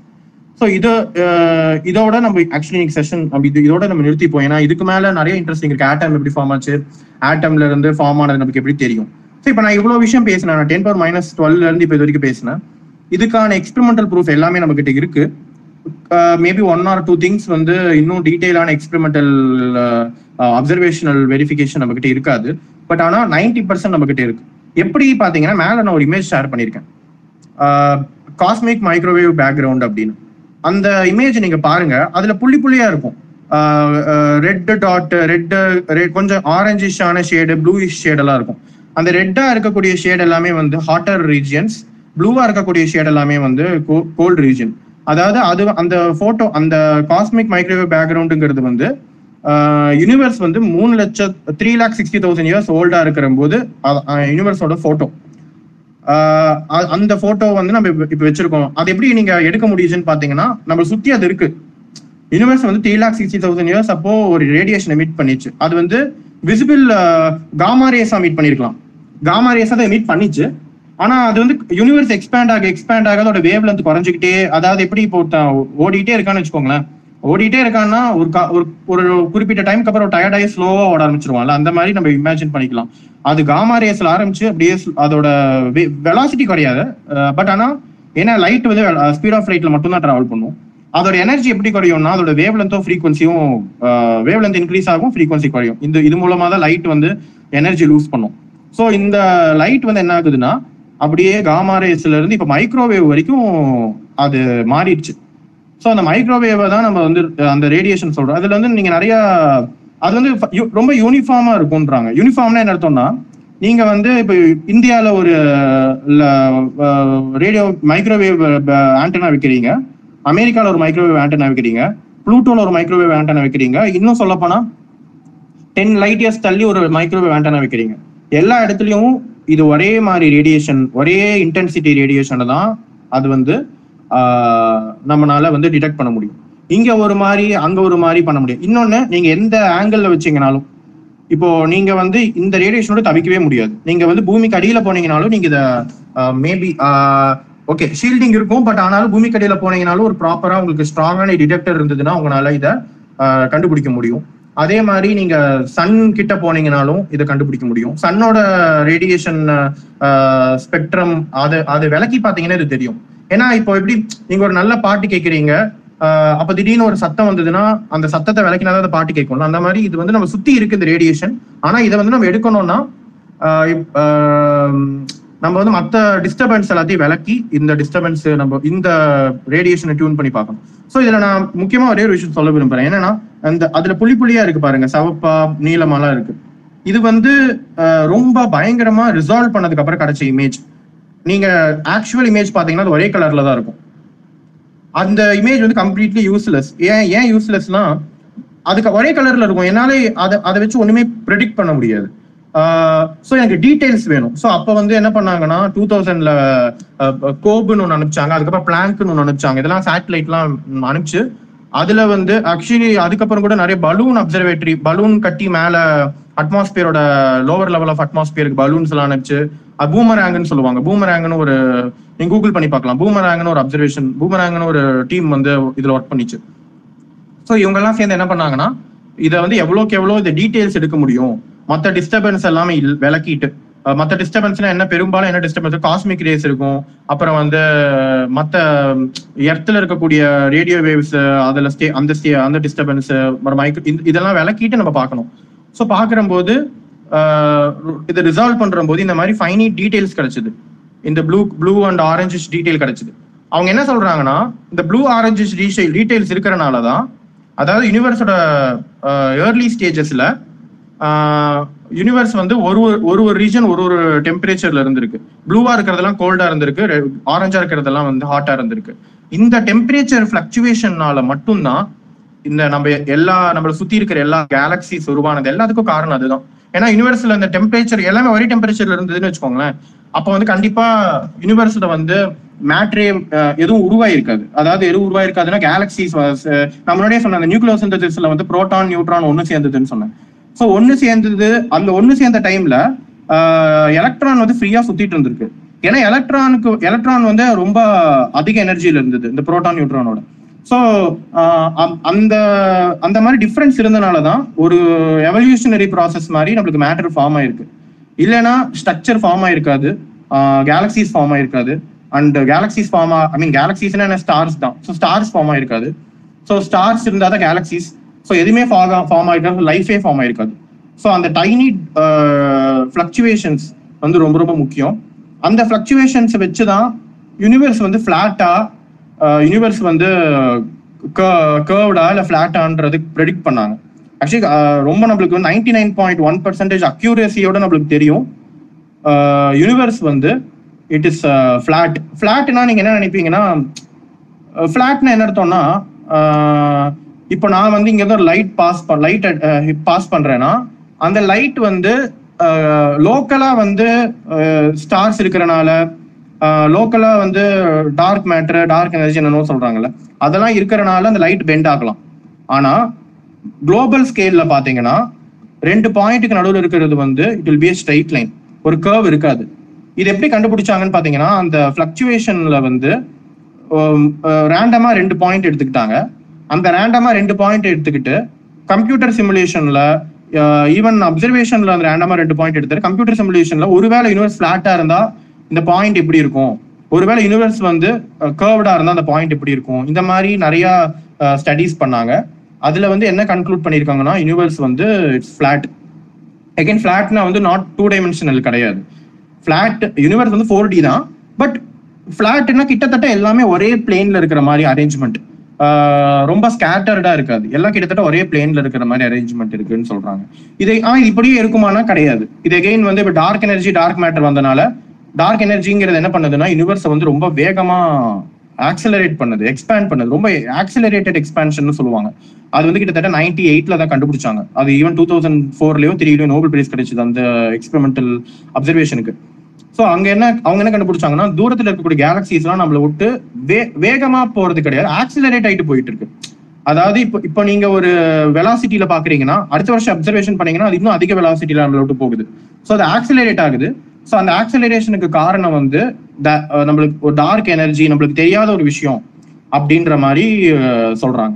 ஸோ அது வந்து கண்டிப்பா யூனிவர்ஸை ஃபிளாட்டா வச்சுக்காது. அது வந்து யூனிவர்ஸை வந்து வேற மாதிரி ஷேப்பு கொண்டு போகும். ஸோ எகெயின் uh, நான் இதோட முடிச்சுக்கிறேன். ஸோ கிட்டத்தட்ட தேர்ட் மினிட்ல தான் நம்ம நியூக்ளியஸ் எல்லாம் ஃபார்ம் ஆச்சு. அதுக்கப்புறம் என்ன ஆச்சு அப்படிங்கிறது கண்டிப்பா நம்ம இன்னொரு uh, செஷன்ல பேசுவோம். இது போக நான் இன்னொரு விஷயம் ஆட் பண்ண விரும்புறேன். இந்த ஏஜ் ஆஃப் த யூனிவர்ஸ் அப்படின்னு நம்மளுக்கு தெரியும். Thirteen point eight billion years அப்படின்னு சொல்றோம். ஸோ இது வந்து அகெயின் uh, இதுவும் நம்ம ஏதோ ஜஸ்ட் லைக் தட் அப்படி சொல்றது கிடையாது. இதுவும் வந்து சாலிடான எக்ஸ்பெரிமெண்டல் டேட்டா இந்த மேல காஸ்மிக் மைக்ரோவேவ் பேக்ரவுண்ட் வச்சு தான் நம்ம ரொம்ப அக்யூரேட்டா சொல்றோம். அது போக சார் சொல்லியிருப்பாரு ஸ்டாண்டர்ட் கேண்டில்ஸ் அப்படின்னு சொல்லியிருப்பாரு. யூனிவர்ஸ்ல வந்து அப்பப்போ அங்கங்க வந்து சூப்பர் நோவா ஈவெண்ட்ஸ் நடக்கும். சூப்பர் நோவாங்கிறது வந்து ஒரு ஸ்டா நம்ம சன்னை விட அது வந்து கிட்டத்தட்ட சன் வந்து தன்னோட லைஃப் டைம்ல கொடுக்குற பிரைட்னஸை விட அது வந்து ஒரு குறிப்பிட்ட டைம்ல கொடுத்துரும். அது ஏன்னா அது ஒரு எக்ஸ்ப்ளோஷன் அந்த எக்ஸ்ப்ளோஷனை கண்டிப்பா நம்மளால வந்து டெலஸ்கோப்ஸ் பவர்ஃபுல் டெலஸ்கோப்ஸ் வச்சு நம்மளால வந்து அதை நோட்டீஸ் பண்ண முடியும். ஸோ அந்த நோட்டீஸ் பண்ணும்போது அதுல வர ஷிஃப்ட்டை வச்சு ரெட் ஷிஃப்ட் வச்சு அப்புறம் அதை டிஸ்டன்ஸை மெஷர் பண்ணோம்னா அந்த டிஸ்டன்சஸை வச்சு நம்மளுக்கு வந்து ஒரு யூனிவர்ஸ்க்கு ஒரு ஸ்கேல் கொடுக்கலாம். யூனிவர்ஸ் எவ்வளோ பெருசுன்னு ஒரு ஐடியா கிடைக்கும். ஈவன் குவாசர்ஸ்ல இருந்து ரேடியோ வேவ்ஸ் நம்ம எடுக்கிறோம். குவாசர்ஸ்ங்கிறது இருக்கிறதுலேயே ரொம்ப ரொம்ப டிஸ்டன்டான ஆப்ஜெக்ட்ஸ் யூனிவர்ஸ்ல அதெல்லாம் நம்ம அதோட டிஸ்டன்ஸ் எல்லாம் மெஷர் பண்றோம். ஸோ நம்மளுக்கு கிட்டத்தட்ட ஒரு ஸ்கேல் தெரியும். யூனிவர்ஸ் வந்து எவ்வளோ பெருசு இருக்கு அப்படின்ற ஸ்கேல் தெரியும். ஸோ எவ்வளோ பெருசு இருக்குன்னு தெரிஞ்சதுன்னா அது எவ்வளவு எக்ஸ் எவ்வளவு வேகமா எக்ஸ்பேண்ட் ஆகுதுன்னு தெரிஞ்சதுன்னா இது ரெண்டையும் வச்சு நான் வந்து பேக்வேர்ட்ல பேக்வேர்ட் ரன் பண்ணேன்னா ஒரு சிமுலேஷன் பேக்வேர்ட் ரன் பண்றேன். அப்போ வந்து எவ்வளோ நேரம் எடுத்திருக்கும் இவ்வளோ பெருசாகிறதுக்கு எவ்வளோ டைம் எடுத்திருக்கும் அப்படின்றத என்னால் கால்குலேட் பண்ண முடியும். ஸோ அப்படி கால்குலேட் பண்ணது தான் வந்து இந்த ten thirteen point eight billion years ஒருவேளை இந்த யூனிவர்ஸ்ல டார்க் எனர்ஜி டார்க் மேட்டர் மட்டும் இல்லைன்னா யூனிவர்ஸ் வந்து டென் பில்லியன் இயர்ஸ் தான் வைஸ் வந்து யூனிவர்ஸ் வைஸ் வந்து டென் பில்லியன் இயர்ஸ் தான் இருந்திருக்கும். ஆனா அந்த டார்க் மேட்டர் டார்க் எனர்ஜி இருக்கிறனால நம்ம யூனிவர்ஸ் வந்து இப்போ தேர்ட்டீன் பாயிண்ட் எயிட் பில்லியன் இயர்ஸ்னு சொல்றோம். ஸோ ஓகே தட்ஸ் ஆல் என்னோட சைட்ல இருந்து. அண்ட் மேபி நீங்க கொஸ்டின்ஸ் வந்து கேட்கலாம். So sir yes sir questions open பண்ணலாம் sir okay nice talk Raghav sir கலக்கிட்டீங்க. நல்ல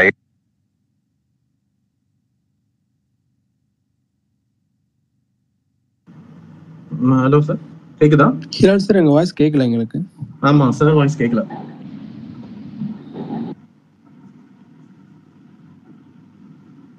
அண்ட் ஆடியன்ஸுக்கு வந்து ஒரு ரிக்வெஸ்ட் என்னன்னா மேபி என்னாலையும் சார்னாலையும் எவ்வளோ எவ்வளோ பெஸ்டா கொடுக்க முடிஞ்சதுன்னு தெரியல. அஹ், ஏன்னா இது வந்து விஷுவலைசேஷன்ஸ் நிறைய தேவைப்படும்.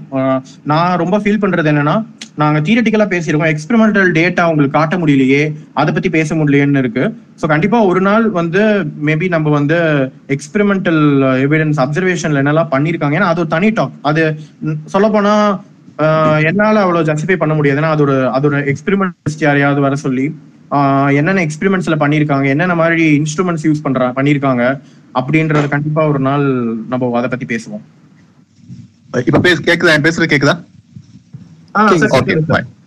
ஓகே. ஓகே நல்லா பேசுனாங்க நட்ராஜ் அண்ட் ராகவ். ரொம்ப கலக்கிட்டாங்க இன்னைக்கு. ஆக்சுவலா இந்த செஷன் ஸ்டார்ட் பண்ணும்போது எனக்கு கொஞ்சம் பக்கு பக்குன்னு தான் இருந்தது. ஏன்னா கொஞ்சம் சிக்கலான ஒரு டாபிக் ரெண்டாவது வந்துட்டு அந்த ஸ்கேல்லாம் பயங்கரமான அன்இமேஜினபிள் ஸ்கேல்ஸ் நம்ம அந்த பேசுற ஸ்கேல்லாம் டைமும் சரி அதோடைய டெம்பரேச்சரும் சரி ஏதோ ஒரு இப்போ ten to power of six million kelvin அதெல்லாம் வந்துட்டு கான்ட் ஈவன் இமேஜின் நல்லா கொண்டு போனாங்க. அப்புறம் வந்து இந்த ஒரு சின்ன ஒரு கரெக்ஷன் கிடையாது கிளாரிபிகேஷன் தட்டையான பிரபஞ்சம் அப்படின்னாரு. அதோ வந்துட்டு தட்டையான உலகம் அப்படிங்கிற பிளாட் எர்த் அதோட கன்ஃபியூஸ் பண்ணிடக்கூடாது. அது முற்றிலும் வேறு. இது இந்த தட்டையான பிரபஞ்சம் அப்படிங்கிறது திக்னஸ் கம்மியா இருக்கும்.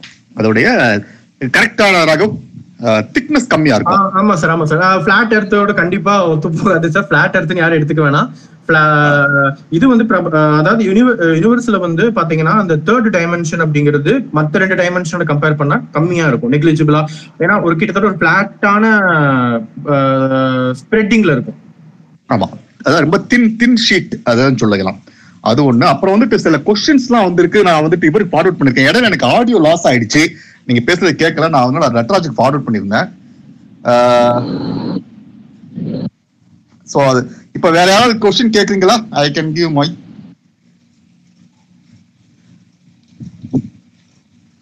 ஆக்சுவலா இங்க பயங்கர மழை ஊத்தி அடிக்குது. அதனால வந்துட்டு சிக்னல் வேற சரியா கிடைக்கல எனக்கு. யாராவது எனக்கு ஒரு ஒரு ரிக்வஸ்டும் வரல. இப்ப நம்ம பேசின இந்த விஷயங்கள் வந்து ஒரு ஷார்ட் டாக்ல முடிக்க முடியாது. ஏன்னா நானும் நிறைய ஸ்கிப் பண்ணி பாதையில் நிப்பாட்டிட்டேன். ராகவுமே வந்து பாதியில தான் நிப்பாட்டிருக்காங்க. ஏன்னா ஒரு டிடிஎஸ் டாபிக் இன்னொன்று நிறைய டெக்னிக்கல் டேர்ம்ஸ் சொல்ல வேண்டியது இருக்கிறதுனால ரொம்ப சிம்பிளிஃபை பண்ணி சொல்ல வேண்டிய ஒரு காரணமும் இருந்ததுனால குறைச்சி முடிச்சிருக்கோம். மேபி இன்னொரு இதுல செகண்ட் பார்ட் தேர்ட் பார்ட் நிச்சயமா தேவைப்படும் சார் அதையும் மக்களுக்கு நாங்கள் ஸ்ட்ரெஸ் பண்ணிக்க விரும்புகிறோம் சார் ஒரு கேள்வியில் ஒரு நீங்கள் சொன்னதோட சேர்ந்த ஒரு இது. நீங்கள் சொன்ன மாதிரி இது வந்து மனித குலம் தோன்றியதுலேருந்து நடந்த ஆராய்ச்சி இது. பிரபஞ்சம் எப்படி உருவாச்சுங்கிறது வந்து இழைவிடாத கேள்வி வேறு வேறு காலகட்டத்தில் அறிவியல் இருந்துகிட்டே இருந்திருக்கு. எல்லாருடைய கூட்டு முயற்சியோட ஒரு ஃபைனல் ப்ராடக்டை தான் இப்போ நம்ம பேசுனது வந்து எல்லாருடைய உழைப்புடைய அறிவுடைய எசன்ஸை வந்து நம்ம ஒரு சின்ன ஒரு ரெண்டு மணி நேரம் ட்விட்டர் ஸ்பேஸில் கொடுக்க முயற்சி பண்ணினீங்க எல்லாருமே. அதுவும் அறிவியல் அதோட சேர்த்து தமிழையும் சேர்த்து நீங்கள் கொடுக்கறது வந்து ரொம்ப நினச்சி பார்க்கவே முடியாத ஒரு சேலஞ்சிங்கான ஒரு ஒரு டாஸ்க் இது. ஸோ இது ஆடியன்ஸுக்கும் வேற வேற கிரகிக்கிற ம- தன்மை வேறையா இருக்கும். ஒரு அப்சர் சில பேரால் உடனே பிக்கப் பண்ண முடியும் முடியாத இருக்கும். ஸோ இது வந்து ஒரு நான் பார்க்கறது இது தோக்கப்புள்ளியாக தான் பார்க்குறேன். இந்த டாப்பிக்கை மட்டுமே இதையே இந்த நீங்கள் பிரித்த ரெண்டு செக்ஷனையே இன்னும் தனியாக பிரிச்சோ இல்ல இந்த அந்த செக்ஷனுக்குள்ள கேள்விகள் மட்டுமே தனியா ஒரு ஸ்பேஸாவோ வெறும் கேள்வி மட்டுமே வர ஸ்பேஸாவோ இன்னும் ரெண்டு மூணு இதுக்கு தனியா தேவைப்படும்னு எனக்கு தோணுது. ஜஸ்ட் கருத்தை ஷேர் பண்ண விரும்பினேன் நன்றி சார் ஓகே தென்னமலை. கரெக்ட் நல்ல சஜஷன் அது நம்ம கன்சிடர் பண்ணுவோம். அதை நம்ம தனியா டிஸ்கஸ் பண்ணுவோம் எப்படி இதுன்னு சொல்லிட்டு. இப்ப விவேக் அண்ட் ஷியாம் ரெண்டு பேர் கொஸ்டின் கேட்க வந்திருக்காங்க. ஐயா, விவேக் நீங்க கேளுங்க உங்க கொஸ்டின்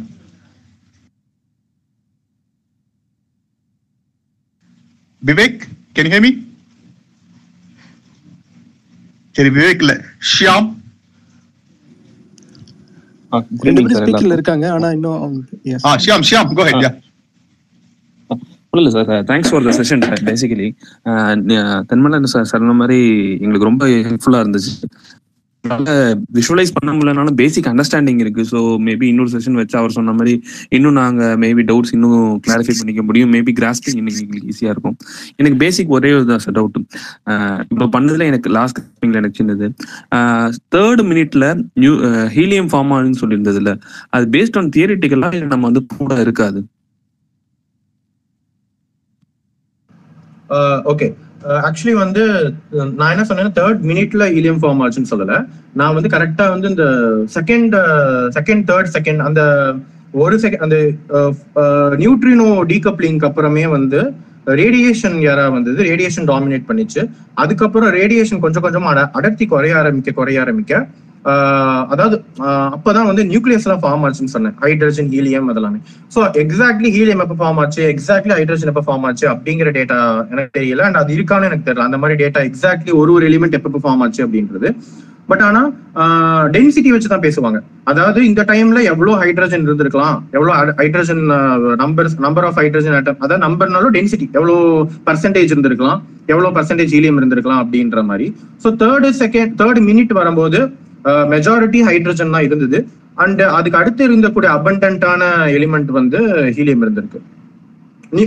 ஆட்டம் சொல்லல நியூக்ளியஸ் சொல்றேன். ஹைட்ரஜன் ஹீலியம் நியூக்ளியஸ் அண்ட் அதுக்கான அப்சர்வேஷனல் எவிடன்சஸும் இருக்கு. எப்படின்னு பாத்தீங்கன்னா ஆஹ் இந்த காஸ்மிக் மைக்ரோவேவ் பேக்ரவுண்டை வச்சு தான் சொல்றாங்க. அதை வச்சு அந்த பிளாக் பாடி ரேடியேஷன் இருக்கு. அதுக்கு அப்புறம் அதை வச்சு ஸ்பெக்ட்ரம் ஏன்னா இப்ப நம்ம ஹைட்ரஜன் ஹீலியம் இதெல்லாம் ஃபார்ம் ஆகுறதுக்கு அந்த குறிப்பிட்ட டெம்பரேச்சர் வேணும். ஹைட்ரஜன் நியூக்ளியஸா இருக்கட்டும் ஹீலியம் நியூக்ளியஸா இருக்கட்டும் இதெல்லாம் ஜஸ்ட் நியூக்ளியர் ஃபியூஷன் தான். ஏன்னா ஹைட்ரஜன் தான் வந்து at end of the day hydrogen தான் வந்து ஹீலியமாவோ இல்ல லித்தியமாவோ மாறி இருக்கும். ஸோ இப்போ ஹீலியமுக்கு வந்து ஒரு குறிப்பிட்ட ட்ரிபிள் ஃபியூஷன் சொல்லுவாங்க. மூணு நியூக்ளியஸ் சேர்ந்து சாரி ஹீலியம் கார்பனுக்கு பட் அப்போ கார்பனுக்கு எவ்வளவு டைம் எடுக்குங்கிறத அதை வச்சு ப்ரெடிக்ட் பண்ணலாம். ஏன்னா ட்ரிபிள் ஃபியூஷன் நடக்கக்கூடிய அளவுக்கு டெம்பரேச்சர் நம்மளுக்கு இருந்ததுன்னா கார்பன் எப்போ வந்திருக்கும்? அந்த மாதிரி. ஸோ இது கொஞ்சம் ஃபைன் டீடைல்ஸ் இருக்கு. ஸோ எனக்குமே வந்து ஹண்ட்ரட் பர்சன்ட் எல்லா டீடைல்ஸும் தெரியாது இந்த ஃபீல்ட்ல பட் இப்போதைக்கு என்ன என்ன சொல்ல முடியும்னா இதுக்கான எக்ஸ்பெரிமெண்டல் அண்ட் அப்சர்வேஷனல் டேட்டாஸ் இருக்கு. எவ்வளோ இப்போ எவ்வளோ அபண்டன்சஸ் இருந்திருக்கு எவ்வளோ டென்சிட்டி இருக்கு அப்படிங்கறத வந்து கண்டிப்பா நம்மளால சொல்ல முடியும். ஆக்சுவலா இதை வந்து பார்ட்டிகல் டேட்டா குரூப் பண்ணியிருக்காங்க எப்படி அப்படின்னா அவங்க கிட்ட ஒரு ரிவ்யூ இருக்கும். நீங்க பிடிஜி டாட் எல்பிஎல் டாட் ஜிஓவின்னு நினைக்கிறேன். அந்த வெப்சைட்டை பார்ட்டிகல் டேட்டா குரூப் அதுல ஒரு ரிவ்யூ எழுதியிருப்பாங்க. பிக் பேங் நியூக்ளியர் சிந்தசிஸ் அப்படின்ற ஒரு டைட்டில் ஒரு ரிவ்யூ இருக்கும். அந்த ரிவ்யூல ஒரு சின்ன ஒரு டயக்ராம் ஐ மீன் ஒரு பிளாட் கொடுத்துருப்பாங்க. அந்த பிளாட்ல என்ன இருக்கும் பாத்தீங்கன்னா பேரியர் டென்சிட்டி வெர்சஸ் வந்து uh, பார்ட்டிகல் ப்ரொடக்ஷன் அப்படி சொல்லிட்டு ஒரு விஷயம் இருக்கும். என்ன சொல்ல என்ன relate பண்ணியிருப்பாங்கன்னா baryon to proton sorry baryon to photon ratio அப்படின்னு சொல்லி ஒன்று இருக்கும். எவ்வளவு ஃபோட்டானுக்கு எவ்வளவு பேரியான் இந்த ரேடியேஷன் கிராஸ் பண்ணி வர்றப்போ ராகவ் சொல்லியிருந்தாங்க ஸோ ரேடியேஷன் தாண்டி வரப்போ மேட்டர் டாமினேஷன் ஸ்டார்ட் ஆகும். அப்படின்றப்போ அந்த ரேஷியோ வந்து சேஞ்சஸ் எவ்வளோ இருக்குதோ அதுக்கு பொறுத்து வந்து அபண்டன்ட் ஆஃப் எலமெண்ட்ஸ் வந்து ப்ரொடியூஸ் ஆகும். ஸோ அப்போ நமக்கு ஒரு ஒரு எனர்ஜி ஸ்கேல் தெரியும். இந்த எனர்ஜி ஸ்கேல்ல தான் வந்து ஹீலியம் ப்ரொடியூஸ் ஆக முடியும். ஆறு எலமெண்ட்ஸ் வந்து ப்ரொடியூஸ் ஆக முடியும் அப்படின்னு சொல்லி சொல்லுவாங்க. அப்போ அந்த எனர்ஜி ஸ்கேல் என்ன டெம்பரேச்சர் என்ன டைம் ஸ்கேல்ல இருக்கும்னு நமக்கு டிஃபால்ட்டாவே தெரியும். ஸோ தட் இஸ் நீங்க தியரட்டிக்கலாகவும் எவிடன்ஸ் கொடுத்துட முடியும். அண்ட் அப்சர்வேஷனல் எவிடன்ஸ் நம்ம ஏர்லி ஸ்டேஜஸ்ல என்ன இருக்குன்றது வந்து நமக்கு நம்ம அப்சர்வேஷன் போகல. பட் இங்க இங்க இருக்கக்கூடிய நம்ம அந்த கண்டிஷன்ஸ்ல நம்ம எல்ஹெச் இந்த மாதிரி இதுல என்விரான்மெண்ட்ல இதை பத்தி நிறைய ரிப்போர்ட் பண்ணியிருக்கிறாங்க ஓகே ஆக்சுவலா ஷியாம் வந்துட்டு இதுல நம்ம விஷுவலா வந்துட்டு ஏதாவது காட்ட முடிய முடியிற வரைக்கும் வந்துட்டு எக்ஸ்பிளைன் பண்றது கொஞ்சம் கஷ்டம்.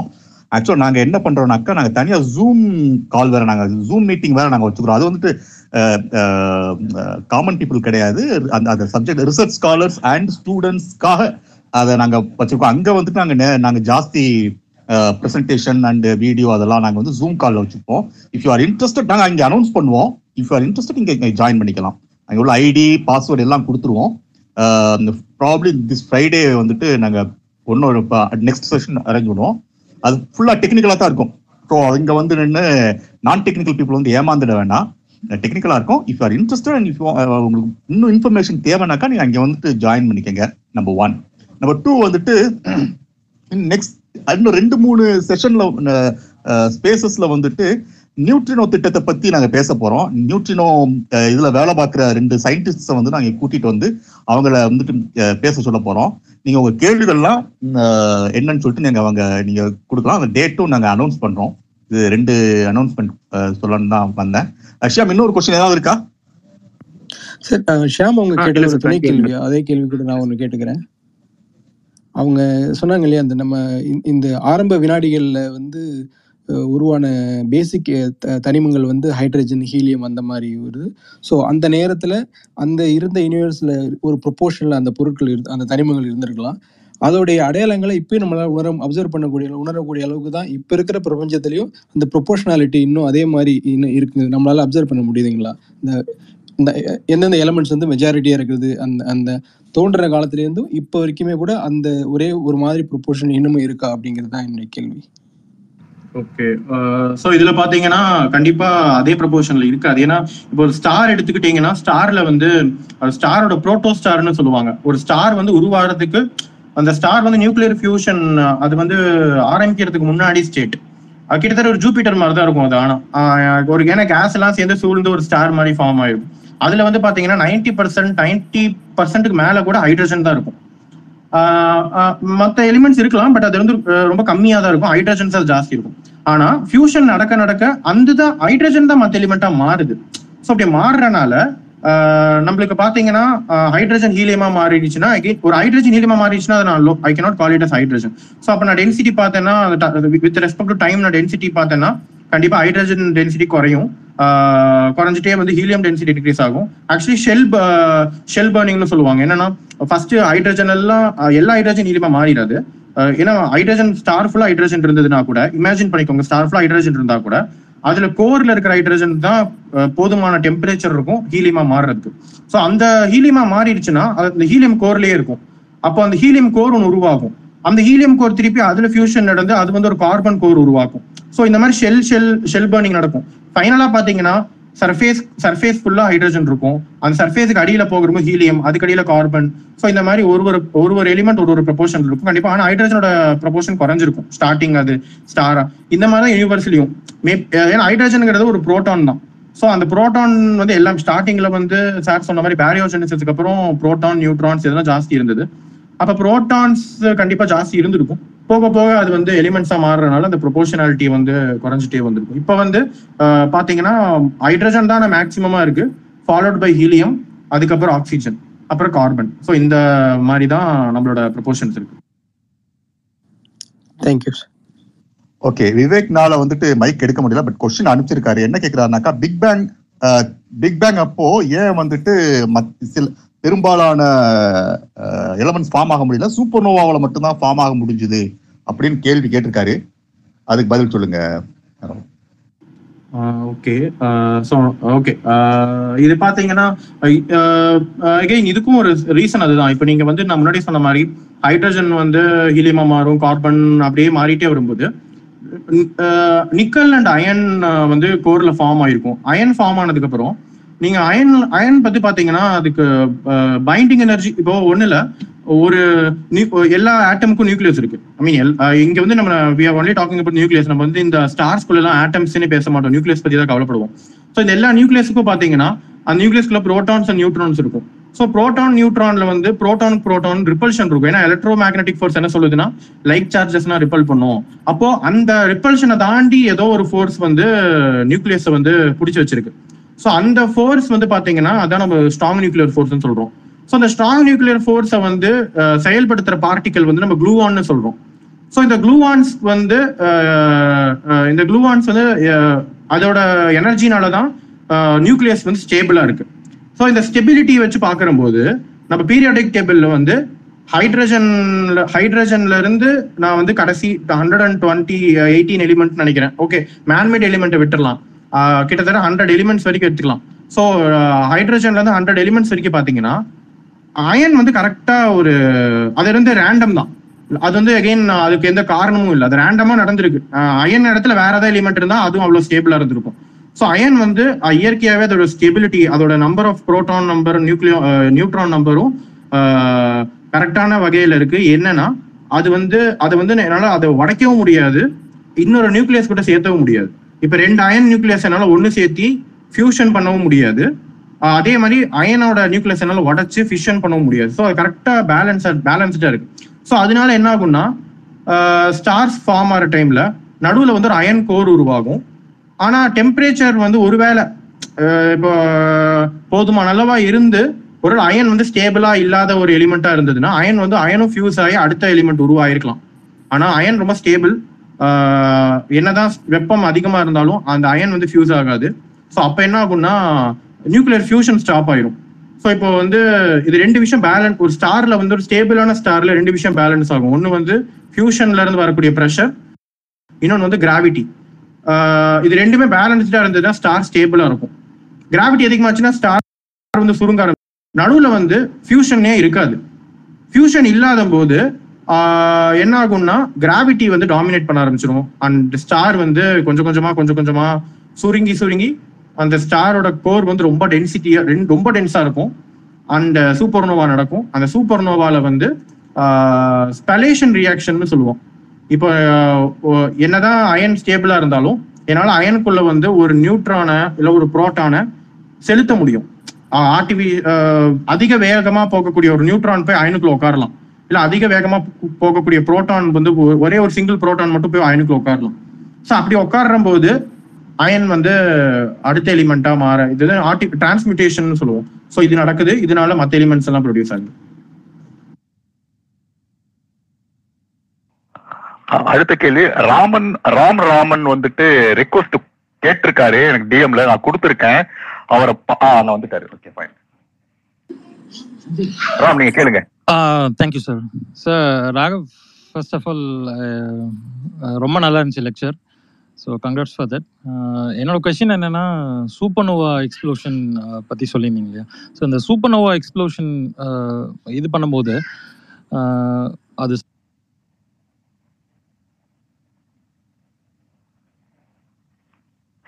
ராமன் உங்க கொஸ்டின் உங்க கேட்கல நீங்க பேசுறது ராமன். வாய்ஸ் பிரேக் ஆயிடுச்சு அவருக்கு. இல்ல டோட்டலா லாஸ்ட் சிக்னல் லாஸ்ட் பேசிட்டு இருந்தாரு ஏதோ சூப்பர் நோவா பத்தி கேட்டு இருந்தாரு அப்புறம் லாஸ் ஆயிட்டாரு. நீங்க எங்க டிஎம்ல கொஸ்டின் அனுப்புங்களேன் நான் வந்துட்டு வேணா கேக்குறேன். ஆனா ரொம்ப ரிக்வஸ்ட் வந்திருக்குது. அவங்கள அக்செப்ட் பண்ணிட்டேன் ஆனா இங்க காமிக்க மாட்டேங்குது. அவங்க ரிக்வஸ்ட் கேட்டிருக்காங்க டிஎம்ல நான் அவங்களுக்கு தனியா ஒரு இன்வைட் பண்ணிருக்கேன் அவங்களும் அக்செப்ட் பண்ணிக்கிற மாட்டேங்கிறாங்க. சார் எனக்கு ஒரு கொஸ்டின் நடராஜன் சாருக்கு வந்திருக்கு. என்னன்னா டார்க் மேட்டர் டார்க் எனர்ஜி எப்போ ஃபார்ம் ஆயிருக்கும்னு கேக்குறாங்க. ப்ரீ பிளாங்கா இல்ல பிளாங்க்லையான்ற மாதிரி? ஆக்சுவலா டார்க் மேட்டரும் டார்க் எனர்ஜியும் அவுட் ஆஃப் கண்டஸ்டன்ட் சொல்லுவாங்க. என்னன்னா நம்ம சில ஹைபாத்திசிஸ் என்ன சொல்லுது அப்படின்னா நம்ம இன்னும் ஸ்டாண்டர்ட் மாடலை நம்ம இன்னும் கம்ப்ளீட் பண்ணவே இல்லை. ஸ்டாண்டர்ட் மாடல்ல இந்த டார்க் மேட்டர் டார்க் எனர்ஜியோட ரோல் எப்படி இருக்கும்னு நமக்கு தெரியவும் இல்லை. அப்படின்றப்போ இந்த டார்க் மேட்டருக்கு ஒரு ஸ்பெஷல் கைண்ட் ஆஃப் இனிஷியேஷனே இருந்திருக்கலாம் அப்படின்ற மாதிரி சொல்றாங்க. ரீசெண்டா லைக் குவாண்டம் காஸ்மாலஜி ஆஸ்பெக்ட்ஸில் என்ன சொல்கிறாங்க அப்படின்னா இந்த டார்க் மேட்டர் அப்படின்றது ஒரு uh, um, எரேபான்ஸ் அப்படின்னு சொல்கிறாங்க இதனுடைய சீடு அந்த எரேபான்றது என்னன்னா ப்ரீவியஸ் யூனிவர்ஸில் டெட்டான ஒரு பிளாக் ஹோல் அதாவது பிளாக் ஹோல் பிளாக் ஹோல் ஃபுல்லாக எவாப்ரேட் ஆகாமல் மிச்சம் இருக்கக்கூடிய ஒரு கான்சிக்வன்சஸ் தான் வந்து டார்க் மேட்டரா இருந்திருக்கலாம் அப்படின்னு சொல்றாங்க. இந்த பிரசன்ட் யூனிவர்ஸ்ல டார்க் மேட்டரா இருந்திருக்கலாம்னு சொல்றாங்க. பெர்ஹாப்ஸ் அதனுடைய என்ன அதனுடைய கண்டென்ட்ஸ் என்னன்னு நமக்கு தெரியவே தெரியாது. இப்ப நார்மலா இப்ப நம்ம ராகவ் சொன்னாரு பாரோஜெனிசிஸ் பத்தி பேசினாரு. அண்டு பல எரா பத்தி பேசினாரு. பத்தி பேசியிருந்தாரு. இந்த ஆஸ்பெக்ட்ல எல்லாம் ஒவ்வொரு எலமெண்ட் அல்லது ஒவ்வொரு எராவனுடைய ப்ராப்பர்ட்டி நம்மளால சொல்ல முடியும். அந்த அதர் ஹேண்ட் நமக்கு இன்னும் known laws of physics dark மேட்டர்லயும் dark matter dark எனர்ஜிலயும் ஒண்ணுமே இல்லை. ஐ மீன் அதை நம்ம புரிஞ்சுக்கவே முடியல. எப்படி இன்டராக்ட் பண்ணும்? அதனுடைய லிமிடேஷன்ஸ் என்ன? இது எதுவுமே நமக்கு தெரியாது. இப்போதைக்கு நமக்கு தெரிஞ்சதுன்னா டார்க் மேட்டர் கிராவிடேஷன்லாம் இன்டராக்ட் பண்ணும். இவ்வளவுதான் நமக்கு தெரியும். மற்றபடி அதனுடைய விஷயங்கள் எதுவுமே நமக்கு தெரியாதனால இந்த சில தியரிஸ் என்ன சொல்றது? கிராவிடேஷன்லாம் இருக்கக்கூடிய எரேபான்ஸா எரேபான்ஸ்ல இருந்து உரு- உருவாயிருக்கலாம் எரேபான்ஸ்னா ப்ரீவியஸ் யூனிவர்ஸ்ல இருந்த பிளாக் ஹோல்ஸ்ல இருந்து உருவாயிருந்திருக்கலாம் அப்படின்னு சொல்றாங்க. பட் அதனுடைய ரோல் பிக் பேங்ல என்னன்னு நமக்கு இன்ன வரைக்கும் தெரியாது.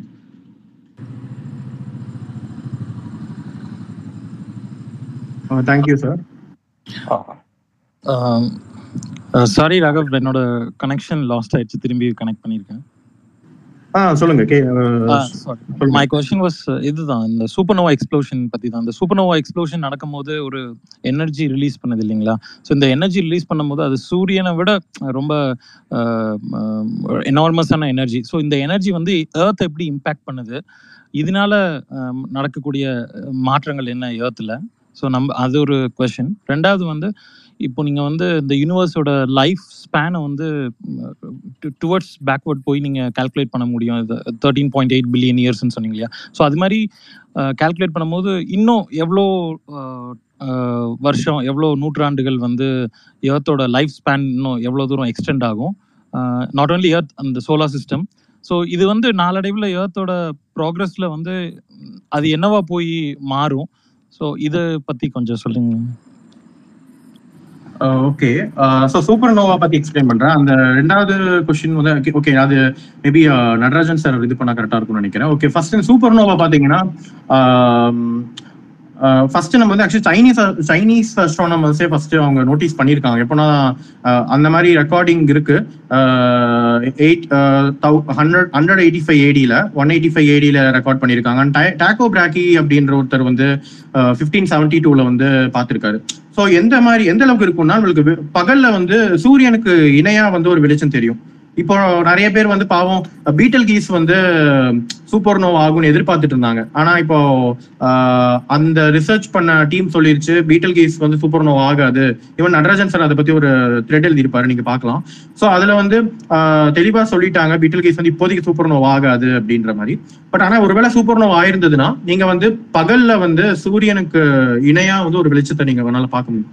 பட் ஆனா எந்த பூமியில அந்த மாதிரி ஒரு மாற்றத்தை மட்டும்தான் ஏற்படுத்துமே தவிர மேபி நியூட்ரினோ ரிசர்ச்சுக்கு நியூட்ரினோ மெஷர் பண்றவங்க அவங்களுக்குலாம் ரொம்ப ஒரு நல்ல டைமா இருக்கும். ஏன்னா அவங்களுக்கு அவங்க நிறைய நியூட்ரினோஸ் அவங்கனால சூப்பர் நோவால இருந்து வரக்கூடிய நியூட்ரினோஸ் எல்லாம் அவங்கனால வந்து டிடெக்ட் பண்ண முடியும். பட் ஆனா வேற எந்த ஒரு ப்ராப்ளமும் இருக்காது.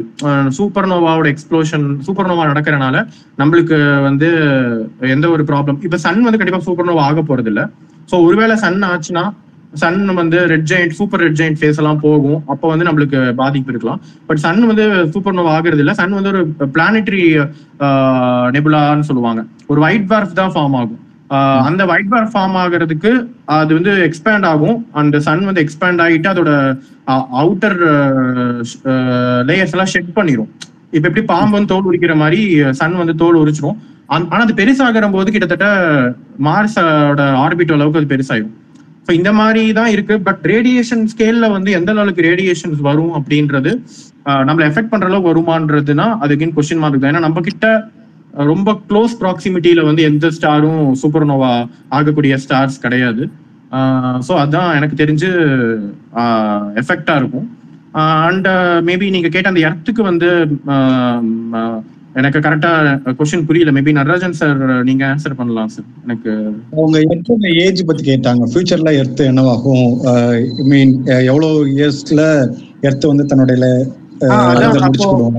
ஓகே அதான் நான் சொன்னேன்ல இந்த மாதிரி எர்த்துக்குன்ற எர்த்துக்குன்ற எக்ஸ்பைரி டேட் அப்படின்றது எர்த்துக்குன்றது எனக்கு ஜாலஜிக்கல் டேட்டா கிளைமேட் சேஞ்ச் நம்ம இன்னொரு ஃபோர் பில்லியன் இயர்ஸ் சொல்றாங்க. இந்த ஃபோர் பில்லியன் இயர்ஸ்ல இந்த மாதிரி சன் வந்து தன்னுடைய அவுட்டர் லேயர்ஸை வந்து எக்ஸ்பேண்ட் பண்ணிக்கும் அப்படின்னு சொல்றாங்க. அப்படி எக்ஸ்பேண்ட் பண்றப்போ ராகவ் சொன்ன மாதிரி தான் அதனுடைய அவுட்டர் பாயிண்ட் வந்து கிட்டத்தட்ட மாசோட ஆர்பிட் வரைக்கும் சன் அவ்வளவு பெருசா எக்ஸ்பேண்ட் ஆகும். அப்படி எக்ஸ்பேண்ட் ஆகுறப்போ நாம எர்த்து முதற்கொண்டு வந்து உள்ளுக்குள்ள எர்த் சன்னுக்குள்ள போய் விழுந்துரும். மீன் சன்னுடைய இதுக்குள்ள போய் போயிடும். அப்போ அப்படி இருக்கப்போ வந்து எர்த்து தன்னுடைய ஸ்டேபிள் ஸ்டேட்ல இருக்காது. அண்ட் கிட்டத்தட்ட கம்ப்ளீட்டா நம்ம வந்து எவாபரேட் ஆயிடும். சன்னோட மெர்ஜ் ஆயிடுவோம் அப்படின்னு சொல்றாங்க. இது நடக்கிறதுக்கு இன்னும் ஒரு ஃபோர் பில்லியன் இயர்ஸ் ஒரு பில்லியன் அப்படின்னு சொல்லிட்டா அஹ், நூறு கோடி வருஷங்கள்.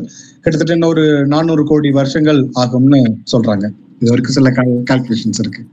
ஓகே சார் தேங்க்யூ சார் இன்னும் ஒரே ஒரே ஒரு கொஸ்டின் இப்போ ராகவ் அஹ், சொன்னாங்க இல்லையா அந்த சன் வந்து அந்த இதை ஷெட் பண்ணுது அப்படின்னு சொல்லிட்டு. அதுதான் வந்து அதோட ரேடியேஷன் வந்து கிட்டத்தட்ட மார்ஸோட ஆர்பிட் வரைக்கும் இருக்கும் அப்படின்னு சொல்லிட்டு. அதுதான் வந்து சோலார் ஃபிளேரா இல்ல இல்ல இல்ல இல்ல. சோலார் ஃபிளார் சொல்லல நாங்க. ஆக்சுவலி என்னன்னா இப்ப பாத்தீங்கன்னா சன் வந்து ஹைட்ரஜன் பேர்னிங் தான் நடந்துட்டு இருக்கு ஆனா நெக்ஸ்ட் வந்து ஹீலியமும் நடக்குது பட் மேக்ஸிமம் ஹைட்ரஜன் ஃபியூஷன் தான் நடக்குது. ஸோ இன்னும் ஃபோர் பில்லியன் இயர்ஸ்ல பாத்தீங்கன்னா அது கிட்டத்தட்ட ஹைட்ரஜன் ஹீலியம் கார்பன் வரைக்கும் போயிடும் ஆனா கார்பனை வந்து சன்க்கு கார்பனை ஃபியூஸ் பண்ற அளவுக்கு சன் கிட்ட வந்து போதுமான டெம்பரேச்சர் இருக்காது சன்னோட கோர்ல ஸோ ஆனா இந்த அடுத்தடுத்து எலிமெண்ட் கிரியேட் ஆக கிரியேட் ஆக இப்ப பாத்தீங்கன்னா ஃபர்ஸ்ட் ஹைட்ரஜன் எல்லாம் எரியும் போது ஹைட்ரஜனை வந்து ஹைட்ர கோர்ல வந்து ஹீலியம் கோர்ல வந்து ஹீலியம் ஃபார்ம் ஆயிருக்கும்னு வச்சுக்கோங்களேன். இப்ப ஹைட்ரஜன் எல்லாம் வந்து ஃபியூஸ் ஆகுதுன்னா ஹைட்ரஜன் ஃபியூஷன் வந்து ஹீலியம் ப்ரொடியூஸ் பண்ணும். அந்த ஹீலியம் எங்க போகும்னா கோருக்கு தான் போகும். ஸோ அந்த கோருக்கு போற ஹீலியம் கோர்ல ஹீலியம் சேர்ந்துட்டே இருக்கும். ஆனா அந்த ஹீலியம் ஃபியூஸ் பண்ற அளவுக்கு டெம்பரேச்சர் வந்து ஃபர்ஸ்ட் போதுமான அளவுக்கு இருக்காது. அப்போ அந்த ஒரு குறிப்பிட்ட டைம்ல கிராவிட்டி டாமினேட் பண்ணி சன் வந்து கொஞ்சம் லைட்டா கான்ட்ராக்ட் ஆகும். ஆனா உங்களுக்கு தெரியும் ஏதாவது ஒரு ஆப்ஜெக்ட் கான்ட்ராக்ட் ஆச்சுன்னா அதோட டெம்பரேச்சர் இன்க்ரீஸ் ஆகும். ஸோ அந்த கான்ட்ராக்ட் ஆகிற டைம்ல டக்குன்னு டெம்பரேச்சர் இன்க்ரீஸ் ஆகும். அந்த டெம்பரேச்சர் ஹீலியமை ஃபியூஸ் பண்ற அளவுக்கு போதுமா இருக்கும். அப்ப ஹீலியம் ஃபியூஸ் ஆகி திருப்பியும் அது கார்பன் ப்ரொடியூஸ் பண்ணிட்டு இருக்கும். சாரி லித்தியம் லித்தியம் அதெல்லாம் ப்ரொடியூஸ் பண்ணிட்டு இருக்கும் ஸோ அப்போ லித்தியம் அதெல்லாம் ப்ரொடியூஸ் பண்ணும்போது அந்த ஹெவி எலிமெண்ட்ஸ் திருப்பி கோருக்கு போகும். அப்போ திருப்பி இப்போ சன்னோட டெம்பரேச்சர் போதுமா இருக்காது. திருப்பி சன் கான்ட்ராக்ட் ஆகும். ஸோ இந்த கான்ட்ராக்ஷன் எக்ஸ்பேன்ஷன் நடந்துகிட்டே இருக்கும். சன்ல அது கொலாப்ஸ் ஆகி எக்ஸ்பேண்ட் ஆகி கான்ட்ராக்ட் ஆகி.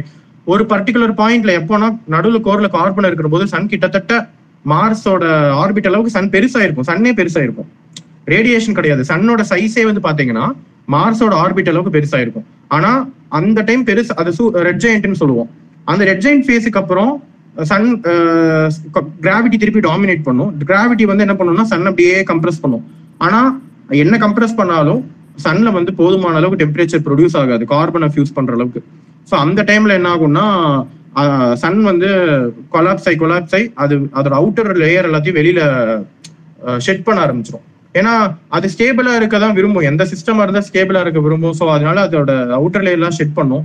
அப்போ வந்து நடுவுல இருக்கக்கூடிய கோர் மட்டும் மிச்சம் இருக்கும். அதை ஒயிட் பேர்ஃப் அப்படின்னு சொல்லுவோம். Thank you sir thank you very much Shyam Shyam உங்களுக்கு வேற ஏதாவது கொஸ்டின் இருக்கா? நான் உங்களை ரிமூவ் பண்ணிடட்டுமா? ஏன்னா ரொம்ப பேர் இன்வைட்ல இது ரிக்வஸ்ட் பண்ணிருக்காங்க. Okay sir thank you sir thank you very much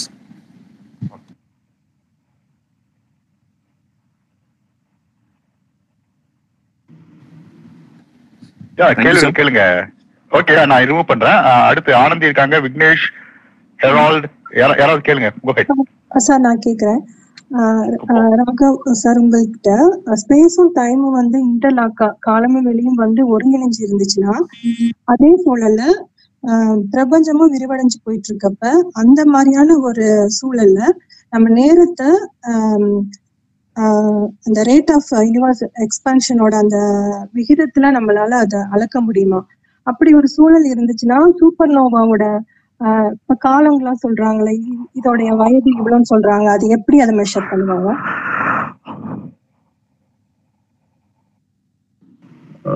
ஆக்சுவலா வந்து யூனிவர்ஸினுடைய எக்ஸ்பான்ஷன் ரேட்டை என்ன சொல்றோம் அப்படின்னா ஹபிள் பேராமீட்டரை வச்சு நம்ம எக்ஸ்பேண்ட் எக்ஸ்பிளைன் எக்ஸ்பிளைன் பண்றோம். ஹபிள் பேரா இந்த எக்ஸ்பென்ஷன் வந்து யூனிஃபார்மா இருக்காது.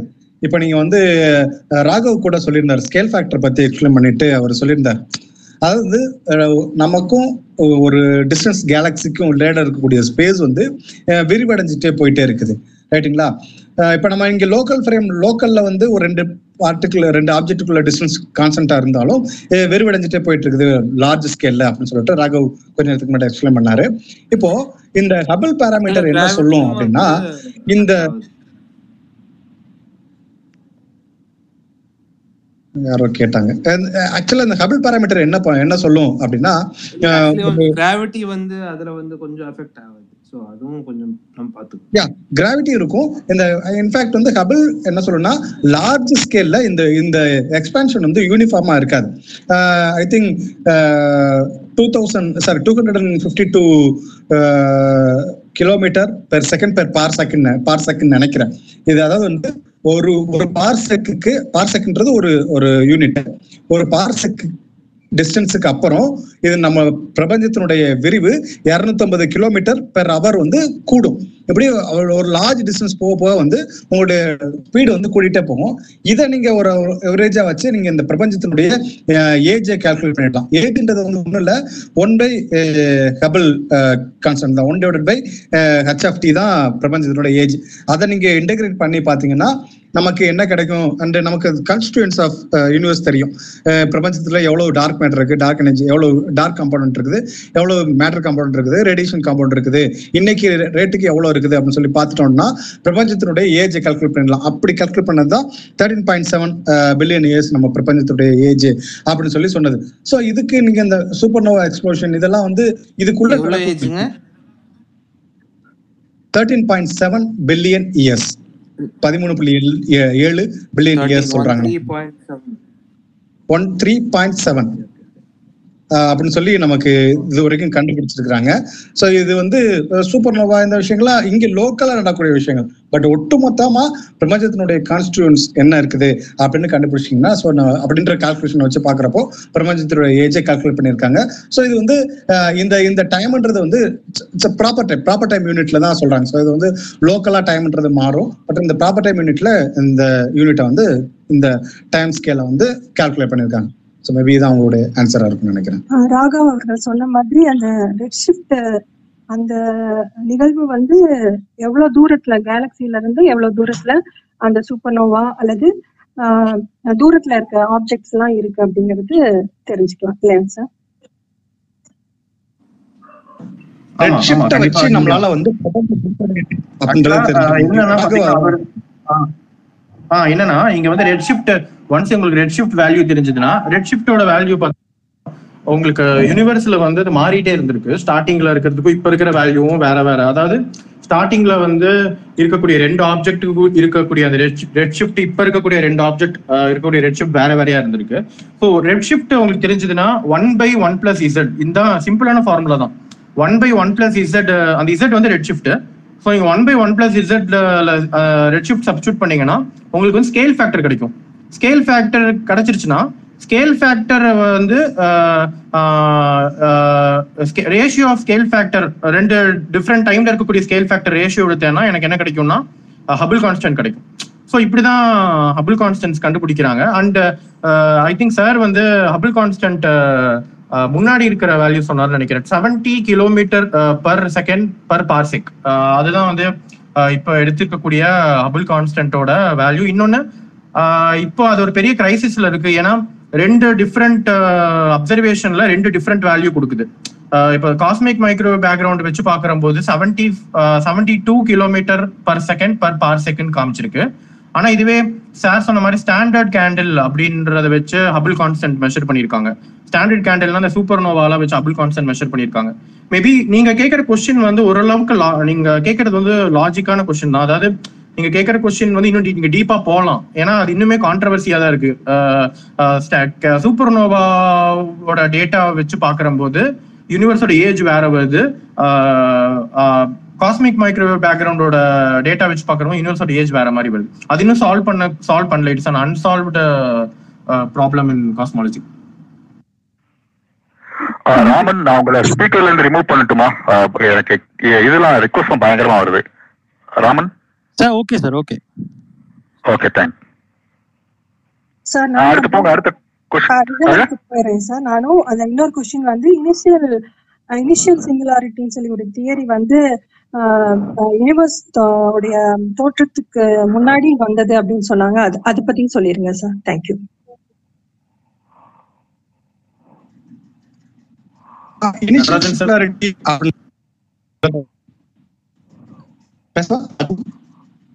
சார். நீங்க சொல்லுங்க சார்.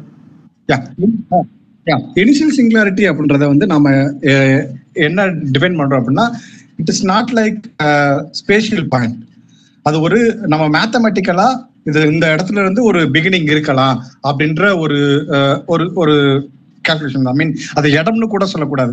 அது ஒரு ஒரு ஸ்டார்டிங் பாயிண்ட் டைமுக்கும் ஸ்பேஸுக்கும் ஒரு ஸ்டார்டிங் பாயிண்ட் அப்ப நீங்க வந்து பிளாங்க் லெங்த் அப்படின்னு சொல்லி சொல்றது வந்து இருக்கிறதுலே லோவஸ்ட் பாசிபிள் லெங்த் தான். இந்த பிரபஞ்சத்துல நம்மளால வந்து கால்குலேட் பண்ணக்கூடிய லோவஸ்ட் பாசிபிள் லெங்த் இதுக்கு முன்னாடி அப்படின்னு பாத்தீங்கன்னா இந்த பாயிண்டே இல்லாத ஒரு நிலையா தான் இருந்திருக்க முடியும்.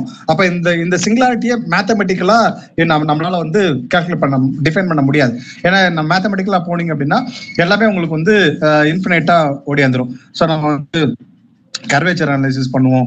அண்ட் ஐ மீன் நம்முடைய மெட்ரிக்ஸ்ல மெட்ரிக்கே வந்து நீங்க கிட்டத்தட்ட அது அங்க ஜீரோ ஆயிடும். உங்களுக்கு வந்து கர்வேச்சர்ஸ் எல்லாமே இன்ஃபினைட்டா மாறிடும். அப்ப இந்த பாயிண்ட்டை நீங்க டிஃபைன் பண்றதுக்கு ஒரு நியூ செட் ஆஃப் தியரிஸ் தேவைப்படுது. எனக்கு இந்த இந்த மேத்தமெட்டிக்கல் பாயிண்ட்டை தான் நம்மளால வந்து இந்த பிகினிங் ஆஃப் யூனிவர்ஸ்னு சொல்றாங்க. ஐ மீன் இன்னொரு கொஸ்டின் கூட வந்திருந்தாங்க கேட்டிருந்தாங்க. எப்படின்னா இது வந்து பிக் பேங் வந்து பிகினிங்கா இல்லைன்னு சொல்றீங்க. அப்ப வந்து ரியல் பிகினிங் என்னவா இருக்கும் அப்படின்னு சொல்லி சொல் கேட்டாங்க. நம்ம யூனிவர்ஸுக்கு பிக் பேங்க நம்ம பிகினிங்னு நம்ம எடுத்துக்கிறோமே தவிர ரியல் பிகினிங் வந்து பிக் பேங்கா இருக்கணும்ன்ற அவசியமே கிடையாது. காஸ்மாலஜிக்கல் குவாண்டம் காஸ்மாலஜி படி பாத்தீங்கன்னா பிக் பேங்குக்கு முன்னாடி இன்னொரு யூனிவர்ஸினுடைய எவல்யூஷன் இருந்திருக்க கூடும் ஸோ நம்முடைய வியூ பாயிண்ட்டுக்கு நமக்கு தெரிஞ்ச லீஸ்ட் பாசிபிள் ஸ்டார்டிங் பாயிண்ட்றது பிக் பேங் மட்டும்தான். அதனாலதான் நம்ம பிக் பேங் இனிஷியல் பாயிண்டா வச்சுக்கிறோம்.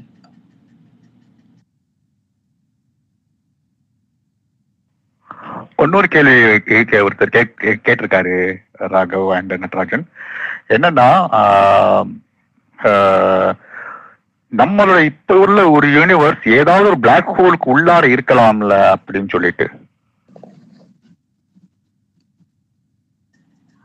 எஸ் அந்த ஒரு கொஸ்டின் யா ரொம்ப இன்ட்ரெஸ்டிங்கான கொஸ்டின் இது இதை பத்தி நிறைய ரிசர்ச் பேப்பர்ஸ் வந்து இருக்குது என்ன அப்படின்னா ஒரு ஒரு நம்ம நம்ம என்ன சொல்றோம்? நம்முடைய பிரபஞ்சத்தினுடைய எல்லையை தாண்டி அதாவது நம்முடைய காஸ்மிக் ஹரைசான் தாண்டி நம்மளால கம்யூனிகேட் பண்ண முடியாது. அங்கிருந்து வர்ற சிக்னல் வந்து நமக்கு வராது அப்படின்னு சொல்லிடுறோம். அப்ப ஏன் அந்த காஸ்மிக் அரைசான்க்கு வெளியில ஏன் வந்து ஒரு பிக் பேங் சார் ஒரு பிளாக் ஹோலா இருக்கக்கூடாது அப்படின்ற ஒரு கொஸ்டின் இருந்து இருக்குது. அதுக்கு நிறைய ரிசர்ச் பேப்பர் இருக்குது. என்னன்னா நாம நம்முடைய எவல்யூஷனு இன்சைடு பிளாக் ஹோலா ஒரு சூப்பர் மேசிவ் பிளாக் ஹோலுக்குள்ள இருக்கக்கூடும் அப்படின்னு சொல்லி சொல்றாங்க. இன்ஃபேக்ட் வந்து இன்சைட் பிளாக் ஹோல் நமக்கு வந்து ஸ்பேஷியல் டைமென்ஷன்ஸே வந்து டைம் டைமென்ஷனா நகரும். இன்ஃபேக்ட் நீங்க டைம்ல தான் நீங்க டிராவல் பண்ணீங்க. ஸ்பேஸ் இது சாரி பிளாக் ஹோலுக்குள்ள அப்போ அந்த டைம் டைமென்ஷன் நம்முடைய யூனிவர்ஸினுடைய ஸ்பேஸ் டைமென்ஷனா இருக்கும். அப்ப அப்படின்னு சொல்லி சொல்றாங்க. பெர்ஹாப்ஸ் இந்த பிளாக் ஹோல் வந்து ஒரு ஹை டைமென்ஷன் பிளாக் ஹோலா இருந்து அதனுடைய லோவர் டைமென்ஷன்ல நம்ம எக்ஸிஸ்ட் ஆகக்கூடிய ஒரு சொல்யூஷனும் இருக்குது. அதை ரீசெண்டா ஐ திங்க் லாஸ்ட் மார்ச் நினைக்கிறேன். நீல் டிகிரிஸ் டைசன் வந்து இதை பத்தி ஒரு வீடியோ பண்ணியிருக்காரு.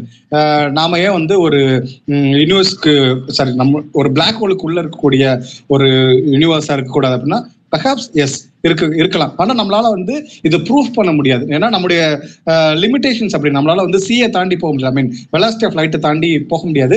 அண்ட் நம்முடைய ஹரேசானை தாண்டியும் எந்த சிக்னல்ஸையும் நம்ம ரிசீவ் பண்ண முடியாது கொண்டு போக முடியாது அப்படின்ற ஒரு அஹ், ஒரு மிகப்பெரிய கன்ஸ்டன்ட் இருக்கனால அஹ், நம்ம பிளாக் ஹோலுக்குள்ள இருக்கோம்ன்றதே நம்மளால ப்ரூஃப் பண்ண முடியாது. ஆனா இருக்கிறதுக்கும் வாய்ப்பு இருக்குது.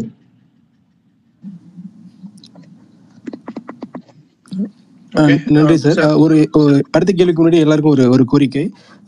ஸ்பீக்கரா இருக்கிறவங்க கேள்வி கேட்டு முடிஞ்சிட்டு உங்களுக்கு மேலும் கேள்விகள் இல்லைன்னா ஆட்டோமேட்டிக்கா நீங்க லிசனிங் மோடுக்கு போயிட்டீங்கன்னா இன்னும் சில பேருக்கு அந்த ஸ்லாட் ஓப்பன் ஆகி நிறைய பேருக்கு வாய்ப்பு கிடைக்கும். ஜஸ்ட் சொல்லிக்க விரும்புறேன். நன்றி. தேங்க்யூ நான் கேட்கலாமுங்களா என் பேர் Pratap.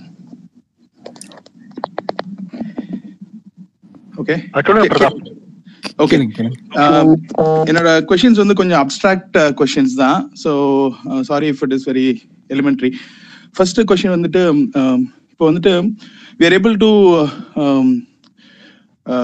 actually look at the CMB so இப்போ காஸ்மிக் மைக்ரோவேவ் பேக்ரவுண்ட் வந்துட்டு நம்ம சென்ஸ் பண்ண முடியுது அப்படின்னும் போது but we also say that observe observable universe வந்துட்டு சர்டைன் பீரியட் வரைக்கும் தான் நம்ம அப்சர்வ் பண்ண முடியும்.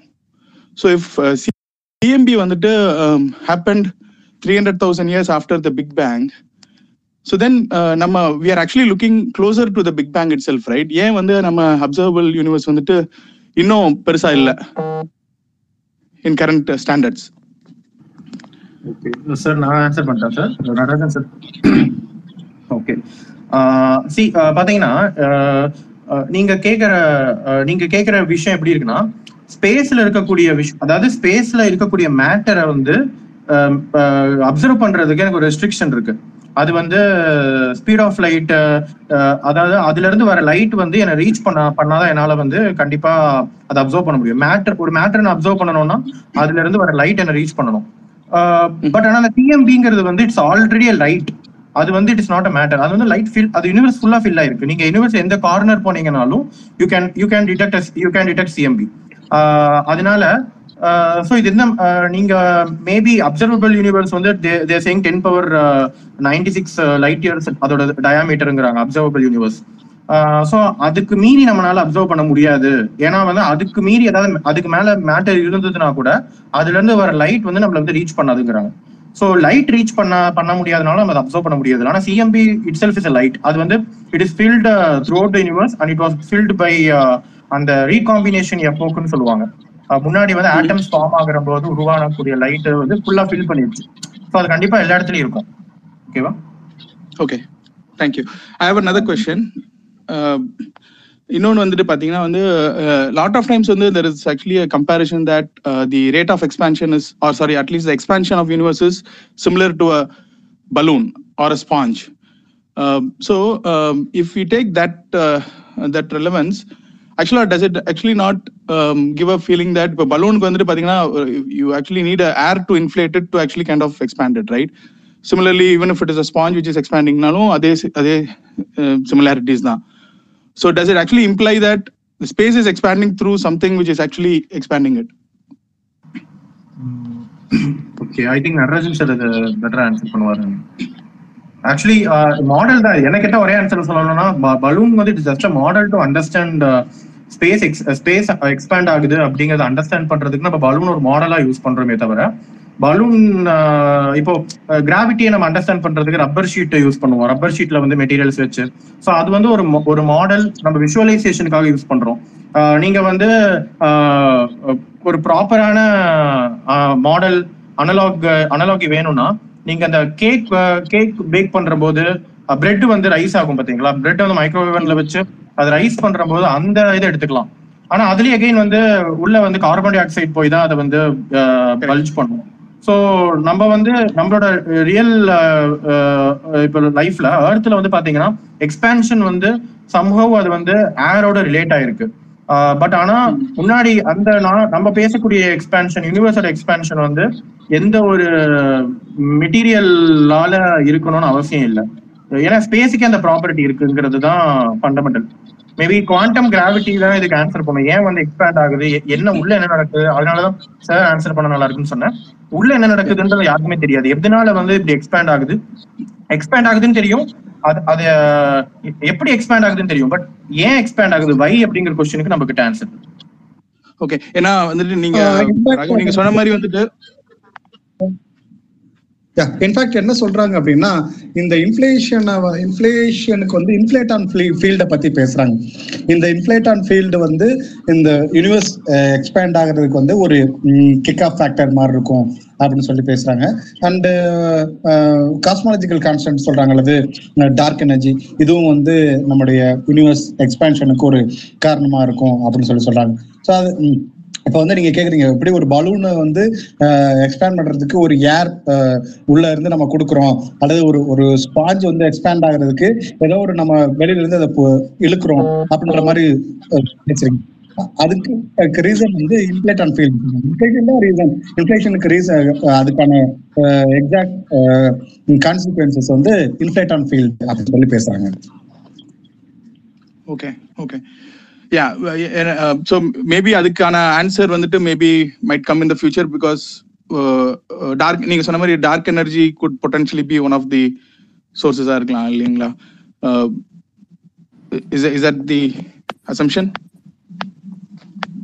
actually நம்மகிட்ட வந்து டார்க் எனர்ஜியை அப்சர்வ் பண்றதுக்கு uh, கால்குலேட் பண்றதுக்கு இன்னும் சில கொஞ்சம் நம்ம தியரட்டிக்கலாவும் சரி எக்ஸ்பெரிமெண்டாலும் சரி நமக்கு கொஞ்சம் அட்வான்ஸ் ஆக போக வேண்டியிருக்குது. ஆனால் நம்ம டார்க் மேட்டர்னுடைய எக்ஸிஸ்டன்ஸை பத்தி நம்ம சில சேட்டலைட் வச்சிருக்கோம் சில அப்சர்வேஷன்ஸ் வச்சிருக்கோம்.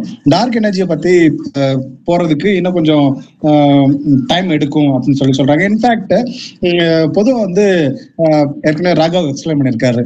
ஒவ்வொரு எரா அதாவது radiation era matter dominated era அப்படின்ற மாதிரி எக்ஸ்பிளைன் பண்ணியிருக்காரு. பட் லேட்டர் ஆன் இன்னும் என்ன சில தியரி என்ன சொல்லுதுன்னா டார்க் எனர்ஜி இன்னும் ஆக்டிவேட்டே ஆகல அப்படின்ற மாதிரி சொல்றாங்க. அதாவது ஒரு அப்சர்வபிள் லைக் இப்போ நம்ம ராகவ்ஸ் வந்து ராகவ் வந்து அந்த காஸ்மிக் சூப் பத்தி பேசியிருப்பாரு. அதாவது எல்லாமே வந்து ஒரு ஒரு ஃபேஸ் டிரான்சிஷன் ஆகுறதுக்கு முன்னாடி பத்தி இருக்க விஷயங்களை பத்தி அவர் கோட் பண்ணியிருந்தாரு. அந்த ஃபேஸ் டிரான்சிஷன் அதாவது அது பேரியானா கன்வெர்ட் ஆகுறதுக்கு முன்னாடி நீங்க அங்க போய் ஒரு ஒரு எக்ஸ்பெரிமெண்ட் ஏதோ பண்ணிருந்தா பண்ணி பாக்குறோம்னா அதுல பேரியானே இருக்காது. ஸோ அது வந்து ஒரு ஒரு ப்ரீ ஃபேஸா தான் இருக்கும். ஒரு பேரியான் ஒரு குவார்க் வர்றதுக்கு முந்தின ஒரு ஃபேஸா தான் இருக்கும். அதே மாதிரி தான் டார்க் எனர்ஜி யூனிவர்ஸ் எக்ஸ்பேண்ட் ஆகி வர்றப்போ இன்னும் இன்னும் லேட்டர் ஸ்டேஜஸ்ல டார்க் எனர்ஜி பெர்ஹாப்ஸ் ஒரு அப்சர்வபிள் லிமிட்ல அல்லது ஒரு ஒரு மாடிஃபைடு ஃபேஸ் டிரான்சிஷன் ஃபார்ம்ல இருக்கலாம் அப்படின்னு சொல்லி சொல்றாங்க. அது வரைக்கும் நம்ம எர்த்தனுடைய லைஃப் ஸ்பேன் இருக்குமா அப்படின்னு தெரியல. பார்க்கலாம். Okay thank you very much I go back to listener thanks sir என்னோட கொஸ்டின் கேட்கலாமா sir ah Vignesh. Sir thank you sir thank you for the host and wonderful speaker sir so Tamil Twitter space வந்து ரொம்ப போர் அடிச்சு போயிருந்தது. Uh, இந்த மாதிரி ஒரு opportunity எங்களுக்கு கொடுத்ததுக்கு ரொம்ப ரொம்ப நன்றிகள் சார் என்னோட கொஸ்டின் வந்து டைமை பற்றி சார் ஸோ இந்த பிக் பேங் ஆரம்பித்த டயத்துலேருந்தே வந்து நம்ம இன்னைக்கு அப்சர்வ் பண்ணுற டைம் மாதிரி தான் இருந்ததா? இல்லைனா இந்த குவாண்டம் பார்ட்டிகல்ஸ்லாம் இன்வால்வ் ஆனனால வந்து அப்போ டைமோட ப்ராப்பர்ட்டிஸ் வேறு மாதிரி இருந்ததா? நான் இன்னும் முன்னாடி ஒருத்தர் இடத்துல படிச்சிருக்கேன் பிக் பேங்க் ரொம்ப காலத்துக்கு அப்புறம் தான் வந்து இன்றைக்கி நம்ம அப்சர்வ் பண்ணுற டைம் வந்து ஸ்டார்ட் ஆனது. இப்போ நீங்கள் சொல்கிற மாதிரி அந்த ஃபஸ்ட்டு த்ரீ மினிட்ஸில் வந்து டைமோட ப்ராப்பர்ட்டி எப்படி இருந்திருக்கும் சார் அதை பற்றி ஒரு பேசிக்காக கொஞ்சம் ஐடியாவே இல்லை. கொஞ்சம் சொல்லுங்கள் சார் ராகவ் நீங்க ஆன்சர் பண்றீங்களா?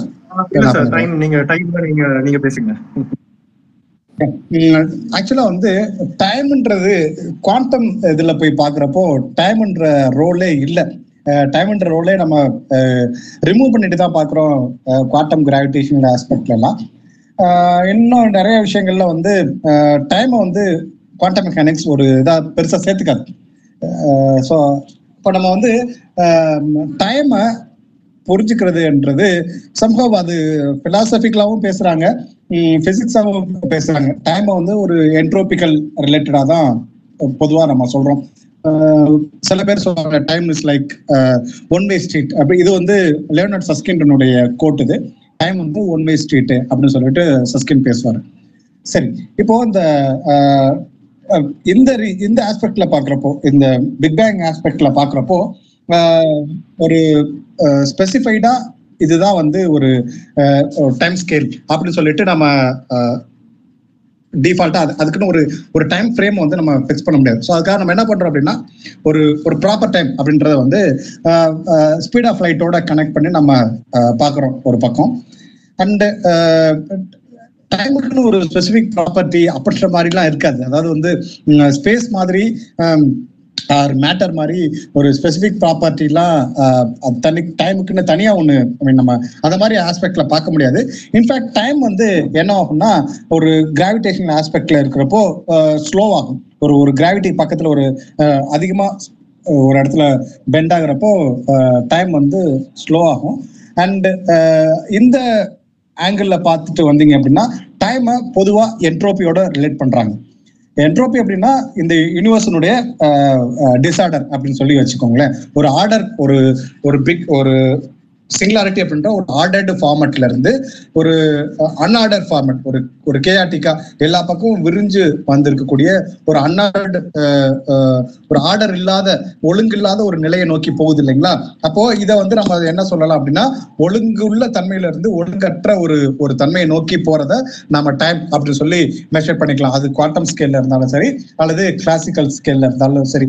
அந்த ஆங்கிள் பாக்குறப்போ இந்த பிரபஞ்சம் ஆஹ், ஆரம்ப தன்மையில இருந்து இன்றைய தன்மைக்கு ஃபார்வர்ட்ல வந்திருக்கு. நம்மளால ரிவர்ஸ்ல போக முடியாது.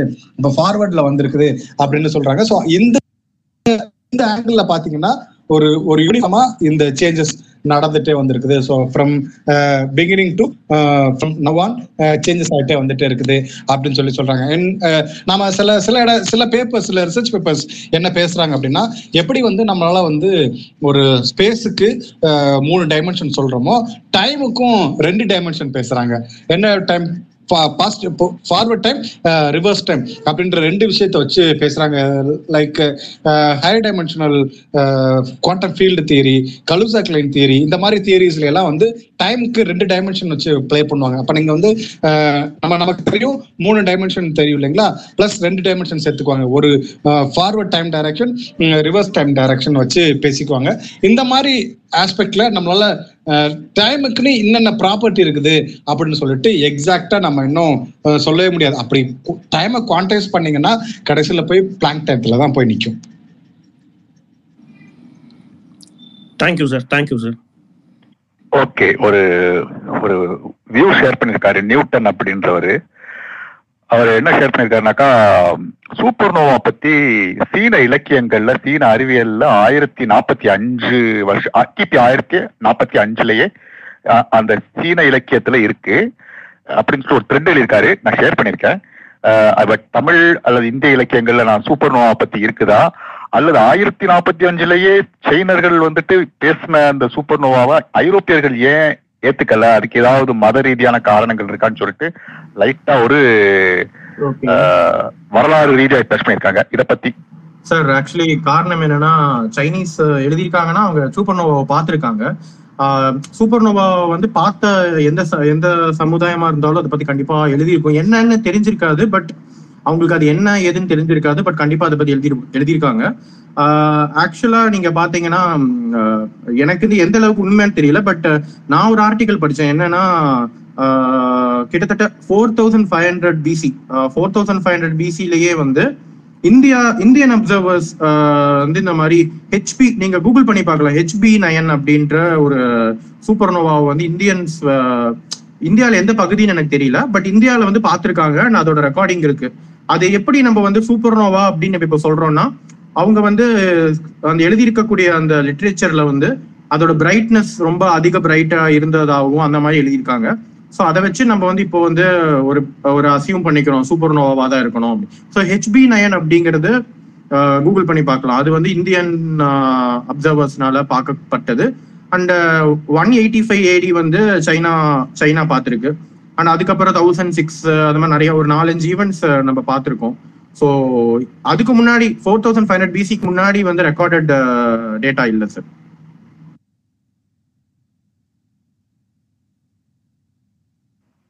ஓகே ஓகே சார் நான் பார்த்திபன் கொஸ்டின் கேட்கலாங்களா? ஆ பார்த்திபன் சொல்லுங்க பார்த்திபன். ஆ நம்ம வந்து இப்போ அந்த ஒரு ஆரம்ப கால புள்ளியில வந்துட்டு நம்ம கால்குலேட் பண்ண நம்ம வந்து ஒரு கணக்கீடு பண்ண ஆரம்பிச்ச அந்த பிக் பேங் தேரிங்கிற அந்த ஒரு புள்ளி ஒரு ஒரு இடம் இருக்கு இல்லையா? அது புள்ளின்னு கூட சார் சொல்லலை. ஸோ இப்போ ஒரு ஒரு பழைய ஒரு யூனிவர்ஸ் இருந்திருக்கு. அந்த யூனிவர்ஸ் வந்துட்டு ஏதோ ஒரு டயத்துல எல்லாமே ஒரு ஒரு என்ன சொல்றது? எல்லாம் சேர்ந்து ஒரு பாலா ஆகி அது அது வந்துட்டு ஒரு ஹை டெம்பரேச்சர் போயிட்டு அது வந்து எக்ஸ் அது பேங்க் ஆகி எக்ஸ்பேண்ட் ஆகி. ஸோ அது மாதிரி தான் என்னால் யூகிக்க முடிஞ்சது.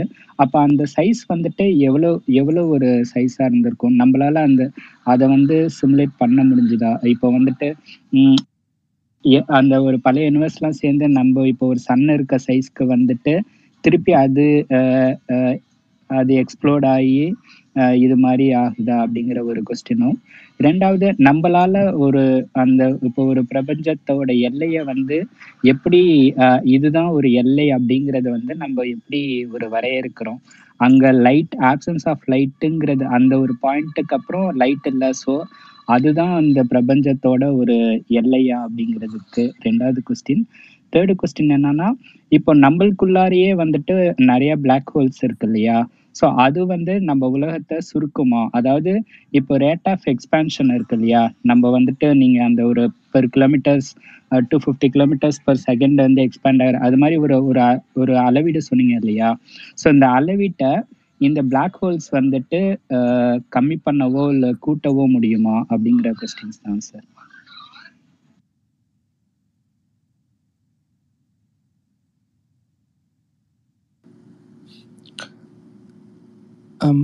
Raghav sir Rajan sir கேக்குதா? கேக்குது கேக்குது. ஓகே நடராஜன் ரிசனருக்கு போயிட்டாருன்னு நினைக்கிறேன். ஓகே எனக்கு ஆக்சுவலி கொஸ்டின் ஃபர்ஸ்ட் கிளியரா புரியல. நீங்க கேட்ட நான் நான் ரீட்ரேட் பண்றேன். நீங்க என்ன கேட்டீங்கன்றது. ஏன்னா நான் ரெண்டாவது பார்க்க கொஞ்சம் எனக்கு புரியல. சரி யாராவது அது திருப்பி இது பண்ணீங்கன்னா இது பண்ணலாம். ஓகே ஃபர்ஸ்ட் கொஸ்டின் சார் இப்போ uh, ஆக்சுவலி வந்துட்டு நம்ம இந்த பிக் பேங் தேரிக்கு ஒரு ஆரம்பங்கிறது அந்த ten power minus forty three or thirty six அந்த இது ஆரம்பிச்சாங்க இல்லையா? நதாஜன் சார் அந்த பிளாங்க் ப்ரீ பிளாங்க்கு முன்னாடி ஆரம்பிச்சாங்க இல்லையா? ஸோ அந்த ப்ரீ பிளாங்க் நடக்கும்போது அந்த ஒரு இப்போ ஒரு சைஸா அதாவது இப்போ நம்மளோட ஆஹ் நான் விஷுவலைஸ் பண்ண ட்ரை பண்றேன் சார் ராகுல் சார் ஓகே இது வந்துட்டு அந்த மாஸ் வந்துட்டு புரிஞ்சுது. அந்த அந்த? அந்த பார்ட் புரிஞ்சுது. ஏன்னா சைஸ் ஓகே அந்த அந்த டைம்ல சைஸ் எப்படி எவ்- எவ்வளவு சைஸ் எப்படி இருந்திருக்கும்? அண்ட் மாஸ் எப்படி இருந்திருக்கும்? அந்த மாதிரி கேக்குறீங்களா? அந்த அந்த நீங்க ten power minus forty three அந்த அந்த செகண்ட் வந்து பாத்தீங்கன்னா அதுக்கு ஒரு பர்டிகுலர் நேம் இருக்கு. அது ஒரு அது இட்ஸ் கால் பிளாங்க் பிளாங்க் டைம்னு சொல்லுவோம். ஸோ அது வந்து அந்த டென் பவர் மைனஸ் ஃபார்ட்டி த்ரீங்கிறத எதேர்ச்சியா நம்ம வந்து அந்த டைம் வரல. நம்ம வந்து குவாண்டம் மெக்கானிக்ஸ் வந்து இது எப்படின்னு பாத்தீங்கன்னா நீங்க ஒரு போட்டோ எடுத்து பாக்குறீங்கன்னா அந்த போட்டோ வந்து நீங்க ஜூம் பண்ணி ஜூம் பண்ணி பாத்தீங்கன்னா ஃபைனலா ஒரு பிக்சல்ஸ்ல போய் முடிஞ்சிடும் அந்த பிக்சல்ஸ்க்கு மீறி உங்களுக்கு இன்ஃபர்மேஷன் இருக்காது அந்த ஏன்னா பிக்சல்ஸ்னால தான் ஒரு போட்டோ வந்து ஃபார்ம் ஆகுது. ஸோ அந்த மாதிரி டைம்ல வந்து நீங்க ரிசால்வ் பண்ணிட்டே போனீங்கன்னா ten power minus forty three seconds அப்படிங்கிறது ஒரு தியரட்டிக் அதுவும் தியரட்டிக்கல் தான். எக்ஸ்பெரிமெண்டலா யாருமே வந்து இதுதான் வந்து இருக்கக்கூடிய இருக்கிறதுலயே நம்மளால மெஷர் பண்ணக்கூடிய டைம் அப்படின்னு யாரும் சொல்லல. Ten power minus forty three seconds அப்படிங்கிறது பிளாங்க் டைம் அது வந்து தியரட்டிக்கலா நம்ம வந்து அதுதான் வந்து uh, லீஸ்ட் பாசிபிள் நம்மனால வந்து uh, மீனிங்ஃபுல்லா ஏதாவது யூனிவர்ஸை பத்தி பேசணும்னா அந்த டைம்ல வச்சு தான் பேச முடியும். அதுக்கும் முன்னாடி என்ன நடந்திருக்குங்கிறது பேசுறது இப்போ இருக்கக்கூடிய ஃபிசிக்ஸ் நம்மளுக்கு பத்தாது. புது புது ஃபிசிக்ஸ் தேவைப்படுது. ஸோ அந்த டைம்ல சைஸ் எவ்வளோ பெருசு இருந்திருக்கும்னு பார்த்தீங்கன்னா அது வந்து பிளாங்க் லென்த்னு சொல்றாங்க. அந்த பிளாங்க் டைம்ல இருக்கக்கூடிய சைஸ் வந்து பிளாங்க் லென்த்னு சொல்றாங்க. அது வந்து பாத்தீங்கன்னா ten power minus thirty five metre எவ்வளவோ சொல்றாங்க. ஆஹ் அதுக்கும் கம்மியா சொல்றாங்களான்னு தெரியல. Ten power minus forty seven metre என்னவோ எனக்கு கரெக்டாக எக்ஸாக்ட்லி நம்பர் தெரியல. பட் அந்த பிளாங்க் டைம்ல இருக்கக்கூடிய லென்த் ஸ்கேல வந்து பிளாங்க் லென்த்னு சொல்றாங்க. அண்ட் அப்போ இருந்த எனர்ஜி அப்ப வந்து மாஸ் இருந்திருக்காது. ஏன்னா மாஸ் வந்து எக்ஸ்போசான்ஸ் தான் கொடுத்தது. முழுக்க முழுக்க எனர்ஜி தான் இருந்திருக்கும். ஸோ அந்த எனர்ஜியும் எகைன் இந்த டைமையும் இந்த லென்த்தையும் பொறுத்து அதுக்கு ஒரு எனர்ஜி இருந்திருக்கும். இது கம்ப்யூட்டர்ல வந்து சிமுலேட் பண்ணியிருக்காங்க. ஆனா அப்சர்வேஷனலாவோ எக்ஸ்பெரிமெண்டலா எந்த ஒரு டேட்டாவும் இல்லை. இது வந்து இந்த மாதிரி தான் நடந்திருக்குமா அப்படிங்கிறதுக்கு டேட்டாஸ் இல்லை. ஓகே பார்த்திபன் நீங்க அடுத்த கொஸ்டின் கேட்கணும். செகண்ட் கொஸ்டின் வந்துட்டு இப்போ நம்ம அந்த பிரபஞ்சத்தோட பவுண்டரிஸ் வந்து பேசுறோம் இல்லையா? அந்த எல்லைக்கோடுகள் அந்த எல்லைக்கோடுகள் வந்துட்டு லைட் ஆப்சன்ஸ் ஆஃப் லைட்டு தான் வந்து அதை டிஃபைன் பண்ணுதா அப்படிங்கிறது. ஏன்னா எல்லா இடத்துலயும் வந்துட்டு லைட்ஸ் இருக்கும் அப்படின்னு சொல்றாங்கல்ல அந்த பிரபஞ்சத்துல. ஸோ அப்போ வந்துட்டு ஆப்சன்ஸ் ஆப்சன்ஸ் ஆஃப் லைட்டு தான் வந்துட்டு அந்த எல்லைக்கோடு அப்படிங்கிறது ஆகும் பவுண்டரி வந்து பாத்தீங்கன்னா விசிபிள் பவுண்டரி விசிபிள் யூனிவர்ஸ்னு சொல்லக்கூடியது. அந்த பேர்லயே விசிபிள் அப்படின்னு இருக்கு. ஸோ விசிபிள்னா வந்து என்னன்னு பாத்தீங்கன்னா விசிபிள்னா வந்து கண் லைட் மட்டும் கிடையாது. அதாவது விசிபிள் லைட் மட்டும் கிடையாது. அல்ட்ரா வயலட்டா இருக்கட்டும் அப்புறம் காமாரே எக்ஸ்ரே அப்புறம் வந்து ரேடியோ வேவ்ஸ் மைக்ரோவேவ் எல்லா இமேஜரி எல்லா இப்போ நம்ம வந்து டெலஸ்கோப் தெரியும் டெலஸ்கோப்புங்கிறது வந்து விசிபிள் லைட்டை பார்க்கக்கூடியது. ஆனா இதுவே ரேடியோ டெலஸ்கோப் இருக்கு. அப்புறம் வந்து எக்ஸ்ரே டெலஸ்கோப்ஸ் இருக்கு. ஸோ நம்ம இந்த ரே இந்த நம்ம இந்த எலக்ட்ரோ மேக்னட்டிக் ரேடியேஷன் எவ்வளவு தூரம் மெஷர் பண்ண முடியுமோ அதுதான் அந்த பவுண்டரியை தான் நம்ம விசிபிள் யூனிவர்ஸ்ன்னு சொல்றோம். அதை தாண்டி மேட்டர் இருக்கலாம். யூனிவர்ஸ் அதை தாண்டி இருக்கலாம். பட் ஆனா நம்ம நம்மனால அதுல இருந்து எந்த ஒரு எலக்ட்ரோ மேக்னட்டிக் ரேடியேஷனும் நம்மளுக்கு வரது கிடையாது. ஏன்னா அதை அந்த பவுண்டரியை தாண்டி எமிட் ஆகக்கூடிய லைட் எல்லாமே வந்து நம்மள ரீச் பண்றதுக்குள்ளயுமே யூனிவர்ஸ் எக்ஸ்பேண்ட் ஆயிருது. ஸோ அந்த லைட் நம்மள வந்து சேர்றதே கிடையாது. ஆனா இப்போ வந்து நீங்க பாத்தீங்கன்னா அதை தாண்டி பாக்குறதுக்கு மேபி எலக்ட்ரோ மேக்னட்டிக் ரேடியேஷன் அதெல்லாம் தாண்டி பாக்குறதுக்கு வேற வழிகள் வேற எப்படி சொல்றது? Gravitational astronomy gravitational wave astronomy இந்த மாதிரி விஷயங்கள் எல்லாத்தையும் முயற்சி பண்ணிட்டு இருக்காங்க. இன்னும் அந்த அளவுக்கு நம்மளுக்கு அதனாலதான் நம்ம பவுண்டரி இப்போ வந்து விசிபிள் பவுண்டரின்னு ஒன்று வச்சிருக்கோம். அதை தாண்டி என்ன இருக்குன்னு நம்மளுக்கு தெரியாது. ஆனா அதை தாண்டி யூனிவர்ஸ் இருக்கலாம். ஆஹ் அதை பத்தி பேசுறதும் மீனிங்ஃபுல்லா இருக்கலாம். பட் ஆனா நம்மளுக்கு அதை இப்போதைக்கு நம்மளுக்கு அதை பத்தி எதுவும் தெரியாது.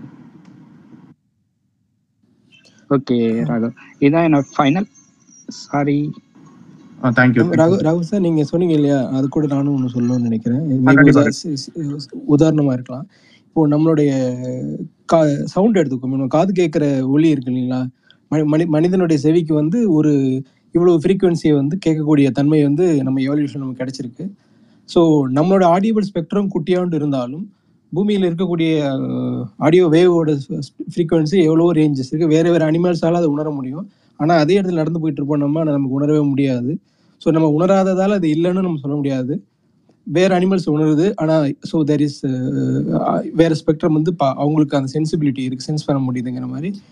நமக்கு இன்னும் அந்த அந்த அந்த எல்லையும் தாண்டி இருக்கிற ரேடியேஷன்ஸை டிடெக்ட் பண்ணக்கூடிய அளவுக்கு ஏதாவது வந்தால் அந்த நேரத்தில் நம்ம அறிவியல் வந்து இன்னும் இன்னும் ரெண்டு மூணு படி உள்ளே போயிட்டு அதையும் கண்டுபிடிப்பாங்கன்னு எனக்கு நான் புரிஞ்சுக்கிட்டேன் நீங்கள் சொன்னதுலேருந்து நன்றி சார் ஃபைனல் கொஸ்டின் வந்து என்னன்னா இப்போ நம்ம அந்த ரேட் ஆஃப் எக்ஸ்பேன்ஷன் இருக்கு இல்லையா நம்ம யூனிவர்ஸ் அது வந்துட்டு பிளாக் ஹோல்ஸால அஃபெக்ட் ஆகுமா? எய்தர் அது வந்து ஆக்சிலரேட் பண்ணும் ஆர் டிஆக்சிலரேட் பண்ணுறதுக்கான சான்ஸ் இருக்கா பிளாக் ஹோல்ஸ் நடராஜன் சார் சொல்றீங்களா?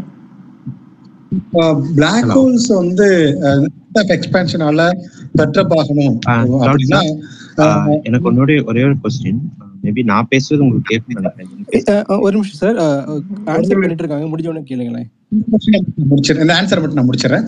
இப்போ பிளாக் ஹோல்ல வந்து நம்முடைய எக்ஸ்பேன்ஷன் வந்து பெர்ட்ரோப் பண்ணணும் அதை டிஸ்டர்ப் பண்ணணும் அப்படின்னா எக்ஸ்பேன்ஷன் ரேட் வந்து ரொம்ப ஜாஸ்தியா இருக்கணும்.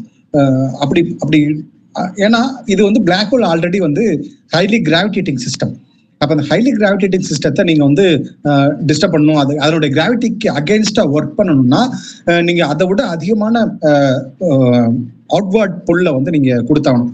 அப்படிப்பட்ட புல் எங்க இருந்து கிடைக்கும் அப்படின்னு சொல்லி கேட்டீங்கன்னா லேட்டர் ஆன் என்ன சொல்றாங்கன்னா பிரபஞ்சம் வந்து ஹை லெவல்ல எக்ஸ்பேண்ட் ஆகுறப்போ டார்க் எனர்ஜியினுடைய ஆக்டிவேஷன் அதிகமா இருக்கும். அதுக்கு பேர் வந்து ஃபேந்தோம் எனர்ஜின்னு சொல்லுவாங்க. இந்த ஃபேந்தோம் எனர்ஜின்றது வந்து டார்க் எனர்ஜியை விட அதிகமா வந்து இந்த நம்முடைய நம்முடைய பிரபஞ்சத்தை வந்து எக்ஸ்பேண்ட் பண்ண வைக்கும். அப்படி எக்ஸ்பேண்ட் பண்ண வைக்கிறப்போ நமக்கு என்ன கிடைக்கும்னா எல்லா விஷயமே ரிப் ஆஃப் ஆகும். இதுக்கு பேர் வந்து பிக் ரிப் அப்படின்னு சொல்லி பேரு இங்கிலீஷ்ல. எல்லா விஷயமே வந்து ரிப்னா லைக் டீரிங் கிளியுறது இல்லைங்களா? ஸ்பேஸ் டைமே கிளியும் அப்படின்னு சொல்லுவாங்க. இங்கிலீஷ்ல அந்த மாதிரி அர்த்தம் தான் வரும்.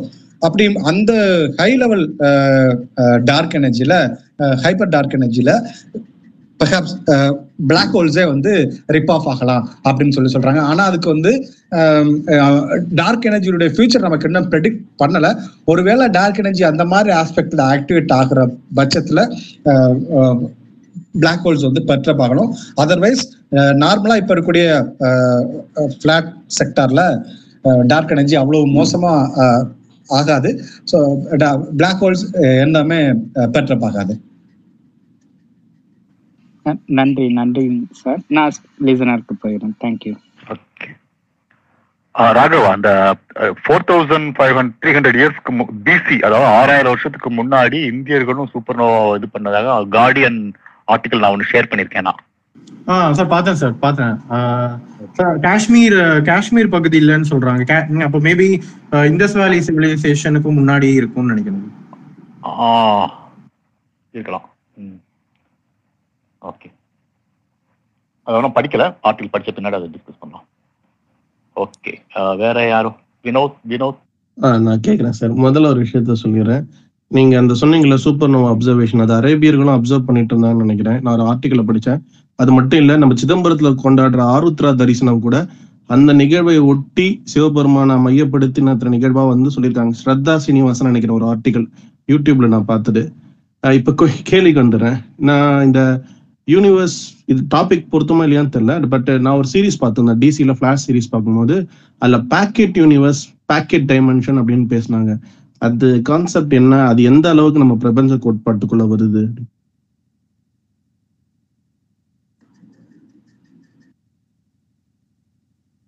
நடராஜன் சார் நீங்க சொல்றீங்களா? ராகவ் ராகவ் எனக்கு பாக்கெட் யூனிவர்ஸ் ஐடியா எனக்கு இல்லை. நீங்க சொல்லுங்க ரகம் ஆஹ் எனக்கும் தெரியல சார் மேபி சயின்ஸ் ஃபிக்ஷனா தான் இருக்கும். எனக்கும் பாக்கெட் யூனிவர்ஸ் பபிள் யூனிவர்ஸ்னு இருக்கு. பபிள் யூனிவர்ஸ்னு என்னன்னா இப்ப வந்து யூனிவர்ஸ் இந்த யூனிவர்ஸ் மாதிரியே இந்த யூனிவர்ஸ் வந்து actually one of the universe நிறைய யூனிவர்ஸ் இருக்கு. இது வந்து ஒரு ஒரு யூனிவர்ஸ் இது வந்து ஒரு பபிள் மாதிரி இருக்கு. இப்ப என்னன்னா யூனிவர்ஸ் இப்ப நம்ம யூனிவர்ஸ்ல பாத்தீங்கன்னா சில குறிப்பிட்ட குறிப்பிட்ட வேல்யூஸ் வந்து ரொம்ப ஸ்பெஷலா இருக்கும். இப்போ கப்ளிங் கான்ஸ்டன்ட்னு ஒரு கான்ஸ்டன்ட் சொல்லுவாங்க. அது வந்து one by one thirty seven சொல்லுவாங்க. அந்த கான்ஸ்டன்ட் ரொம்ப முக்கியமான கான்ஸ்டன்ட் ஏன்னா அந்த கான்ஸ்டன்ட் லைட்டா மாறினா கூட எனக்கு வந்து நம்ம நான் அதாவது லைட்டானா அந்த கான்ஸ்டன்ட் வந்து ஒரு ஒன்னு ஒரு பத்து கோடியில ஒரு பங்கு மாறினா கூட எனக்கு வந்து யூனிவர்ஸ் மாறி இப்ப இருக்கிற யூனிவர்ஸ் மாதிரி நம்மளுக்கு இருந்திருக்காது. மேபி நம்மளுக்கு அணுக்களே உருவாகாம இருந்திருக்கலாம். ஸோ அதனால அந்த கான்செப்ட் ரொம்ப முக்கியங்கிற போது ஒரு நைன்டீன் சிக்ஸ்டி நைன்டீன் செவன்டில எல்லாம் பிசிக்ஸ் கம்யூனிட்டியில ஒரு பெரிய கேள்வி வந்தது. என்னன்னா அது எப்படி யூனிவர்ஸ்ல வந்து இந்த ரெண்டு மூணு ரெண்டு மூணு கான்ஸ்டன்ட் அந்த மாதிரி இருக்கு. கப்பலிங் கான்ஸ்டன்ட் காஸ்மாலஜிக்கல் கான்ஸ்டன்ட் அப்புறம் இன்னொன்னு இருக்கு. Super sir so hyper fine structure constant fine structure constant ரெண்டு பிளஸ் இது காஸ்மாலஜிக்கல் கான்ஸ்டன்ட் ஸோ இந்த மூணுமே வந்து ரொம்ப ரொம்ப கரெக்டா இருக்கு நம்மளுக்கு. அதாவது இப்போ நம்ம கரெக்டா நான் எப்படி சொல்றேன்னா கொஞ்சம் மாறி இருந்தா கூட எதுவுமே உருவாயிருக்காது. அதாவது எதுவுமேனா ஸ்டார்ஸ் உருவாயிருக்காது லைஃப் உருவாயிருக்காது எதுவுமே. ஸோ நிறைய பேர் என்ன ஆரம்பிச்சாங்கன்னா இது எதனால இப்படி யூனிவர்ஸ் வந்து எப்படி இவ்வளோ ஃபைன் டியூன் பண்ணியிருக்கு அதோட வேல்யூஸ் அப்போ வந்து நிறைய பேர் என்ன ஐடியா கொடுத்தாங்கன்னா மேபி ஏகப்பட்ட யூனிவர்ஸ் இருக்கும். அதுல வந்து ஒரு ஒரு யூனிவர்ஸ்ல ஒரு ஒரு வேல்யூ இருந்திருக்கும். இப்போ இன்னொரு யூனிவர்ஸ் இருக்கும். அதுல வந்து அந்த இந்த கான்ஸ்டன்ட் வேல்யூல வேற மாதிரி இருந்திருக்கலாம். அதுல லைஃபே இல்லாம போயிருக்கலாம். அதுல ஸ்டார்ஸ் இல்லாம இருந்திருக்கலாம் கேலக்சிஸ் இல்லாம இருந்திருக்கலாம். ஆனா நம்ம யூனிவர்ஸ்ல எல்லாமே கரெக்டா இருக்கிறனால ஸ்டார்ஸ் கேலக்சிஸ் எல்லாமே கரெக்டா வந்து லைஃப் வந்திருக்கு. ஸோ இந்த மாதிரி ஒரு எக்ஸ்பிளனேஷன் வந்து கொடுத்துருக்காங்க. ஆனா அது வந்து இன்னுமே நிறைய ஓப்பன் கொஸ்டின் தான். ஏன் வந்து இந்த கான்ஸ்டன்ட் வேல்யூஸ் வந்து இவ்வளவு கரெக்டா அக்யூரேட்டா இருக்குது? ஆக்சிடென்டா இல்ல வந்து வேற ஏதாவது இட்ஸ் ரிலேட்டட் கான்சியஸ்னஸ் அந்த மாதிரி நிறைய விஷயம் போயிட்டு இருக்கு. ஸோ அதுதான் பாக்கெட் யூனிவர்ஸா பபுள் அது பபுள் யூனிவர்ஸ்னு சொல்லுவாங்க. ஸோ எனக்கு பாக்கெட் பபுள் என்னன்னு தெரியல. ஸோ அதுதான் மேபி அந்த ஃபிக்ஷன்ல சயின்ஸ் ஃபிக்ஷன் வந்திருக்கும்னு நினைக்கிறேன். ஓகே சரி நான் ரெண்டாவது கொஸ்டின் இதுக்கு கடைசி கொஸ்டின் இருக்கலாம் நம்ம வந்து இந்த அண்ட கோட்பாடு அதாவது இந்த யூனிவர்ஸ் தியரியில யூனிவர்ஸ் எக்ஸ்பேண்ட் ஆகுறது ஓகே இந்த பிக் பேங் வெடிச்சு யூனிவர்ஸ் எக்ஸ்பேண்ட் ஆயிட்டு இருக்கு ஃபாஸ்ட் ரிட்டன் நான் படிச்ச மாதிரி ஞாபகம் இருக்கு. இந்த யூனிவர்ஸ் எக்ஸ்பேன்ஷன் ஒரு ஒரு பாயிண்ட்ல முடிஞ்சிட்டு மறுபடியும் இந்த யூனிவர்ஸ் கன்வெர்ஜ் ஆகலாம். அந்த ஸ்பேஸ் அண்ட் டைம் கன்வெர்ஜ் ஆகி மறுபடியும் அந்த டாட்டுக்கு வந்து மறுபடியும் நடக்கலாம். இது பல்சேட்டிங் தேரி மாதிரி சொன்னாங்க. அதை பத்தி ஏதாவது இன்வெஸ்டிகேஷன் அந்த வகையில் என்ன பண்ணிட்டு இருக்காங்களா? இல்ல இந்த எக்ஸ்பேன்ஷனை மட்டும் ஃபோக்கஸ் பண்றாங்களா? இல்ல இந்த எக்ஸ்பேன்ஷன் போயிட்டு மறுபடியும் நீங்க சொன்ன அந்த டீரிக்கிற ஆகி ஏதாவது டார்க் எனர்ஜி ஆகி மறுபடியும் இது நல்ல ஆகி மறுபடியும் கான்ஸ்டன்ட் உள்ள மறுபடியும் கன்வர்ஜ் ஆகுது. ஒரு சிங்கிள் பாயிண்ட்ல கன்வர்ஜ் ஆகுது. ஆக்சுவலி நடராஜன் சார் ஒர்க் பண்ற தியரி வந்து கிட்டத்தட்ட இதான் பிக் பவுன்ஸ் அப்படின்றத பத்தி சொல்லும். மேபி அவர் எக்ஸ்பிளைன் பண்ண கரெக்டா இருக்கும்னு நினைக்கிறேன். இந்த குவாண்டம் லூப் குவாண்டம் கிராவிட்டியில வந்து- நீங்க சொல்ற மாதிரி.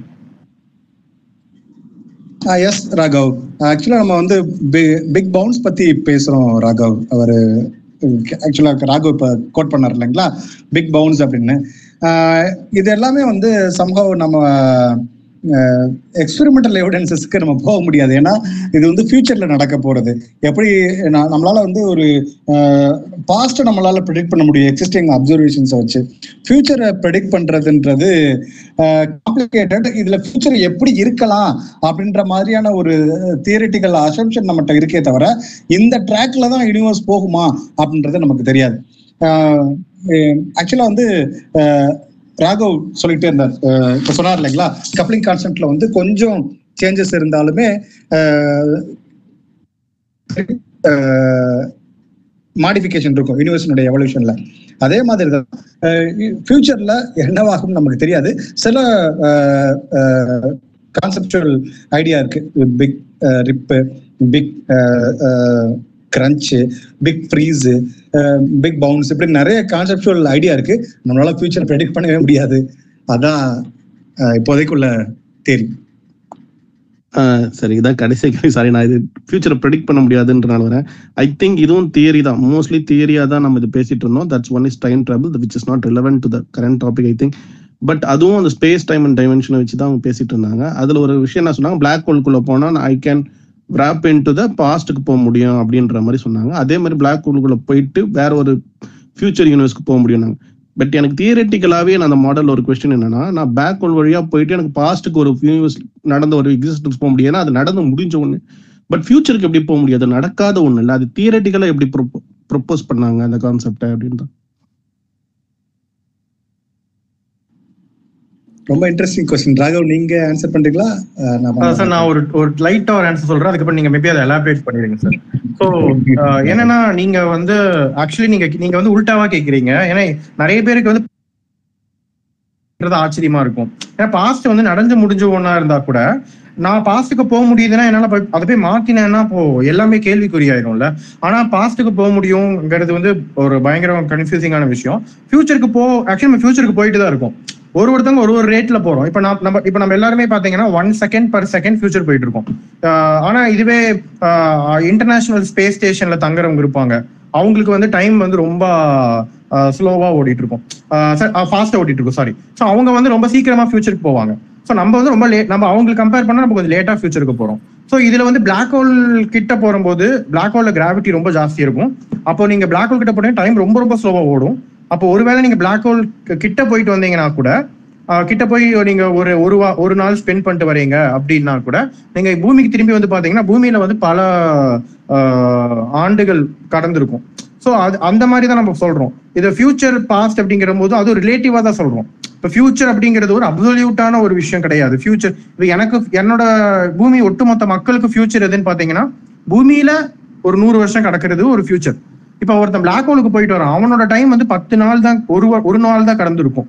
ஸோ ஒரு நாள் அவனோட கிளாக்ல கடந்திருக்கும். அவன் இங்க பூமிக்கு வரான். ஆனா பூமியில நூறு வருஷம் கடந்திருக்கும். ஸோ அவன் ஃபியூச்சருக்கு தான் வரான். ஆனா நீங்க எப்படி எடுத்துக்கலாம்னா நீங்க எப்படி எடுத்துக்கலாம்னா இது வந்து அகைன் ரிலேட்டிவா தான் எடுத்துக்க முடியும்.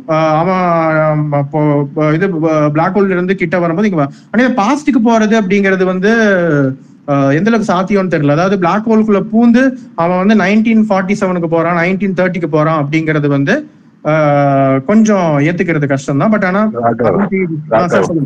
வினோத் வந்துட்டு கொஸ்டின் அவர் என்னன்னு அண்டர்ஸ்டாண்ட் பண்ணிருக்காரு? ஃபியூச்சர் போறதா? இப்ப நம்ம எல்லாம் டூ தௌசண்ட் டுவெண்ட்டி ஒன்ல இருக்கோம் இல்லையா? டுவெண்ட்டி ஒன் தானே? டுவெண்ட்டி ஒன்ல இருக்கோம். திடீர்னு டூ தௌசண்ட் ஃபிஃப்டிக்கு எப்படி போறது? அவர் அந்த மாதிரி அண்டர்ஸ்டாண்ட் பண்ணிக்கிட்டு இருக்காரு. இங்க இருந்து எக்ஸாக்ட்லி இவர் சொன்னது எனக்கு ரிலேட்டட் அப்படி கிடையாது. அப்படி கிடையாது. டிராவலிங் டு ஃபியூச்சர்ங்கிறது ராகவ் எக்ஸ்பிளைன் பண்ண மாதிரி. இட்ஸ் சம்வாட் லைக் நம்ம ஹைப்ரனேட்டிங் ஸ்லீப்ல இருந்துட்டு போற மாதிரி ஒரு கான்செப்ட் வச்சுக்கலாமா? யா யா புரிஞ்சு சார் தேங்க்ஸ் சார் நல்லா இருந்துச்சு. வேற விதமாவும் பார்க்கலாம் ராகவ். எப்படின்னா இப்போ ஒரு வார்ம் ஹோல் வழியா ஒரு டிராவல் பண்றோம்னு வச்சுக்கங்களேன். நம்ம ஏற்கனவே பேசியிருக்கிறோம். அதாவது வந்து வாம்போல் இப்போ வந்து நம்ம நம்மகிட்ட இருந்து ஒரு ஃபோர் லைட் இயர்ஸ்க்கு தள்ளி ஒரு ஒரு பிளானட் இருக்குன்னு வச்சுக்கங்களேன். நம்ம லைட்டோட ஸ்பீட்ல போனாலுமே ஃபோர் இயர்ஸ் ஆகும். இப்போ இதுக்கு இடையில ஒரு ஒரு தியரட்டிக்கலா ஒரு வாம் ஹோல் இருக்குன்னு வச்சுங்களேன் நான் இந்த வாம் ஹோல் வழியா நான் ஒரு டென் மினிட்ல கிராஸ் கிராஸ் பண்ணிட்டேன்னு வச்சுக்கோங்க. அதாவது அவங்க அவங்களுடைய நான் ஸ்பேஸ் வழியா போகணும் அப்படின்னா எனக்கு four light year four year ஆயிருக்கணும். அது நான் ரெண்டாயிரத்தி இருபத்தொன்னுல கிளம்புனேன்னா ரெண்டாயிரத்தி இருபத்தஞ்சு அங்கதான் போக முடியும். ஆனா ரெண்டாயிரத்தி இருபத்தொன்னுலே நான் அங்க போயிட்டேன். விச் மீன்ஸ் நான் அவனோட முறைப்படி நான் வந்திருந்தேன்னா நான் ரெண்டாயிரத்தி இருபத்தஞ்சுல தான் வந்திருக்கணும். ஆனா நான் ரெண்டாயிரத்தி இருபத்தொன்னுலயே நான் வந்துட்டேன். அதாவது நான் அவனுடைய எதிர்காலத்துல நான் நான் இருக்கேன். இல்லைங்களா?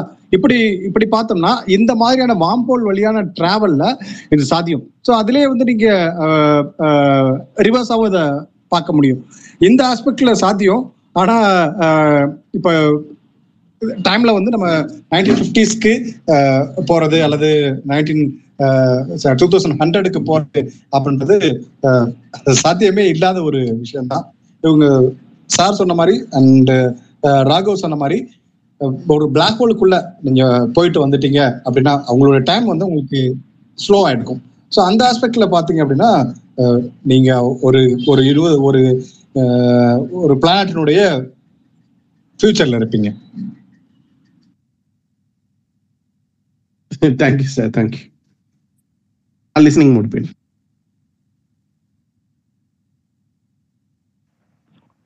அடுத்தது ஃபைனலா ஒரு ஃபைனலா ஒரு கொஸ்டின் கேட்டுட்டு நம்ம வைண்ட் அப் பண்ணிடலாம். Yeah lucky you can go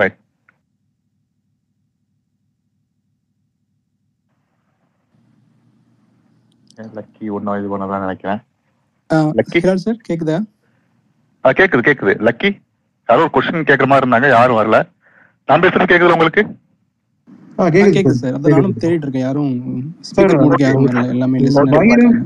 ஒருத்தர் கொஸ்டின் கேட்டிருந்தாரு.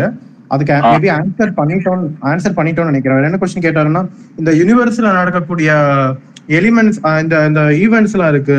இந்த இந்த அதிக டெம்பரேச்சர்ல நடக்கக்கூடிய ஈவெண்ட் சூப்பர் நோவா அந்த மாதிரி ஹைப்பர் நோவா ஈவெண்ட்ஸ் அதெல்லாம் வந்து யூனிவர்ஸோட ஓவரால் டெம்பரேச்சரை வந்து சேஞ்ச் பண்ற பண்ணறதுக்கான சாத்தியம் இருக்கா? அதாவது அதை எஃபெக்ட் பண்றதுக்கான சாத்தியம் இருக்கா அப்படின்னு கேட்டிருந்தாரு. அண்ட் uh, அதுக்கு ஆன்சர் பண்ணிட்டோம்னு நினைக்கிறேன். ஆக்சுவலி அது க- கிடையாது. அண்ட் முன்னாடி நடராஜன் சொல்லியிருப்பாரு நம்மளோட யூனிவர்ஸோட ஆவரேஜ் டெம்பரேச்சர் வந்து த்ரீ கெல்வின் தான். அதாவது யூனிவர்ஸ் ஒட்டுமொத்தமா இப்போ நீங்க பூமியில பாத்தீங்கன்னா ஒரு பகுதி இப்போ அண்டார்டிகா ரொம்ப குளுமையா இருக்கும். இதுவே நீங்க ஈக்வட்டர் சைட்ல எல்லாம் இப்போ டெசர்ட்ல போனீங்கன்னா ரொம்ப ஹாட்டா இருக்கும். ஆனா average temperature of the earth அப்படிங்கிற போது அது ஒரு ஒரு குறிப்பிட்ட வேல்யூ ஒரு நம்ம ஒரு முப்பதுல இருந்து நாற்பது ஐம்பது ஐம்பதுக்குள்ள வச்சிருவோம். ஸோ அந்த மாதிரி யூனிவர்ஸோட ஆவரேஜ் டெம்பரேச்சர் வந்து பார்த்தீங்கன்னா three kelvin around three kelvin இருக்கு. ஆனால் எங்கேயாவது ஒரு ஒரு இடத்துல வந்து ரொம்ப ஹாட்டான ரீஜன்ஸும் இருக்கு. ரொம்ப கூல்டான ரீஜன்ஸும் இருக்கு. பூமர் பூமராங் நெபுலான்னு ஒன்று இருக்கு. அது வந்து பார்த்தீங்கன்னா நியர்லி த்ரீ கெல்வின்ல இருக்குது. த்ரீ ஆர் ஃபோர் கெல்வின்ல இருக்குது. ஸோ அந்த மாதிரி ரீஜன்ஸ் இருக்கு. பட் ஆனால் சூப்பர் நோவானால எந்த ஓவரால் டெம்பரேச்சருக்கு எந்த சேஞ்சும் வராது. ஓகே சரவணம் நீங்க கேளுங்க. இது கடைசி கொஸ்டினா இது பண்ணிட்டு நம்ம வைண்ட் அப் பண்ணிடலாம். அண்ணா அண்ணா. ஹலோ சொல்லிட்டு ஆ வணக்கம் சரவணன் சொல்லுங்க உங்க வாய்ஸ் பிரேக் ஆகுது. கொஞ்சம் வைஃபை கொஞ்சம் பிரச்சனையா இருக்கு. எல்லாருக்கும் வணக்கம்ண்ணா முதல்ல வணக்கம். அப்புறம் ஸ்பீக்கர்ஸ் நடராஜன் அப்புறம் ராகவ். ராகவண்ண எல்லாத்துக்கும் வணக்கம். பார்த்தா ஆனந்திகா. ரொம்ப காணும் ஆனந்திகாவும் வணக்கம். சாப்பிடல நமக்கு தெரியல நமக்கு தெரியுது எனக்கு தெரியல. இப்போ இவ்வளவு சிம்பிளா விளக்கம் கொடுத்த வரைக்கும் ரொம்ப சந்தோஷம். நிறைய விஷயங்கள் தெரிஞ்சுக்கிட முடிஞ்சுது. பட் அந்த சூம் கால் வந்து ஒன்லி ஃபார் எல்லாம் படி அது அவங்களுக்கு மட்டுமா இல்ல நாங்களும் தெரியாதவங்க வரலாம் ஆனா வந்து ரொம்ப டெக்னிக்கலா பேசுவாங்க அட்வான்ஸ்டா பேசுவாங்க சோ வந்துட்டு காமன் நான் எக்ஸ்பர்ட்ஸ். எனக்கு தெரியாது அதுதான் வேற ஒண்ணும் கிடையாது வராதுங்களா யாரும் கிடையாது அலா வெல்கம் ஆனா என்னன்னா நான் போர் அடிச்சு யூ அவ்வளவுதான் ஜாயின் பண்றது ஃப்ரீ தான் சார் எல்லாராலையும் ஜாயின் பண்ண முடியும். அதுல ஜாயின் பண்றதுல எந்த ரெஸ்ட்ரிக்ஷன் இருக்காது. ஆனா அந்த செஷன்ல இருந்து நம்ம என்ன எந்த அளவுக்கு கிரகிச்சு எடுத்துக்க முடியுங்கிறது மட்டும் ஆளுக்கு ஆளுக்கு மாறுபடும். நமக்கு எவ்வளவு தெரியுங்கிறத பத்தி மாறும். எல்லாரும் ஜாயின் பண்ணலாம். ஸோ ஓப்பன் கண்டிப்பாண்ணே அதுதான். நம்ம எல்லாம் தான். வேற ஒண்ணும் இல்ல. ஒரு பாருங்க. தெரியும். சரி நான் நன்றிண்ணே. வாய்ப்பு கொடுத்ததுக்கு நன்றி. Okay sir thank you okay sir close பண்ண முடியும். இர- ரெண்டே ரெண்டு சின்ன குட்டி கேள்வி நான் கேட்டு முடிச்சிடுறேன். ஆடியன்ஸ் கிட்டே வந்தது. அதுல ஒரு கேள்வி வந்து நம்ம யூனிவர்ஸ்ல முதல் முறையா விசிபிள் லைட் எப்போ தோன்றி இருக்கும் இது முதல் கேள்வி. ரெண்டாவது கேள்வி வந்து அந்த போசன்ங்கிற வார்த்தை நம்ம உபயோகப்படுத்துறோம். அந்த பேசும்போது போசன் பார்ட்டிகல் இல்லை போசன். அந்த அந்த ஆராய்ச்சியில இல்லை இதை பத்தின ஆராய்ச்சியில இந்தியாவிலேருந்து ஏற்பட்ட பங்களிப்பு மேஜரா ஏதாவது நம்மளுடைய கான்ட்ரிபியூஷன் இருக்கா? நம்ம பாஸ்ட்லயோ இல்லை ப்ரெசென்ட்லயோ இந்த யூனிவர்ஸ் ஆராயிற விஷயத்துல இந்த நம்மளுடைய கான்ட்ரிபியூஷன் என்ன இருக்கு அப்படின்னு ஏதாவது தகவல் சொல்ல முடியுமான்னு கேட்டிருக்காங்க. இந்த ரெண்டு தான் என்னுடைய கேள்வி. ராகவ் நடராஜன் நீங்க அதை ஆன்சர் பண்ணுங்க. ஃபர்ஸ்ட் ஃபர்ஸ்ட் லைட் பத்தி கேட்டிருக்கீங்க. அது வந்து கண்டிப்பா ஒரு தனி ஸ்பேஸ் போடுவோம். ஏன்னா ஃபர்ஸ்ட் லைட் பத்தி கேட்டிருக்கேன் ரொம்ப இன்ட்ரெஸ்டிங்கான கொஸ்டின் ஸோ ஃபர்ஸ்ட் லைட் அப்படின்னே ஒரு ஐடியா இருக்கு. இன்னொரு ஸ்பேஸ் ஒன்று நடத்தலாம். அதுல ஏன்னா அதுல இருந்து அந்த காஸ்மிக் மைக்ரோவேவ் பேக்ரவுண்ட் அது வந்து ஒரு பெரிய டீடைல்டான டாக்கா போகும். ஆனா ஃபர்ஸ்ட் லைட் எப்போ வந்ததுன்னு கேட்டீங்கன்னா ஃபர்ஸ்ட் லைட் எப்போ முன்னாடியே வந்திருக்கலாம். முன்னாடியேனா ஃபர்ஸ்ட் செகண்டுக்குலாம் முன்னாடியே வந்திருக்கலாம். பட் நம்ம மெஷர் பண்ண ஃபர்ஸ்ட் லைட் வந்து three lakh sixty thousand years universe வந்து three lakh sixty thousand years ஓல்டா இருக்கிற போது தான் எமிட் பண்ண லைட்டை தான் நம்ம இப்போ மெஷர் பண்ணியிருக்கோம். ஸோ அதுக்கு முன்னாடி இருக்கிற லைட்டை நம்ம இது வரைக்கும் மெஷர் பண்ணது கிடையாது. அண்ட் ரெண்டாவது போஸான் வந்து பாத்தீங்கன்னா சத்யேந்திரநாத் போஸ் அப்படின்னு ஒருத்தர் கல்கட்டாக்காரரு. அண்ட் அவர் வந்து அவர் கிட்டத்தட்ட நியூ இந்த ஃபெர்மியான்ஸ் போசான் அப்படின்ற மாதிரி ரெண்டு பிரிவினர் இருக்கு. பார்ட்டிகுலர் நம்ம ரெண்டா பிரிக்கலாம். அதோட பிஹேவியரை வச்சு நம்ம ரெண்டா பிரிக்கலாம் எந்த பார்ட்டிகுலா இருந்தாலும். அதுல இந்த போசான் குறிப்பிட்ட பார்ட்டிக்கல் வந்து அவர் தான் அந்த மாதிரி ஒரு பார்ட்டிகல்ஸ் இருக்க வாய்ப்பு இருக்கு அப்படின்னு சொல்லி கணித மேத்தமெட்டிக்ஸ் மூலமா ப்ரெடிக்ட் பண்ணாரு.